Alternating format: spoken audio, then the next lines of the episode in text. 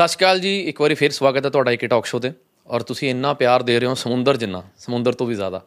ਤੁਹਾਡੇ ਕਮੈਂਟਸ ਮੈਂ ਰੀਡ ਕਰਦਾ ਰਹਿਣਾ ਬਸ ਇੱਕ ਕਮੀ ਹੈ ਤੁਹਾਡੇ ਵੱਲੋਂ ਕਿ ਜਿੰਨੀ ਆਡੀਅנס ਸਾਨੂੰ ਦੇਖ ਰਹੀ ਹੈ ਨਾ ਉਨੀ ਸਬਸਕ੍ਰਾਈਬ ਨਹੀਂ ਕਰ ਰਹੀ। ਤੇ YouTube ਤੇ ਤੁਸੀਂ ਸਬਸਕ੍ਰਾਈਬ ਵੀ ਕਰੋ ਸੁਜੈਸ਼ਨਸ ਦਿਓ ਆਪਣੀਆਂ। ਤੇ ਸੋ ਦੈਟ ਅਸੀਂ ਤੁਹਾਡੀ ਜਿਹੜੀ ਮੋਟੀਵੇਸ਼ਨ ਹੈ ਕਮੈਂਟਸ ਦੀ ਜਾਂ ਲਾਈਕਸ ਦੀ ਔਰ ਸਾਨੂੰ ਸਾਡੀ ਗਲਤੀਆਂ ਵੀ ਕਮੀਆਂ ਵੀ ਜ਼ਰੂਰ ਦੱਸੋ। ਕਿਉਂਕਿ ਅਸੀਂ ਇਕੱਲੀ ਸ਼ਾਬਾਸ਼ੀ ਸੁਣਨ ਲਈ ਨਹੀਂ ਬੈਠੇ। ਔਰ ਅੱਜ ਜਿਹੜੇ ਮੇਰੇ ਨਾਲ ਗੈਸਟ ਨੇ ਸੁਖਵਿੰਦਰ ਪੀਪੀ ਭਾਜੀ ਅ, ਜਿਹੜੇ ਇੱਕ ਮਿਸਾਲ ਨੇ ਪੰਜਾਬ ਪੁਲਿਸ ਦੇ ਵਿੱਚ ਜਿਨ੍ਹਾਂ ਨੇ ਜੌਬ ਕੀਤੀ ਔਰ ਸੋਸ਼ਲ ਸਰਵਿਸ ਕੀਤੀ ਔਰ ਮੈਨੂੰ ਪਰਸਨਲੀ ਇਹਨਾਂ ਦੀ ਵਾਈਬਸ ਤੇ ਇਹਨਾਂ ਦਾ ਜਿਹੜਾ ਔਰਾ ਹੈ ਵਧੀਆ ਲੱਗਦਾ। ਤੇ ਜਿਨ- ਕੁ ਵਾਰੀ ਮੈਂ ਭਾਜੀ ਨੂੰ ਮਿਲਿਆ ਹਮੇਸ਼ਾ ਹੀ ਬਹੁਤ ਇੱਜ਼ਤ ਪਿਆਰ ਨਾਲ ਮਿਲਿਆ ਤੇ ਅੱਜ ਗੱਲਾਂ ਬਾਤਾਂ ਕਰਾਂਗੇ ਖੁੱਲੀਆਂ ਸਵਾਗਤ ਹੈ ਭਾਜੀ ਕਿਵੇਂ ਹੋ? ਸਭ ਤੋਂ ਪਹਿਲਾਂ ਤੇ ਤੁਹਾਡੀ ਸਾਰੀ ਟੀਮ ਦਾ ਬਹੁਤ-ਬਹੁਤ ਧੰਨਵਾਦ ਆ ਕਿ ਤੁਸੀਂ ਮੈਨੂੰ ਇੱਥੇ ਬੁਲਾਇਆ। ਤੁਹਾਡੇ ਕੋਲ ਆਏ ਅੱਜ ਖੁੱਲੀਆਂ ਦਿਲ ਦੀਆਂ ਗੱਲਾਂ ਕਰਾਂਗੇ ਕਿਉਂਕਿ ਤੁਹਾਡੇ ਅਕਸਰ ਦੇਖਦੇ ਰਹੀਦਾ। ਥੈਂਕ ਯੂ ਕਾਸਟ ਦੇਖਦੇ ਰਹੀਦਾ। ਤੇ ਬਹੁਤ ਵਧੀਆ ਔਰ ਬਹੁਤ ਕੱਲ ਕੋਈ ਮੀਨਿੰਗ ਬੋਲੋ ਦਾ ਮਤਲਬ ਹੁੰਦਾ ਹੈ, ਉਹ ਚੀਜ਼ਾਂ ਤੁਹਾਡੇ ਕੋਲ ਹੁੰਦੀਆਂ। ਜੀ। ਨਾ ਕਿ ਅਵਾ ਤਵਾ ਜੀ ਇੱਧਰ ਉੱਧਰ ਦੀ ਗੱਲਾਂ ਵਧੀਆ ਲੱਗਦਾ। ਬਈ ਤੁਸੀਂ ਪੰਜਾਬ ਪੁਲਿਸ ਦੇ ਵਿੱਚ ਕੰਮ ਕੀਤਾ ਹੈ ਤੇ ਅਕਸਰ ਅਸੀਂ ਜਿਹੜੀ ਪੰਜਾਬ ਪੁਲਿਸ ਦੀ ਇਮੇਜ ਹੈ ਨਾ ਬਹੁਤ ਚੰਗੇ ਲੋਕ ਵੀ ਹੈਗੇ ਨੇ ਇਹਨਾਂ ਵਿੱਚ ਪਰ ਲੋਕ ਦੇਖਦੇ ਹੀ ਕਹਿੰਦੇ ਨੇ ਕਿ ਯਾਰ ਇਹ ਤਾਂ ਧੱਕਾ ਕਰਨਗੇ। ਔਰ ਤੁਸੀਂ ਕਿੱਥੋਂ ਇਨਸਪਾਇਰ ਹੋ ਕੇ ਪੰਜਾਬ ਪੁਲਿਸ ਕਿਉਂ ਚੁਣੀ? ਕਿ ਤੁਸੀਂ ਕਿਉਂ ਤੁਹਾਨੂੰ ਲੱਗਿਆ ਕਿ ਮੈਂ ਨੌਕਰੀ ਪੰਜਾਬ ਪੁਲਿਸ 'ਚ ਹੀ ਕਰਨੀ ਹੈ? ਦੇਖੋ ਜਦੋਂ ਕੋ 91 ਚ ਮੈਂ ਅਹ, 87 ਚ ਮੈਟ੍ਰਿਕ ਕੀਤੀ ਸੀ 10ਵੀਂ ਪਾਸ ਕੀਤੀ ਸੀ ਉਹਦੇ ਵਿੱਚ ਟਰਾਈ ਕਰਦੇ ਰਹੇ ਪੁਲਿਸ ਦੀ ਭਰਤੀ ਹੁੰਦੀ। ਮੇਰੀ ਉਮਰ ਘੱਟ ਸੀ ਤੇ ਮੈਂ ਵਿੱਚ ਸੈੱਟ ਨਹੀਂ ਸੀ ਹੋ ਰਿਹਾ। ਤੇ 91 ਚ ਇੱਕ ਭਰਤੀ ਸ਼ਾਇਦ ਲਾਸਟ ਭਰਤੀ ਸੀ ਖੁੱਲੀ ਉਦੋਂ ਪਿੱਛੋਂ ਭਰਤੀਆਂ ਬੰਦ ਹੋ ਗਈਆਂ ਸੀਗੀਆਂ। ਜਲੰਧਰ ਸੀ ਰੇਂਜ ਦੀ ਭਰਤੀ। ਤੇ ਮੈਂ ਇੱਥੇ ਇੱਕ ਨਾਮ ਲੈਣਾ ਇੱਕ ਇਨਸਾਨ ਦਾ ਨਾ ਇਸ ਟਾਈਮ ਮੇਰੇ ਜੇਬ 'ਚ ਪਰਸ ਆ। ਤੇ ਪਰਸ 'ਚ ਉਸ ਇਨਸਾਨ ਦੀ ਫੋਟੋ ਮੇਰੇ ਮੇਰੇ ਕਿਸੇ ਹੋਰ ਦੇਵੀ ਦੇਵਤੇ ਦੀ ਗੁਰੂ ਦੀ ਗੁਰੂ ਦੇ ਕਾਲਪਿਕ ਫੋਟੋਆਂ ਹਨ? ਕਿਸੇ ਪਰਿਵਾਰ ਦੀ ਨਹੀਂ ਕਿਸੇ ਐਕਟਰ ਦੀ ਨਹੀਂ। ਉਹ ਇਨਸਾਨ ਹੈ ਇਕਬਾਲ ਸਿੰਘ ਪੰਨੂ। ਜਿਨ੍ਹਾਂ ਨੇ ਮੈਨੂੰ ਪੁਲਿਸ ਵਿੱਚ ਭਰਤੀ ਕਰਾਇਆ ਸੀਗਾ। ਵਾਹ ਜੀ ਵਾਹ। ਤੇ ਉਹਨਾਂ ਦੀ ਫੋਟੋ ਇਸ ਟਾਈਮ ਮੇਰੀ ਜੇਬ 'ਚ ਆ। ਪਹਿਲੇ ਦਿਨ ਜੇਲ੍ਹ ਇਕਬਾਲ ਸਿੰਘ ਪੰਨੂ ਜੀ ਕੌਣ ਨੇ? ਉਹ ਅਸਲ 'ਚ ਮੈਂ ਥੋੜਾ ਫੇਰ ਪਿੱਛੇ ਜਾਵਾਂ ਮੇਰੀ ਭੂਆ ਸੀ ਤੇ ਭੂਆ ਦੀਆਂ ਦੋ ਲੜਕੀਆਂ ਸੀ ਪਿੰਡ ਰੌਂਤਾ ਸ਼ਾਹਕੋਟ ਦੇ ਲਾਗੇ ਪਿੰਡ ਆ ਇਹ। ਲੜਕਾ ਹੈ ਨਹੀਂ ਉਹਨਾਂ ਦੇ ਤੇ ਅਸੀਂ ਸੀਗੇ ਚਾਰ ਭਰਾ। ਤੇ ਭੂਆ ਜੀ ਗਏ ਤੇ ਮੈਨੂੰ ਆਪਣੇ ਕੋਲ ਲਏ ਆਪਣਾ ਮੁੰਡਾ ਬਣਾ ਕੇ। ਫਿਰ ਮੈਂ ਰੌਂਤੀ ਰਿਹਾ ਪੜਿਆ ਉੱਥੇ ਤੇ ਉਹ ਇਕਬਾਲ ਸਿੰਘ ਮੇਰੇ ਭੂਆ ਜੀ ਦੇ ਪਤਿਓਰਾ ਹੁੰਦਾ ਨਾ ਇੱਕ? ਜੀ। ਮਤਲਬ ਭੂਆ ਜੀ ਸਹੁਰੇ ਦਾ ਭਰਾ ਤੇ ਉਹਦਾ ਲੜਕਾ ਉਹ ਹੌਲਦਾਰ ਸੀ। ਉਸ ਇਨਸਾਨ ਨੇ 91 ਚ ਮੈਨੂੰ ਬਿਨਾ 1 ਰੁਪਈਆ ਲੱਗਿਆ ਭਰਤੀ ਕਰਵਾਇਆ ਸੀਗਾ। ਉਹ ਵੀ ਉਦੋਂ। ਭੂਆ ਦੀ ਪੈਲੀ ਬਹੁਤ ਥੋੜੀ ਸੀ। ਮਤਲਬ ਦੋ ਢਾਈ ਕਿੱਲੇ ਪੈਲੀ ਸੀਗੀ। ਗੁਜ਼ਾਰਾ ਸੀ ਕੁੜੀਆਂ ਜਵਾਨ ਸੀ ਦੋ ਵਿਆਹੁਣੀਆਂ ਸੀਗੀਆਂ। ਮੈਂ ਮੈਟ੍ਰਿਕ ਕੀਤੀ ਮੈਟ੍ਰਿਕ ਤੋਂ ਬਾਅਦ ਚ ਮੈਂ ਉਦੋਂ ਐਸਵਾਈਐਲ ਦਰ ਬੰਦੀ ਹੁੰਦੀ ਸੀ 88 ਦੀ ਕੱਲਾ ਸ਼ਾਇਦ 89 ਦੀ। ਤੇ ਉੱਥੇ ਮੈਂ 17 ਰੁਪਏ ਮਜ਼ਦੂਰੀ ਕਰਦਾ ਹੁੰਦਾ ਉਸ ਟਾਈਮ 'ਚ। ਜੀ 17 ਰੁਪਏ ਦਿਹਾੜੀ। 17 ਰੁਪਏ ਦਿਹਾੜੀ। ਤੇ 1.5 ਰੁਪਈਆ ਓਵਰਟਾਈਮ ਦਾ ਘੰਟਾ ਲੱਗਦਾ ਹੁੰਦਾ ਸੀ। ਉਹ ਦੋ ਤਿੰਨ ਘੰਟੇ ਲਾਉਣੇ ਜੇ ਰੋਟੀ ਪਾਣੀ ਖਰਚਾ ਨਿਕਲ ਜੋੜੇ 17 ਰੁਪਏ ਉਹਨੂੰ ਬਚ ਜਾਣਗੇ। ਇਕਬਾਲ ਸਿੰਘ ਨੇ ਮੈਨੂੰ ਪਹਿਲਾਂ ਕਹਿੰਦੇ ਭਰਤੀ ਕਰਾਉਣਾ। ਜਦੋਂ ਮੇਰੀ ਏਜ ਪੂਰੀ ਹੋ ਗਈ ਕੰਪਲੀਟ ਹੋ ਗਈ ਫਿਰ ਉਹ ਮੈਨੂੰ ਨਾਲ ਲੈ ਗਏ ਜਲੰਧਰ। ਤੇ ਉਹਨਾਂ ਨੇ ਉੱਥੇ ਜਾ ਕੇ ਭਰਤੀ ਕਰਾਇਆ। ਤਾਂ ਉਸ ਇਨਸਾਨ ਦੀ ਜੇ ਮੈਂ ਕਹਿ ਲਾਂ ਪੰਜਾਬੀ ਚ ਹੋ ਸਕਦਾ ਕਿਸੇ ਨੂੰ ਮੇਰੀ ਗੱਲ ਬੁਰੀ ਲੱਗ ਜਾਵੇ। ਰੱਬ ਤੋਂ ਪਹਿਲਾਂ ਮੈਂ ਉਸ ਇਨਸਾਨ ਦਾ ਨਾਮ ਲੈਂਦਾ। ਵਾਹ ਜੀ ਵਾਹ। ਮੈਨੂੰ ਬੜਾ ਪੋਜ਼ਿਟਿਵ ਮਹਿਸੂਸ ਹੋ ਰਿਹਾ ਹੈ ਸੁਣ ਕੇ ਕਿ ਵਾਕਈ ਤੁਸੀਂ ਵੀ ਅ, ਸਾਡੀ ਯੂਥ ਦੀ ਸੋਚ ਵਾਂਗੂ ਜਿਹੜਾ ਇਨਸਾਨ ਦੇ ਵਿੱਚ ਰੱਬ ਲੱਭਣ ਦੀ ਕੋਸ਼ਿਸ਼ ਕਰ ਰਹੇ ਹੋ। ਜੀ। ਦੇਖੋ ਇਨਸਾਨ ਦੇਖੋ ਤੁਸੀਂ ਹੋ ਅ, ਰੱਬ ਕੀ ਹੁੰਦਾ? ਜਿੰਨਾ ਕਿ ਮੈਂ ਸੋਚਦਾ ਤੁਸੀਂ ਕਿਸੇ ਦੇ ਕੰਮ ਆ ਗਏ ਤੁਹਾਡੇ ਕੋਲ ਸ਼ਾਮ ਨੂੰ ਕਿੰਨੇ ਪੇਸ਼ੈਂਟ ਆਉਂਦੇ ਆ? ਆਉਂਦੇ ਨਾ? ਤੁਸੀਂ ਕਿਸੇ ਦੇ ਕੋਲ ਦਵਾਈ ਲੈਣ ਨੂੰ ਪੈਸਾ ਹੈ ਨਹੀਂ। ਉਹ ਅਨਮੋਲ ਕੋਲ ਆ ਜਾਂਦਾ। ਅਨਮੋਲ ਕੋਲ ਆ ਜਾਂਦਾ ਅਨਮੋਲ ਕੋਲ ਆ ਕੇ ਤੇ ਉਹ ਆਪਣੀ ਉਹ ਜਿਹੜੀ ਆ ਗਰਜ ਪੂਰੀ ਕਰ ਲੈਂਦਾ ਦਵਾਈ ਲੈ ਲੈਂਦਾ ਜਾਂ ਆਪਣੇ ਪਰਿਵਾਰ ਦੀ ਜਾਂ ਆਪਣੇ ਬੱਚੇ ਕਿਸੇ ਦੀ ਵੀ। ਤੇ ਉਹਦੇ ਵਾਸਤੇ ਅਨਮੋਲ ਕੌਣ ਆ? ਸੋ ਸੇਵਾਦਾਰ ਹਾਂ ਬਾਈ। ਨਹੀਂ ਨਹੀਂ ਇੱਕ ਆ- ਰੱਬ ਨੇ ਆਪ ਨਹੀਂ ਚੱਲ ਕੇ ਆਉਣਾ। ਹਨਾ ਉਹ ਕਦੀ ਕਿਸੇ ਇਨਸਾਨ ਦੇ ਰੂਪ ਵਿੱਚ ਆਖਦਾ ਨਾ ਕਿਸੇ ਤਰ੍ਹਾਂ ਵੀ ਆ ਸਕਦਾ। ਤੇ ਇਹ ਇਸੇ ਤਰ੍ਹਾਂ ਹੁੰਦਾ ਮੇਰੇ ਵਾਸਤੇ ਕੋਈ ਇਨਸਾਨ ਰੱਬ ਹੀ ਕਹਿ ਲੋ ਤੇ ਇੱਕ ਮਾਸਟਰ ਤਾਰਾ ਸਿੰਘ ਮਾਨ ਉਹਨਾਂ ਦੋਵਾਂ ਚ ਇੱਕ ਮਾਸਟਰ ਤਾਰਾ ਮਾਨ ਸੀਗੇ ਜਿਹੜੇ ਉਹਨਾਂ ਨੇ ਮੈਨੂੰ 6ਵੀਂ ਤੋਂ ਲੈ ਕੇ 8ਵੀਂ ਤੱਕ ਪੜਾਇਆ ਤੁਸੀਂ ਕਹਿੰਦਾ ਮੈਨੂੰ ਫਿਟਨੈਸ ਉਹ ਉਹ ਇਨਸਾਨ ਸੀ ਜਿਹੜੇ ਮੈਨੂੰ ਸਾਈਕਲ ਦੇ ਅੱਗੇ ਲਾ ਕੇ ਨਾ 6ਵੀਂ ਤੋਂ ਲੈ ਕੇ 8ਵੀਂ ਤੱਕ। ਮੈਂ ਖੇਡਦਾ ਹੁੰਦਾ ਸੀਗਾ ਚੁਸਤ ਤੋਂ ਬਹੁਤ ਸੀਗਾ। ਤੇ ਰਨਿੰਗ ਕਰਾਉਂਦੇ ਹੁੰਦੇ ਸੀਗੇ। ਭਜਾ ਕੇ ਲੈ ਕੇ ਜਾਣਾ ਭਜਾ ਕੇ ਵਾਪਸ ਲੈ ਕੇ ਆਉਣਾ। ਇੱਕ ਉਹ ਇਨਸਾਨ ਨੇ ਉਹਨਾਂ ਉਦੋਂ ਦਾ ਮੈਨੂੰ ਭਜਾਇਆ ਸਾਈਕਲ ਦੇ ਅੱਗੇ ਲਾ ਕੇ। ਮੈਂ ਤੱਕ ਭੱਜੀ ਜਾਂਦਾ। ਬਾਈ ਜਦੋਂ ਤੁਸੀਂ ਜੌਬ ਦੇ ਵਿੱਚ ਸੀਗੇ ਨੌਕਰੀ 'ਚ ਸੀਗੇ ਪੰਜਾਬ ਪੁਲਿਸ ਦੀ ਤੁਹਾਡੀ ਇੱਕ ਵੀਡੀਓ ਬਹੁਤ ਵਾਇਰਲ ਹੋਈ ਸੀ ਕਿ ਮੈਂ ਰਿਸ਼ਵਤ ਕਿਉਂ ਲਵਾਂ? ਉਹ ਪਹਿਲੀ ਵੀਡੀਓ ਸੀ ਤੁਹਾਡੀ? ਉਹ ਤੋਂ ਪਹਿਲਾਂ ਵੀਡੀਓ ਕਾਫੀ ਸੀਗੀਆਂ ਮੇਰੀਆਂ ਪਰ ਉਹ ਮੈਂ ਵੈਸੇ ਰਿਸ਼ਵਤ ਖਿਲਾਫ ਪਹਿਲਾਂ ਹੀ ਪਾਉਂਦਾ ਰਹਿੰਦਾ ਸੀਗਾ। ਤੇ ਜਿੱਦਣ ਇਹ ਵੀਡੀਓ ਮੈਂ ਨਾ ਉਸ ਦਿਨ ਕਾਂ ਵਾਲੇ ਪਤਨ ਤੋਂ ਇੱਕ ਫਰੋਜ ਵਾਲਾ ਸ਼ਾਇਦ ਉਹ ਮੈਨੂੰ ਯਾਦ ਭੁੱਲ ਗਿਆ। ਉੱਥੇ ਨਾਕੇ ਤੇ ਸੀ ਇਹ। ਨਾਕੇ ਤੇ ਮੈਂ ਵੀਡੀਓ ਬਣਾਈ ਤੇ ਮੇਰੇ ਨਾਲ ਦਾ ਮੁਲਾਜ਼ਮ ਕਹਿੰਦਾ ਸੁਖਿੰਦਰ ਵੀਡੀਓ ਨਾ ਪਾਈ ਇਹ। ਤੇ ਵੀ ਤੂੰ ਸਿੱਧਾ ਬੋਲਿਆ ਹੋਇਆ। ਮੈਂ ਵੀ ਮੈਂ ਤੇ ਗੱਲ ਕਲੀ ਕਰ ਦਵਾਂ ਇੱਕ ਹੋਰ ਆਪਣੇ ਅਨਮੋਲ ਜੀ। ਉਹ ਮੈਂ ਗੱਲ ਪੁਲਿਸ ਮੁਲਾਜ਼ਮ ਦੀ ਨਹੀਂ ਕੀਤੀ ਮੈਂ ਗੱਲ ਕੀਤੀ ਸੀ ਚਾਹੇ ਸੰਤਰੀ ਚਾਹੇ ਮੰਤਰੀ ਆ। ਜਿਹੜਾ ਬੰਦਾ ਵੀ ਤਨਖਾਹ ਲੈਂਦਾ ਸਰਕਾਰੀ। ਉਹ ਹਰ ਬੰਦੇ ਟੁਕਦੀ ਹੈ ਪਰ ਕੁਝ ਲੋਕਾਂ ਨੇ ਕੱਲੇ ਮੈਂ ਸਿਰਫ ਮੇਰੇ ਤੇ ਜਾਂ ਮੇਰੇ ਮਹਿਕਮੇ ਤੇ ਉਹ ਲਾਤੀ ਗਾਂ ਗਾਂ ਗਾਂ ਗੱਲ ਕਰਦੇ ਉਹ। ਉਹ ਵੀਡੀਓ ਮੈਨੂੰ ਮੁੰਡਾ ਕਹਿੰਦਾ ਵੀ ਸੁਖਿੰਦਰ ਯਾਰ ਨਾ ਪਾ। ਮੈਂ ਨਹੀਂ, ਇਹ ਬਣ ਗਈ, ਇਹ ਵੀਡੀਓ ਪਾਉਣੀ ਹੈ ਕਿਉਂਕਿ ਮੈਂ ਚੀਜ਼ਾਂ ਦੇਖਦਾ ਸੀ, ਨੋਟ ਕਰਦਾ ਸੀ, ਮੈਨੂੰ ਚੀਜ਼ ਚੁਭਦੀਆਂ ਸੀ ਮੈਨੂੰ ਉਹ। ਚੁਭਦੀਆਂ ਐ ਸੀ ਹੁਣ ਮੈਂ ਗੱਲ ਤੇ ਕਲੀਅਰ ਕਰ ਹੀ ਦੇਣੀ ਹੈ ਕਿਉਂਕਿ ਤੁਹਾਡੀ ਵੀਡੀਓ ਵੀਡੀਓ ਕਾਫੀ ਦੂਰ ਤੱਕ ਜਾਣੀ ਹੈ ਕਈ ਮੈਂ ਨਾ ਬਹਿਸਦੇ ਹੁੰਦੇ, ਮੈਂ ਇੱਕ ਬੰਦਾ, ਅਨਮੋਲ ਜੀ ਨਾਕੇ ਤੇ ਮੈਂ ਨਾ ਦੋ ਬੰਦੇ ਨਹੀਂ ਰੋਕਦਾ ਹੁੰਦਾ ਸੀਗਾ। ਭਾਵੇਂ ਤਿੰਨ ਬੈਠੇ, ਭਾਵੇਂ ਚਾਰ ਬੈਠੇ ਆ। ਮਜ਼ਦੂਰ। ਮਿਹਨਤ ਕਸ਼ ਬੰਦਾ ਹੋਣਾ ਨਾ ਕੋਈ। ਉਹਨੂੰ ਮੈਂ ਰੋਕਦਾ ਨਹੀਂ ਜੇ ਰੋਕ ਵੀ ਲਿਆ ਨਾ, ਉਹਨੂੰ ਪੁੱਛਣਾ ਕਿ ਉਹਨੇ ਦਿਹਾੜੀ ਲਾ ਕੇ ਆ ਰਿਹਾ ਜਾਂ ਮਜ਼ਦੂਰ ਕਰਕੇ ਆ ਰਿਹਾ। ਪਰ ਚਾਰ ਬੈਠੇ, ਮੋਬਾ- ਆਪਣੇ ਕੋਲ ਲਾਇਸੈਂਸ ਹੈਗਾ ਜਾਂ ਨਹੀਂ ਹੈਗਾ, ਕੋਈ ਮਤਲਬ ਨਹੀਂ ਜਾ ਬਈ। ਉਹ ਚੀਜ਼ਾਂ ਦੁਖਦੀਆਂ ਸੀ ਮੈਨੂੰ, ਜਦੋਂ ਲੋਕ ਕਈ ਮੁਲਾਜ਼ਮ, ਮੈਂ ਮਿਸ ਮਹਿਕਮੇ ਨੂੰ ਮਾੜਾ ਨਹੀਂ ਹੈਗਾ। ਕਈ ਕਹਿੰਦੇ, ਤੂੰ ਮਹਿਕਮੇ ਨੂੰ ਮਾੜਾ ਬੋਲਦਾ। ਮੈਂ ਮਹਿਕਮੇ ਨੂੰ ਮਾੜਾ ਨਹੀਂ ਬੋਲਦਾ। ਮਹਿਕਮਾ ਨਹੀਂ ਮਾੜਾ। ਜੇ ਕੁਝ ਲੋਕ ਹੁੰਦੇ ਵਿੱਚ ਹੁਣ ਹਰ ਮਹਿਕਮੇ 'ਚ ਹੁੰਦੇ ਬਿਲਕੁਲ ਸਹੀ ਗੱਲ ਹੈ ਤੁਹਾਡੀ। ਤੇ ਮੈਂ ਉਹ ਲੋਕ ਵੀ ਦੇਖੇ ਜਿਹੜੇ ਇੱਕ ਦਿਹਾੜੀਦਾਰ ਤੋਂ 100 ਰੁਪਏ ਲੈ ਲੈਂਦੇ। ਹੁਣ ਉਹ ਚੀਜ਼ਾਂ ਦੁਖਦੀਆਂ ਸੀਗੀਆਂ ਦੇਖ ਉਹ ਕੇ। ਸਾਰਿਆਂ ਨੇ ਦੇਖੇ ਹੋਣੇ ਬਾਈ ਮੈਨੂੰ ਲੱਗਦਾ ਇਸ 'ਚ ਕੋਈ ਭੱਜਣ ਵਾਲੀ ਗੱਲ ਨਹੀਂ ਹੈ। ਇਹ ਸਾਰਿਆਂ ਨੇ ਮਹਿਸੂਸ ਕੀਤਾ ਸੀ ਵੀ ਸਮਾਜ ਦਾ ਹਿੱਸਾ ਵਾਂ। ਤੁਸੀਂ ਦੇਖਿਆ ਬਿਲਕੁਲ। ਤੇ ਉਹ ਜੇ ਦੇਖੇ ਤਾਂ ਵੀਡੀਓ ਪਾਈ ਸੀਗੀ। ਅੱਛਾ ਉਹ ਵੀਡੀਓ ਪਾਉਂਦੀ ਦੇਰ ਆ। ਉਦੋਂ ਇੱਕ ਇਹ ਵੀਡੀਓ ਪਾਤੀ ਤੇ ਇੱਕ ਮੈਂ ਤੁਹਾਡੇ ਵੱਲ ਦੇਖ ਕੇ ਤੇ ਮੈਂ ਵੀ ਆਹ ਆਪਣੇ ਜਿੰਨੀ ਕੁ ਹੋ ਸਕਦਾ ਹੀ ਹੈ ਸਮਾਜ ਸੇਵਾ। ਸਮਾਜ ਸੇਵਾ ਇਦਾਂ ਮੈਂ ਤੁਹਾਨੂੰ ਦੱਸਦਾ ਮੈਂ ਨਾ ਜਦੋਂ 4G ਨਹੀਂ ਵੀ ਸੀ ਆਇਆ ਉਦੋਂ ਪਹਿਲਾਂ ਮੇਰੇ ਘਰੇ ਇੱਕ ਨਾ ਲੜਕੀ ਕੰਮ ਕਰਦੀ ਹੁੰਦੀ ਸੀਗੀ। ਤੇ ਉਹ ਮੈਂ ਮੋਗੇ ਮੁੰਡਾ ਲੱਭ ਕੇ ਉਦੋਂ ਮੈਂ ਘਰ ਤੇ ਹੁੰਦਾ ਸੀ ਤੇ ਮੈਂ ਆਪਣੇ ਕੋਲੋਂ ਆਪਣੇ ਕੋਲੋਂ ਕਹਿ ਨਹੀਂ ਸਕਦਾ ਦਿੱਤਾ ਪਰਮਾਤਮਾ ਦਾ ਹੀ ਆ। ਤੇ ਲੜਕੀ ਦੀ ਮੈਰਿਜ ਕੀਤੀ ਸੀਗੀ। ਪਹਿਲੀ ਪਹਿਲੀ ਸੇਵਾ ਤੁਹਾਡੀ ਉਹ ਸੀ? ਪਹਿਲੀ ਨਹੀਂ ਜੇ ਪਹਿਲੀ ਜਾਵਾਂ ਨਾ ਪਹਿਲੀ ਤੁਹਾਨੂੰ ਪਹਿਲੀ ਸੁਣਾਉਂਦਾ ਮੈਂ। ਮੈਂ ਜਦੋਂ ਪੁਲਾਂ ਤੇ ਲੱਗਾ ਹੁੰਦਾ ਸੀਗਾ। ਪੁਲਾਂ ਤੇ ਲੱਗਾ ਹੁੰਦਾ ਸੀਗਾ ਤੇ ਉੱਥੋਂ ਮੈਨੂੰ 250 ਰੁਪਏ ਕਿ ਕਿੰਨੇ ਮੈਨੂੰ ਮਿਲੇ ਮੈਂ ਲੈ ਕੇ ਘਰ ਨੂੰ ਆ ਰਿਹਾ ਸੀਗਾ। ਨੌਕਰੀ 'ਚ ਬਾਈ ਕਿ ਨੌਕਰੀ ਤੋਂ ਨਾ ਪਹਿਲਾਂ? ਨਾ ਜਦੋਂ ਮੈਂ ਪੁਲਾਂ ਦਿਹਾੜੀ ਕਰਦਾ ਹੁੰਦਾ ਸੀ। ਦਿਹਾੜੀ ਕਰਦੇ ਸੀ ਜਦੋਂ? ਨੌਕਰੀ ਤੋਂ ਪਹਿਲਾਂ? ਨੌਕਰੀ ਪਹਿਲਾਂ। ਮੇਰਾ ਖਿਆਲ ਆ 3-350 ਰੁਪਏ ਹੈ ਮੇਰੇ ਕੋਲੇ। ਤੇ ਮੈਂ ਸ਼ਾਹਕੋਟ ਅੱਡੇ 'ਚ ਅੱਜ ਵੀ ਮੈਨੂੰ ਯਾਦ ਹੈ ਇਹ ਗੱਲ। ਅੱਡੇ 'ਚ ਉਤਰਿਆ ਤੇ ਉੱਥੇ ਕੱਟ ਦੇਖਿਆ ਮੈਂ।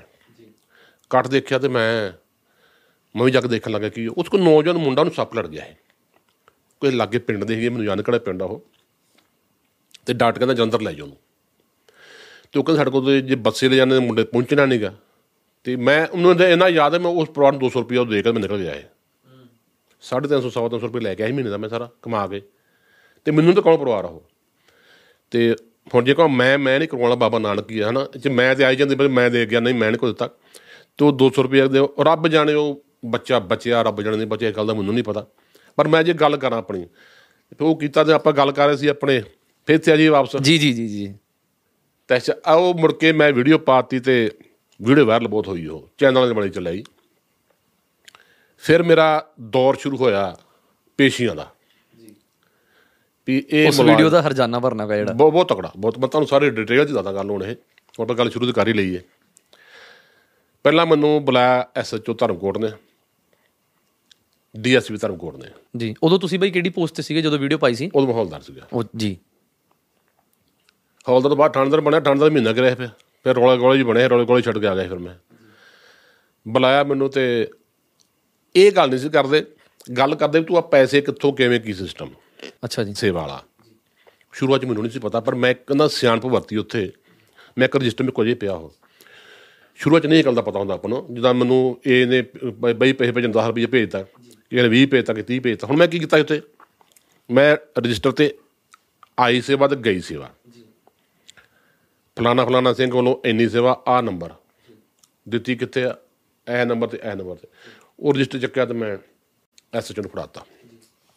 ਮੈਂ ਆ ਸਿਸਟਮ ਸਾਰਾ ਜੀ ਲੱਗਿਆ ਚ। ਫੋਨ ਲਾ ਕੇ ਪਤਾ ਕਰ ਲਓ ਜਿਹਨੂੰ ਗਏ ਆ ਉਹ ਪਤਾ ਕਰ ਜਿਹਦੇ ਆਏ। ਹਾਂ ਬਿਲਕੁਲ ਸਾਫ਼ ਸੁਥਰਾ ਤਰੀਕਾ। ਉਹ ਰਜਿਸਟਰ ਲੈ ਗਏ ਜੀ ਚਲੋ ਉਹਨਾਂ ਆਪਣਾ ਵੇਖਿਆ ਚਾਖਿਆ ਹੋਊਗਾ ਮੈਂ ਇੱਥੇ ਗਾ- ਅਹ ਡਿਊਟੀ ਆਇਆ ਕਰਾਂ। ਅਗਲੇ ਦਿਨ ਫੇਰ ਫੋਨ ਤੁਹਾਨੂੰ ਡੀਐਸਪੀ ਨੇ ਬੁਲਾਇਆ। ਡੀਐਸ ਐਸਪੀ ਹੈਡਕੁਆਟਰ ਨੇ ਬੁਲਾਇਆ। ਉਸ ਤੋਂ ਪਹਿਲਾਂ ਕਦੀ ਨਹੀਂ ਬਾਈ ਇਦਾਂ ਨਾ ਹੁੰਦਾ ਨਾ ਸੀ? ਨਾ ਮਤਲਬ ਹੀ ਨਹੀਂ। ਵੀਡੀਓ ਤੋਂ ਪਹਿਲਾਂ ਕਦੀ ਨਹੀਂ ਹੋਇਆ? ਨਹੀਂ ਬੜੇ ਉਹਦੇ ਚ ਇੱਕ ਸਾਡੇ ਓਐਸਏ ਨੂੰ ਵਾਲੋ ਸੀਗਾ ਮੇਨ ਬੰਦਾ ਜਿਹੜਾ ਹੈਗਾ ਮੈਂ ਨਾਂ ਨਾ ਹੀ ਲਵਾਂ ਵੈਸੇ ਨੂੰ ਪਤਾ ਲੱਗ ਹੀ ਜਾਣਾ। ਉਹ ਅਨੋਲਸ ਵਿੱਚ ਬੰਦਾ। ਤੇ ਖੁਸ਼ੀ ਦੀ ਗੱਲ ਇਹ ਹੈ ਵੀ ਉਸੇ ਪਿੰਡ ਮੈਂ ਵਿਆਹ ਉਸੇ ਪਿੰਡ ਉਹ ਵਿਆਹ ਸੀਗਾ। ਅੱਛਾ ਜੀ। ਮੈਂ ਮੈਨੂੰ ਸੰਧੂ ਵੀ ਕਹਿੰਦਾ ਹੁੰਦਾ ਸੀ ਉਹ। ਤੇ ਉਹ ਜਦੋਂ ਹੋ ਗਿਆ ਨਾ ਕੰਮ ਸ਼ੁਰੂ ਮੈਨੂੰ ਇਹ ਵੀ ਇੱਕ ਮੁੰਡੇ ਨੇ ਦੱਸਿਆ ਸੀਗਾ ਇੱਕ ਨੇ ਪੀਸੀਆਰ ਤੋਂ ਲੱਗਾ ਮੁੰਡਾ ਉਹ। ਕਹਿੰਦਾ ਬਾਈ ਜੀ ਆਈਜੀ ਦਫ਼ਤਰ ਤੋਂ ਫੋਨ ਆਇਆ ਸੀਗਾ ਪੀਸੀਆਰ ਤੋਂ ਉਹ ਪੁੱਛ ਰਿਹਾ ਵੀ ਇਹ ਮੁਲਾਜ਼ਮ ਕੌਣ ਆ ਜਿਹਦੇ ਆ ਵੀਡੀਓ ਪਾਈ ਹੈ। ਮੈਂ ਪਹਿਲਾਂ ਤੁਹਾਨੂੰ ਪੁੱਛ ਰਿਹਾ ਗੱਲ ਮੈਂ ਤੁਸੀਂ ਦੱਸੋ। ਮੈਂ ਤੇ ਇਹ ਕਹਿਣਾ ਕਿ ਦੇਖੋ ਮੇਰੀ 60000 ਤਨਖਾਹ। ਮੈਂ ਟੋਟਲ ਖਰਚੇ ਗਣਾਤੇ ਆਪਦੇ। ਤੇ ਮੈਂ ਬਾਅਦ ਚ ਇਹ ਕਹਿਣਾ ਕਿ ਮੈਨੂੰ 30000 ਰੁਪਏ ਬਚ ਜਾਂਦਾ। ਹੁਣ ਤੁਸੀਂ ਦੱਸੋ ਵਿੱਚ ਮੈਂ ਗਲਤ ਕਿਹਾ ਕੁਛ ਜਾਂ ਸਹੀ ਕਿਹਾ ਬਿਲਕੁਲ ਗਲਤ ਨਹੀਂ ਕਿਹਾ ਜੀ ਸਹਿਮਤ ਹਾਂ ਉਸ ਵੀਡੀਓ ਤੋਂ ਅੱਜ ਵੀ ਸਹਿਮਤ ਹਾਂ। ਹਾਂ ਅਜੀ ਸਹਿਮਤ। ਚਲੋ ਤੁਸੀਂ ਸਹਿਮਤ ਹੋ। ਬੁਲਾਇਆ ਜਾਂਦਾ ਰਿਹਾ ਮੈਨੂੰ ਅੱਜ ਇੱਥੇ ਬੁਲਾ ਲਿਆ ਕੱਲ ਉੱਥੇ ਬੁਲਾ ਲਿਆ, ਅੱਜ ਇੱਥੇ ਬੁਲਾ ਲਿਆ। ਤੇ ਡੀਐਸਪੀ ਹੈੱਡਕੁਆਟਰ ਨੇ ਮੈਨੂੰ ਉਹਨੇ ਬੁਲਾਇਆ। ਇੱਕਦਮ ਮੈਨੂੰ ਫੋਨ ਆਇਆ। ਦੇਖੋ, ਨਾਕੇ ਤੇ ਬੈਠਾ ਮੈਂ। ਸੁਖਿੰਦਰ ਤੂੰ ਐਂ ਕਰ ਵੀ ਤੈਨੂੰ ਐਸਪੀ ਹੈੱਡਕੁਆਟਰ ਨੇ ਬੁਲਾਇਆ। ਤੂੰ 12 ਵਜੇ 12:30 ਵਜੇ ਵਰਦੀ ਪੱਗ ਤੋਂ ਪਹੁੰਚ ਜਾ। ਤੇ ਮੈਂ ਪੱਗ ਲਾਲ ਬੰਨਣੀ ਪੈਂਦੀ ਸੀ, ਜਦੋਂ ਪੇਸ਼ ਹੋਣਾ ਅਫਸਰਾਂ ਦੇ। ਮੈਂ ਪੱਗ ਬੰਨ੍ਹਣਾ ਅਜੇ ਬੰਨ ਰਿਹਾ ਤੇ ਫੋਨ ਆ ਗਿਆ। ਸੁਖਿੰਦਰ ਤੂੰ ਐਂ ਕਰ, ਤੂੰ 10 ਵਜੇ ਆ ਜਾ। ਮੈਂ ਠੀਕ ਆ। ਮੈਂ ਪੱਗ ਲਪੇਟੀ ਵਿੱਚ ਚੱਲ ਪਿਆ। ਮੈਂ ਰਸਤੇ 'ਚ ਗਿਆ ਵਾਂ। ਡੀਐਸਪੀ ਧਰਮਕੋਟ ਦਾ ਫੋਨ ਆਇਆ। ਮੈਨੂੰ। ਜੀ। ਸੁਖਿੰਦਰ ਜਾਂਦਾ ਪਿਆ, ਮੈਂ ਜਾਂਦਾ ਪਿਆ। ਕੋਈ ਗੱਲ ਫਿਕਰ ਨਾ ਕਰ ਤੂੰ। ਮੈਂ ਦੱਸਤਾ ਸਾਹਿਬ ਨੂੰ ਕਿ ਮੁੰਡਾ ਲੋਕ ਸੇਵਾ ਕਰਦਾ ਵਾ। ਇਹੋ ਗੱਲ ਦਾ ਕੋਈ ਨਹੀਂ ਹੈਗੀ। ਮੈਂ ਠੀਕ ਆ ਜੀ। ਮੈਂ ਫੋਨ ਕੱਟਿਆ। ਮੇਰੇ ਮਨ 'ਚ ਹਲਕਾ ਸ਼ੱਕ ਹੋਇਆ ਵੀ ਮੈਨੂੰ ਫੋਨ ਕਿਉਂ ਬਾਰ-ਬਾਰ ਕਰੇ ਅਜੇ ਮੈਂ ਕੱਟਿਆ ਮੋਟਰਸਾਈਕਲ ਬਿੰਦਾ ਫਿਰਦਾ ਵਾਂ। ਪੀਸੀਆਰ ਤੋਂ ਫੋਨ ਫਿਰ ਆ ਗਿਆ। ਸੁਖਿੰਦਰ ਜਲਦੀ ਆ ਜਾ। ਮੈਨੂੰ ਸ਼ੱਕ ਹੋ ਗਈ। ਮੈਂ ਕਿਤੇ ਮੇਰੇ ਤੋਂ ਕਾਰਵਾਈ ਨਾ ਕੀਤੀ ਹੋਈ ਕਰਨ ਦੇ ਮੂਡ ਚ ਨਾ ਹੋਣ, ਜਾਂ ਇਹਨਾਂ ਦਾ ਬੁਲਾ ਰਿਹਾ ਮੈਨੂੰ। ਤੇ ਮੈਂ ਸੱਜਣ ਹਾਈ ਕੋਰਟ ਦੇ ਵਿੱਚ ਵਕੀਲ ਆ ਇੱਕ ਉਹ। ਮੈਂ ਉਹਨੂੰ ਫੋਨ ਲਾਇਆ, ਮੈਂ ਦਾ ਚੱਕਰ ਆ ਵੀ ਮੈਂ ਜਾਵਾਂ ਕਿ ਨਾ ਜਾਵਾਂ? ਸੱਚੀ ਗੱਲਾਂ ਜਿਹੜੀਆਂ ਅੱਜ ਤੱਕ ਦੱਸੀਆਂ ਨੇ ਕਿਸੇ ਨੂੰ। ਇਹ। ਮੈਂ ਥੱਲੇ ਖੜਾ ਓਵਰ ਬ੍ਰਿਜ ਦਾ ਉੱਥੇ ਖੜ ਗਿਆ ਸਾਈਡ 'ਚ ਲਾ ਕੇ ਮੋਟਰਸਾਈਕਲ ਤੇ, ਮੈਂ ਵੀ ਦਾ ਚੱਕਰ ਆ। ਕਹਿੰਦਾ ਤੇਰੇ ਕੋਈ ਲਿਖਤੀ ਹੈ ਮੈਂ ਲਿਖਤੀ, ਕੁਛ ਨਹੀਂ ਹੈ ਕਹਿੰਦਾ, ਫਿਰ ਜਾ। ਕੋਈ ਚੱਕਰ ਨਹੀਂ ਗਾ। ਮੈਂ ਦਫ਼ਤਰ ਗਿਆ ਤੇ ਦਫ਼ਤਰ ਮੇਰਾ ਸਾਲਾ ਲੱਗਦਾ, ਮੁੰਡਾ ਸਾਲਾ ਲੱਗਦਾ ਕਹੋ ਉਹਨੂੰ ਚਾਬੀ ਫੜਾਤੀ ਤੇ ਮੋਬਾਈਲ ਫੜਾਤਾ। ਮੈਂ ਉਹ ਮੋਟਰਸਾਈਕਲ ਖੜਾ ਹੀ ਉਹ ਜੇ ਤਾਂ ਮੈਂ ਆਗਾ ਤੇ ਲੈ ਜਾਊਂਗਾ। ਨਹੀਂ ਤੂੰ ਲੈ ਜੀ ਮੈਂ। ਤੇ ਉਹ- ਉਹਨਾਂ ਭਾਇਆ ਵੱਡੀ ਗੱਲ ਨਹੀਂ ਨਹੀਂ ਸੁਕੁੰਦਰ ਤੂੰ ਆ ਕੰਮ ਗਲਤ ਕਰਦਾ ਤੂੰ ਵੀਡੀਓ ਨਾ ਪਾਇਆ ਕਰ ਤੂੰ ਇਦਾਂ ਕਰਦਾ ਹੈ, ਤੂੰ- ਵੀਡੀਓ ਮਤਲਬ ਕਿਹੜੀ ਬਾਈ ਸੇਵਾ ਵਾਲੀ ਕਿ ਦੋਵੇਂ ਗੱਲਾਂ ਕਰ ਦੋਨੋਂ। ਮਿਕਸ ਜੀਆਂ ਕਰ ਰਹੇ ਸੀ। ਸੇਵਾ ਦੀ ਵੀ ਕਰਦੇ ਹੈਗੇ ਤੇ ਵਿੱਚ ਹਾਂ ਉਹ ਅਸੀਂ ਨੇ ਗੱਲ ਕਹੀ ਉੱਥੇ ਬੈਠੇ ਨੇ। ਕਹਿੰਦਾ ਤੂੰ ਵੀਡੀਓ ਪਾਈ ਨਾ ਉਹ ਆਪਣੇ ਰਿਸ਼ਵਤ ਦੇ ਖਿਲਾਫ। ਮਹਿਕਮੇ ਦੀ ਬਦਨਾਮੀ ਬਹੁਤ ਕੰਦਾ ਹੋਈ ਉਹ ਚ ਮੈਂ ਮਹਿਕਮੇ ਕਿਹੜੀ ਉਹਨਾਂ ਬਦਨਾਮੀ ਹੈ ਇੱਜ਼ਤ ਵਧੀ ਸੀ। ਹੂੰ। ਨਹੀਂ ਨਹੀਂ ਨਹੀਂ ਨਹੀਂ, ਬਹੁਤ ਮਹਿਕਮੇ ਦੀ ਬਦਨਾਮੀ ਹੋਈ ਡਿਪਟੀ ਸਾਹਿਬ ਕਹਿੰਦੇ ਹੈੱਡਕੁਆਟਰ ਸਾਹਿਬ। ਕਹਿੰਦੇ ਫਿਰ ਜਾਂ ਨੌਕਰੀ ਕਰ ਲਾ, ਫਿਰ ਜਾਂ ਫਿਰ ਇਹ ਕੰਮ ਕਰ ਲਾ। ਡੀਐਸਪੀ ਹੈੱਡਕੁਆਟਰ ਸੀ, ਨਾਮ ਭੁੱਲ ਗਿਆ ਉਹਨੇ, ਨਾਮ ਲੱਗਣਾ ਇੱਥੇ ਉਹਨਾਂ ਦਾ। ਤੇ ਮੈਂ ਠੀਕ ਆ ਜੀ ਵਿਚਾਰ ਕਰ ਲੈਂਦਾ। ਮੈਂ ਉੱਥੋਂ ਵਾਪਸ ਆਇਆ। ਫਿਰ ਦੇਖੋ ਲਾਸਟ ਮਹੀਨੇ ਚ ਅ- ਅੱਜ ਵਾਪਸ ਆਇਆ ਤੇ ਸਵੇਰੇ ਫੋਨ ਆਇਆ ਸੁਖਿੰਦਰ ਤੁਸੀਂ ਬਦਲੀ ਹੋ ਗਈ ਦੌਲੇ ਵਾਲੀ ਚੌਂਕੀ ਦੀ। ਦੌਲੇ ਵਾਲੀ ਚੌਂਕੀ, ਬਹੁਤ ਬਦਨਾਮ ਚੌਂਕੀ ਇੱਕ, ਸਾਡੇ ਉੱਥੇ ਪਰੇ ਏਰੀਏ ਦੀ। ਤੇ ਮੈਨੂੰ ਪਤਾ ਸੀ ਵੀ ਇਹ ਮੈਨੂੰ ਫਸਾਉਣ ਨੂੰ ਫਿਰਦੇ ਆ। ਮੈਂ ਸਮਝ ਗਿਆ ਕਹਾਣੀ ਸਾਰੀ ਗੇਮ ਵੀ ਮੈਨੂੰ ਫਸਾਉਣਗੇ ਇਹ। ਤੇ ਉਦੋਂ ਕੀ ਸੀਗਾ ਵੀ ਆਪਾਂ ਜੇ ਤੁਰੰਤ ਪੈਨਸ਼ਨ ਜਾਣਾ ਤਿੰਨ ਅਹ, ਤਨਖਾਹਾਂ ਜਮ੍ਹਾਂ ਕਰਾਉਣੀਆਂ ਪੈਂਦੀਆਂ। ਤੇ ਮੈਂ ਕੀ ਕੀਤਾ ਵੀ ਮੈਂ ਆਪਣੇ ਸੱਜਣ ਕੇ ਕਿਹਾ ਸੱਜਣਾ ਮਿੱਤਰਾਂ ਨੂੰ ਤੇ ਮੈਂ ਤਿੰਨ ਤਨਖਾਹਾਂ ਜਿਹੜੀਆਂ 1 ਲੱਖ 20 ਹਜ਼ਾਰ ਦੀ ਸ਼ਾਇਦ ਉਹਨੂੰ ਕਿਹਾ ਸੀ ਉਹ ਇੰਨੇ ਜਮ੍ਹਾਂ ਕਰਾਉਣੇ ਪੈਣੇ ਉਹ ਅਰੇਂਜਮੈਂਟ ਕਰ ਲਿਆ। ਮੈਂ ਦਫ਼ਤਰ ਚਲੇ ਗਿਆ। ਦਫ਼ਤਰ ਉਹੀ ਉਸੇ ਮਿਲ ਪਿਆ ਹੁਣ ਥੱਲੇ ਹੀ। ਕਹਿੰਦਾ ਤੂੰ ਗਿਆ ਨਹੀਂ ਉੱਥੇ। ਮੈਂ ਕਿੱਥੇ? ਤੇਰੀ ਬਦਲੀ ਕੀਤੀ। ਉਹ ਉਸੇ ਸਾਡੀ ਬ੍ਰਾਂਚ ਹੁੰਦੀ ਜਿਹੜੇ ਸਾਡੀ ਬਦਲੀ ਕਰਦੇ। ਉਹ ਉਸੇ ਬ੍ਰਾਂਚ ਨੂੰ ਕਹਿੰਦੇ ਉਸੇ ਦਾ ਮੇਨ ਹੁੰਦਾ ਜਿਹੜਾ ਬਦਲੀਆਂ ਕਰਦਾ। ਗਿਆ ਨਹੀਂ ਮੈਂ ਕਿੱਥੇ? ਮੈਂ ਮੈਂ ਨਹੀਂ ਜਾਣਾ। ਤੇਰੀ ਬਦਲੀ ਹੋਈ ਹੈ। ਮੈਂ ਵੀ ਆਹ ਲੈ ਐਪਲੀਕੇਸ਼ਨ ਲਿਖੀ ਹੈ। ਮੈਂ ਲੱਗਾ ਤਿੰਨ ਤਨਖਾਹ ਜਮ੍ਹਾਂ ਕਰਾਉਣ। ਮੈਂ ਤਾਂ ਘਰ ਨੂੰ ਚੱਲਿਆ। ਤੁਸੀਂ ਰਿਟਾਇਰਮੈਂਟ ਲੈ ਲੱਗੇ ਸੀ। ਹੂੰ ਮੈਂ ਮੈਂ ਘਰ ਨੂੰ ਚੱਲਿਆ। ਨਹੀਂ ਨਹੀਂ ਨਹੀਂ ਸੁਖਿੰਦਰ ਯਾਰ ਤੂੰ ਐ ਨਾ ਕਰ ਕੋਈ ਗੱਲ ਨਹੀਂ। ਗੱਲ ਕੋਈ ਨਹੀਂ ਦਊਤਾ ਜੇ ਉਹ। ਨਹੀਂ ਭਾਈ ਮੈਂ ਕਿਹਾ ਨੁਕਸਾਨ ਕਰਾਉਣਾ ਆਪਣਾ। ਜਿਹੜੀ ਮੇਰੀ ਹੁਣ ਪੈਨਸ਼ਨ ਮਿਲਣੀ ਆ ਕੱਲ ਤੂੰ ਚੱਕਰ ਪਾਤਾ ਮੈਨੂੰ ਪੈਨਸ਼ਨ ਵੀ ਮਿਲਣੀ। ਹਾਂ ਬਿਲਕੁਲ। ਪੈਨਸ਼ਨ ਵੀ ਮਾਰੀ ਜਾਣੀ। ਬਿਲਕੁਲ। ਤੇ ਜਿਹੜੇ ਫੰਡ ਮਿਲਣੇ ਸਾਰੇ ਖਤਮ ਹੋ ਜਾਣੇ। ਚਲ ਕੋਈ ਨਹੀਂ ਕੋਈ ਨਹੀਂ ਜਾ ਉੱਥੇ ਗੱਲ ਨਹੀਂ ਤੂੰ ਜਾ ਉੱਥੇ ਗੱਲ ਨਹੀਂ ਮੈਨੂੰ ਫੇਰ ਉੱਥੇ ਭੇਜਤਾ। ਵੀ ਜਦ ਦੀ ਬਦਲੀ ਨਹੀਂ ਕਰਦੇ। ਮੈਂ ਗਿਆ ਉੱਥੇ। ਤੀਜਾ ਦਿਨ ਹੋਇਆ ਤਾਂ ਪੁਲਿਸ ਲਾਈਨ ਦੀ ਬਦਲੀ ਹੋ ਗਈ। ਮੈਂ ਪੁਲਿਸ ਲਾਈਨ ਚਲਾ ਗਿਆ। ਪੁਲਿਸ ਲਾਈਨ ਚਲਾ ਗਿਆ ਕੁਝ ਕੁ ਦਿਨ ਹੋਏ ਆ ਤੇ ਮੈਨੂੰ ਇੱਕ ਸੱਚ ਤੁਹਾਨੂੰ ਹੋਰ ਗੱਲ ਦੱਸਦਾ। ਉੱਥੇ ਰਾਤ ਨੂੰ 1 ਵਜੇ ਨਾਕੇ ਤੇ ਐਸਐਸਪੀ ਸਾਹਿਬ ਆਉਂਦੇ ਆ ਜਲੰਧਰ ਸਾਈਡ ਤੋਂ। ਜਦੋਂ ਸਾਡੇ ਉਸ ਟਾਈਮ ਲੱਗੇ ਹੋਏ ਐਸਐਸਪੀ ਉਹਨਾਂ ਵੇਖ ਕਣੀਆਂ ਪੀਂਦੇ ਥੱਲੇ ਬੈਠੇ ਅਹ, ਆਪਣੇ ਤੰਬੂ 'ਚ ਤੇ ਸਾਹਿਬ ਆ ਗਏ ਤੇ ਬਾਹਰ ਆ ਗਏ ਸਲੂਟ ਮਾਰਿਆ। ਚਲੋ ਅਫਸਰਾਂ ਗਰਮ ਹੋਣਾ ਸੀਗਾ ਵੀ ਤੁਸੀਂ ਬੈਠੇ ਆਰਾਮ ਨਾਲ ਵੀ ਚੈਕਿੰਗ ਨਹੀਂ ਕਰਦੇ ਰਾਤ ਦਾ ਟਾਈਮ ਕਰਦੇ ਕਰਦੇ ਕਰਦੇ ਫਿਰ ਮਿਲਣ ਲੱਗਾ ਪਈ ਮੈਂ ਕਹਿੰਦਾ ਤੈਨੂੰ ਕਦੇ ਵੇਖਿਆ ਲੱਗਦਾ? ਮੈਂ ਸੁਖਿੰਦਰ ਸਿੰਘ ਮੈਂ ਤੇਰਾ ਕੰਮ ਹੋ ਗਿਆ ਫਿਰ। ਤੂੰ ਉਹ ਨਹੀਂ ਜਿਹੜਾ ਵੀਡੀਓ ਪਾਉਣਾ? ਹਾਂਜੀ। ਮੈਂ ਤਾਂ ਹੈਰਾਨ ਆ ਇੱਕ ਸਿਪਾਹੀ ਮੈਂ ਇੱਕ ਸਿਪਾਹੀ ਇੱਕ ਐਸਐਸਪੀ ਸਾਹਿਬ ਦਾ ਰੈਂਕ ਉਹ ਮੈਂ ਉਹਨਾਂ ਨਾਲ ਗੱਲਾਂ ਥੋੜਾ ਫੁਕਰੀਆਂ ਮਾਰਦਾ। ਤੂੰ ਵੀਡੀਓ ਪਾਉਣਾ ਹੈ ਤੂੰ ਇੰਟਰਵਿਊ ਦੇਣਾ ਉਹਦੇ ਕਿ ਮੇਰੀ ਵੀਡੀਓ ਵਾਇਰਲ ਹੋਈ ਸ਼ਾਇਦ ਤੂੰ ਦੇਖਿਓ ਮਾਤਾ ਦਾ ਮਕਾਨ ਡਿੱਗਾ ਸੀ ਮਕਾਨ ਦਾ ਮਾਤਾ ਦੇ ਮਕਾਨ ਵਾਸਤੇ ਵੀਡੀਓ ਪਾਈ ਸੀ। ਹਾਂਜੀ ਹਾਂਜੀ। ਨਵੀਂ ਨਵੀਂ। ਜੀ ਜੀ ਜੀ ਜੀ। ਉੱਥੋਂ ਕੰਮ ਸ਼ੁਰੂ ਹੋਇਆ ਸੀ ਜ਼ਿਆਦਾ ਮੇਨ ਜੀ। ਤੇ ਉਹ ਵਿੱਚ ਉਹ ਚੱਲ ਪਿਆ। ਤੇ ਜਾਣਾ ਕਹਿੰਦੇ ਸਵੇਰੇ ਦਫ਼ਤਰ ਆ ਜੀ। ਵਰਦੀ ਪਾ ਗਿਆ। ਮੈਂ ਠੀਕ ਆ ਜੀ। ਮੈਂ ਸਵੇਰੇ ਦਫ਼ਤਰ ਗਿਆ। ਪਰ ਸਵੇਰੇ ਉਹ ਟੋਨ ਹੈ ਨਹੀਂ ਸੀ। ਸਵੇਰੇ ਟੋਨ ਨਹੀਂ ਸੀ, ਸਵੇਰੇ ਉਹ ਸੌਫਟ ਲੈਜਾ ਸੀਗਾ ਤੇ ਮੈਨੂੰ ਕਹਿੰਦੇ ਕਾਕਾ ਗੱਲ ਸੁਣ ਮੇਰੀ ਤੇਰਾ ਨੁਕਸਾਨ ਹੋ ਸਕਦਾ। ਆਪਾਂ ਇਹ ਕੰਮ ਨਹੀਂ ਕਰ ਸਕਦੇ ਮਹਿਕਮੇ ਚੋਂ ਵਰਦੀ ਪਾ ਕੇ ਨਾ ਤੇ ਤੇ ਕਾਰਵਾਈ ਹੋ ਜਾਣੀ ਤੂੰ ਡਿਸਮਿਸ ਹੋ ਜਾਏਗਾ ਤੇ ਤੇ ਪਰਚਾ ਹੋ ਜਾਣਾ। ਅਫਸਰ ਸੀ ਠੀਕ ਹੈ ਜੀ ਠੀਕ ਹੈ ਮੈਂ ਕਿਹਾ ਬਾ ਵਾਪਸ ਆ ਗਿਆ। ਅੱਛਾ ਲਾਈਨ ਦੀ ਬਦਲੀ ਹੁੰਦੀ ਫਿਰ ਮੈਂ ਉੱਥੇ ਆਉਣ ਲਾਈਨ ਦੀ ਬਦਲੀ ਹੋ ਗਈ ਮੇਰੀ। ਲਾਈਨ ਤੋਂ ਲਾਈਨ 'ਚ ਮੈਂ ਮੁੜ ਕੇ ਬਣ ਗਿਆ ਥਾਣੇਦਾਰ ਮੇਰੀ ਉਦੋਂ ਲਾਗੇ ਸਟਾਰ। ਐਸਐਸਪੀ ਸਾਹਿਬ ਨੇ ਮੈਨੂੰ ਫਿਰ ਸਪੈਸ਼ਲ ਬੁਲਾਇਆ। ਉਹ ਐਸਐਸਪੀ ਸੀਗੇ। ਮੈਨੂੰ ਬੁਲਾਇਆ ਤੇ ਮੈਂ ਗਿਆ। ਕੱਲੇ ਤੋਂ ਅੰਦਰ ਬੁਲਾਇਆ ਮੈਨੂੰ। ਤੇ ਬੜਾ ਵਧੀਆ ਮੈਨੂੰ ਹੱਥ ਮਿਲਾ ਕੇ ਮਿਲੇ ਤੇ ਵਧਾਈ ਦਿੱਤੀ ਮੈਨੂੰ। ਉਹ ਕਹਿੰਦੇ ਤੂੰ ਇੰਨਾ ਫਿੱਟ ਆ ਤੇ ਤੂੰ ਕਿੱਥੇ ਲੈਣਾ ਲੂਣਾ ਤੁਰੇ ਫਿਰਦਾ? ਤੇ ਮੈਂ ਹੁਕਮ ਕਰੋ। ਕਹਿੰਦਾ ਜਿਹੜੇ ਮਰਜ਼ੀ ਦੋ ਬੰਦੇ ਲੈ ਲਓ। ਲੈ ਲਾ ਮੈਨੂੰ ਕਹਿੰਦੇ। ਮੋਗੇ ਦੇ ਜਿਹੜੇ ਮਰਜ਼ੀ। ਤੂੰ ਸਿਰਫ ਬੰਦੇ ਹੀ ਕਰਨੇ ਜਿਹੜੇ ਬੰਦੇ ਨਸ਼ੇ ਵਾਲੇ ਨਾ। ਕੱਲੇ ਉਹ ਬੰਦੇ ਚੱਕਣੇ ਆ। ਸੱਚਾਈ ਆ। ਤੇ ਮੈਂ ਕਿਹਾ ਵੀ ਅੱਜ ਮੇਰੇ ਦਿਲ ਦੀ ਗੱਲ ਹੋਈ ਆ। ਜੋ ਮੈਂ ਚਾਹੁੰਦਾ ਸੀ। ਹੁਣ ਇਹ ਅੱਜ ਤੱਕ ਦੱਸੀ ਨਹੀਂ ਗੱਲਾਂ। ਤੇ ਕਿਉਂਕਿ ਮੈਂ ਚਾਹੁੰਦਾ ਹੀ ਕੰਮ ਕਰਨਾ ਹੈ ਜੀ ਬਿਲਕੁਲ। ਜਿਹੜਾ ਉਹਨੂੰ ਕਹਿੰਦਾ ਮੈਂ ਜਿਹੜੀ ਵੀਡੀਓ ਪਾਈ ਮੈਂ ਤਾਂ ਹੀ ਪਾਈ ਸੀ ਉਹਦੇ ਤੇ। ਵੀ ਆਉਣ ਲੱਗਾ ਸੀ ਤੁਸੀਂ ਵੀਡੀਓ ਪਾਈ ਜਿਹਦੇ ਵਿੱਚ ਤੁਸੀਂ ਮਾਨ ਸਾਹਿਬ ਨੂੰ ਕਿਹਾ ਕਿ ਮੈਨੂੰ ਮੌਕਾ ਦਿਓ। ਐਸਐਸਪੀ ਸਾਹਿਬ ਤੇ ਮੈਂ ਦੋਵੇਂ ਅੰਦਰ ਤਾਂ ਮੈਨੂੰ ਐਸਐਸਪੀ ਨੇ ਇਹ ਗੱਲ ਕਹੀ ਹੈ ਵੀ ਦੋ ਬੰਦੇ ਜਿਹੜੇ ਫਿਰ ਮੈਂ ਰੀਡਰ ਕੋ ਗਿਆ। ਮੈਂ ਦੋ ਬੰਦੇ ਕਹਿੰਦੇ ਕਿਹੜੇ ਮੈਂ ਮੈਂ ਬੰਦੇ ਲੱਭ ਲੈਣ ਦਿਓ। ਅੱਛਾ ਦੋ ਬੰਦੇ ਲੱਭ ਲਏ ਮੈਂ। ਦੋ ਬੰਦੇ ਲੱਭ ਲਏ ਤੇ ਬਦਲੀ ਕਿੱਥੋਂ ਨਹੀਂ ਕਰਤੀ ਮੇਰੀ ਅਕਸਾਈ ਦੀ। ਸਭ ਤੋਂ ਬਦਨਾਮ ਕੱਲ ਕੋ ਲਾਈਨ ਜੀ ਹੈਗੀ ਉਹ। ਵੀ ਉਹ ਸ਼ਰਾਬ ਸ਼ੁਰੂ ਫੜਦੇ ਹੁੰਦੇ ਤੇ ਸ਼ਰਾਬ ਪੈਸੇ ਪੂ ਲਾ ਕੇ ਛੱਡ ਦਿੰਦਾ ਸਿਸਟਮ ਉਹਨਾਂ ਦਾ ਮੈਂ ਦੇਖਿਆ ਸਾਰਾ ਜਾ ਕੇ ਉੱਥੇ। ਉਧਰੋਂ ਕਿਦਾਂ ਉਧਰ ਆ ਕੰਮ ਕਰਤਾ ਉਦੋਂ ਮੈਨੂੰ ਲਿਖ ਕੇ ਦੇਤੀ ਆਪਣੀ ਪੈਨਸ਼ਨ ਉਹ ਪੈਨਸ਼ਨ ਦੇ ਵੀ 3 ਮਹੀਨੇ ਦੇ ਬਾਅਦ ਆਪਣੀ ਰੂਟੀਨ ਚ ਤੁਸੀਂ ਆਪਣੇ ਘਰੇ ਆਏ ਸੌਰੀ ਬਾਈ ਮੈਂ ਇੰਟਰਰਪਟ ਕਰ ਰਿਹਾ। ਜਿਹੜੀ ਉਹ ਐਕਸਾਈਜ਼ ਵਾਲੀ ਤੁਸੀਂ ਗੱਲ ਕਰ ਰਹੇ ਹੋ ਜੋ ਬਦਨਾਮ ਮਹਿਕਮਾ ਹੈ ਤੁਹਾਡੇ ਮਨ 'ਚ ਨਹੀਂ ਆਇਆ ਕਿ ਜਾ ਕੇ ਉਹਨੂੰ ਮੈਂ ਸਾਫ਼ ਸੁਥਰਾ ਕਰਾਂ? ਨਹੀਂ ਹੋ ਸਕਦਾ। ਉਹ, ਕਿਉਂ? ਨਹੀਂ ਹੋ ਸਕਦਾ। ਜਿਹੜਾ ਐਕਸਾਈਜ਼ ਵਾਲੇ ਆ ਨਾ ਜਿਹੜੇ ਐਕਸਾਈਜ਼ ਇਹਦਾ ਧੰਦਾ ਪਤਾ ਕੀ ਆ? ਇਹ ਮੈਂ ਦੇਖਿਆ ਤਾਂ ਲੋਕਾਂ ਦੇ ਭਾਂਡੇ ਤੱਕ ਚੱਕੇ ਲੈਂਦੇ ਉੱਥੋਂ। ਹੂੰ। ਮੈਂ ਦੇਖਿਆ। ਹੁਣ ਮੈਂ ਤੁਹਾਨੂੰ ਇਸੇ ਗੱਲ ਦੱਸ ਦਿੰਦਾ ਵੀ ਇੱਕ ਲਾਗੇ ਪਿੰਡ ਉੱਥੇ ਇੱਕ ਮਾਤਾ ਵਿਚਾਰੀ ਉਹਦੇ ਘਰੋਂ ਇੱਕ ਡੋਣੀ ਢੀ ਹੁੰਦੀ ਜਿਹਦੇ ਦੁੱਧ ਦੁੱਧ ਲੈ ਕੇ ਆਉਂਦੇ ਪਾਣੀ ਪੂਣੀ ਲੈ ਕੇ ਜੀ ਆਉਂਦੇ। ਜੀ ਜੀ। ਉਹ ਚ ਇੱਕ ਬੋਤਲ ਸ਼ਰਾਬ ਦੀ ਪਈ। ਇਹਨਾਂ ਨੂੰ ਲੱਭ ਗਈ ਹੁਣ ਇਹਨਾਂ ਐਕਸਾਈਜ਼ ਵਾਲੇ ਹੁੰਦੇ ਨਾਲ ਦਾ ਸਿਵਲ ਦੇ ਬੰਦੇ ਰੱਖੇ ਹੁੰਦੇ ਆ। 5-5000 ਤੇ 2-2000 ਤੇ 3-3000 ਤੇ ਉਹ 20-15 ਜਣੇ ਉਹ ਹੁੰਦੇ ਤਿੰਨ ਚਾਰ ਗੱਡੀਆਂ ਭਰ ਕੇ ਲਾਲਾ ਕਰਕੇ ਤੁਰ ਪੈਂਦੇ ਆ। ਸਿਰਫ ਦੋ ਮੁਲਾਜ਼ਮ ਹੁੰਦੇ ਨਾਲ। ਉੱਥੇ ਗਏ ਤੇ ਉਹ ਕੀ ਕੀਤਾ ਵੀ ਡੋਣੀ ਚੱਕ ਲਈ ਉਹਦੀ। ਉਹ ਮਾਤਾ ਮਿੰਤਾਂ ਕਰੀ ਜਾ ਵਿਚਾਰੀ ਕਹਿੰਦੀ ਪੁੱਤ ਅਸੀਂ ਦੁੱਧ ਲੈ ਕੇ ਦਾ ਇਹ ਡੋਣੀ ਗਰੀਬ ਵਾਲਾ ਘਰ ਸੀਗਾ। ਉਹ ਅੱਗੇ ਨਾ ਗਿਆ ਮੈਂ ਉਹ ਮਾਤਾ 200 ਰੁਪਏ ਦੇ ਗਿਆ ਉਹਦੇ ਵਿੱਚ ਸ਼ਰਾਬ ਦੀ ਬੋਤਲ ਸੀ? ਇੱਕ ਬੋਤਲ ਸ਼ਰਾਬ ਦੇ ਵਿੱਚ। ਉਹਨਾਂ ਵਿੱਚ ਰੱਖੀ ਤੋਂ ਉੱਪਰ ਰੱਬ ਜਾਣੇ ਨਾਲ ਵੇਚਣੀ ਸੀ ਰੱਬ ਜਾਣੇ ਪੀਣ ਵਾਸਤੇ ਇਹ ਬਾਰੇ ਨਹੀਂ ਪਤਾ ਘਰ ਗਰੀਬ ਜਿਹਾ ਸੀ ਉਹ। ਤੇ ਮੈਂ ਉਹ ਆਉਣ ਲੱਗਿਆ ਮਾਤਾ ਨੂੰ ਜੇ ਤੂੰ 200 ਰੁਪਏ ਕੱਢਿਆ ਮਾਤਾ ਮਾਤਾ ਇਹ ਨਹੀਂ ਮਿਲਣੀ ਤੇ ਆਪਣੀ ਜਗ੍ਹਾ ਮੈਂ ਨਵੀਂ ਲਿਆ ਅੱਛਾ ਜੀ।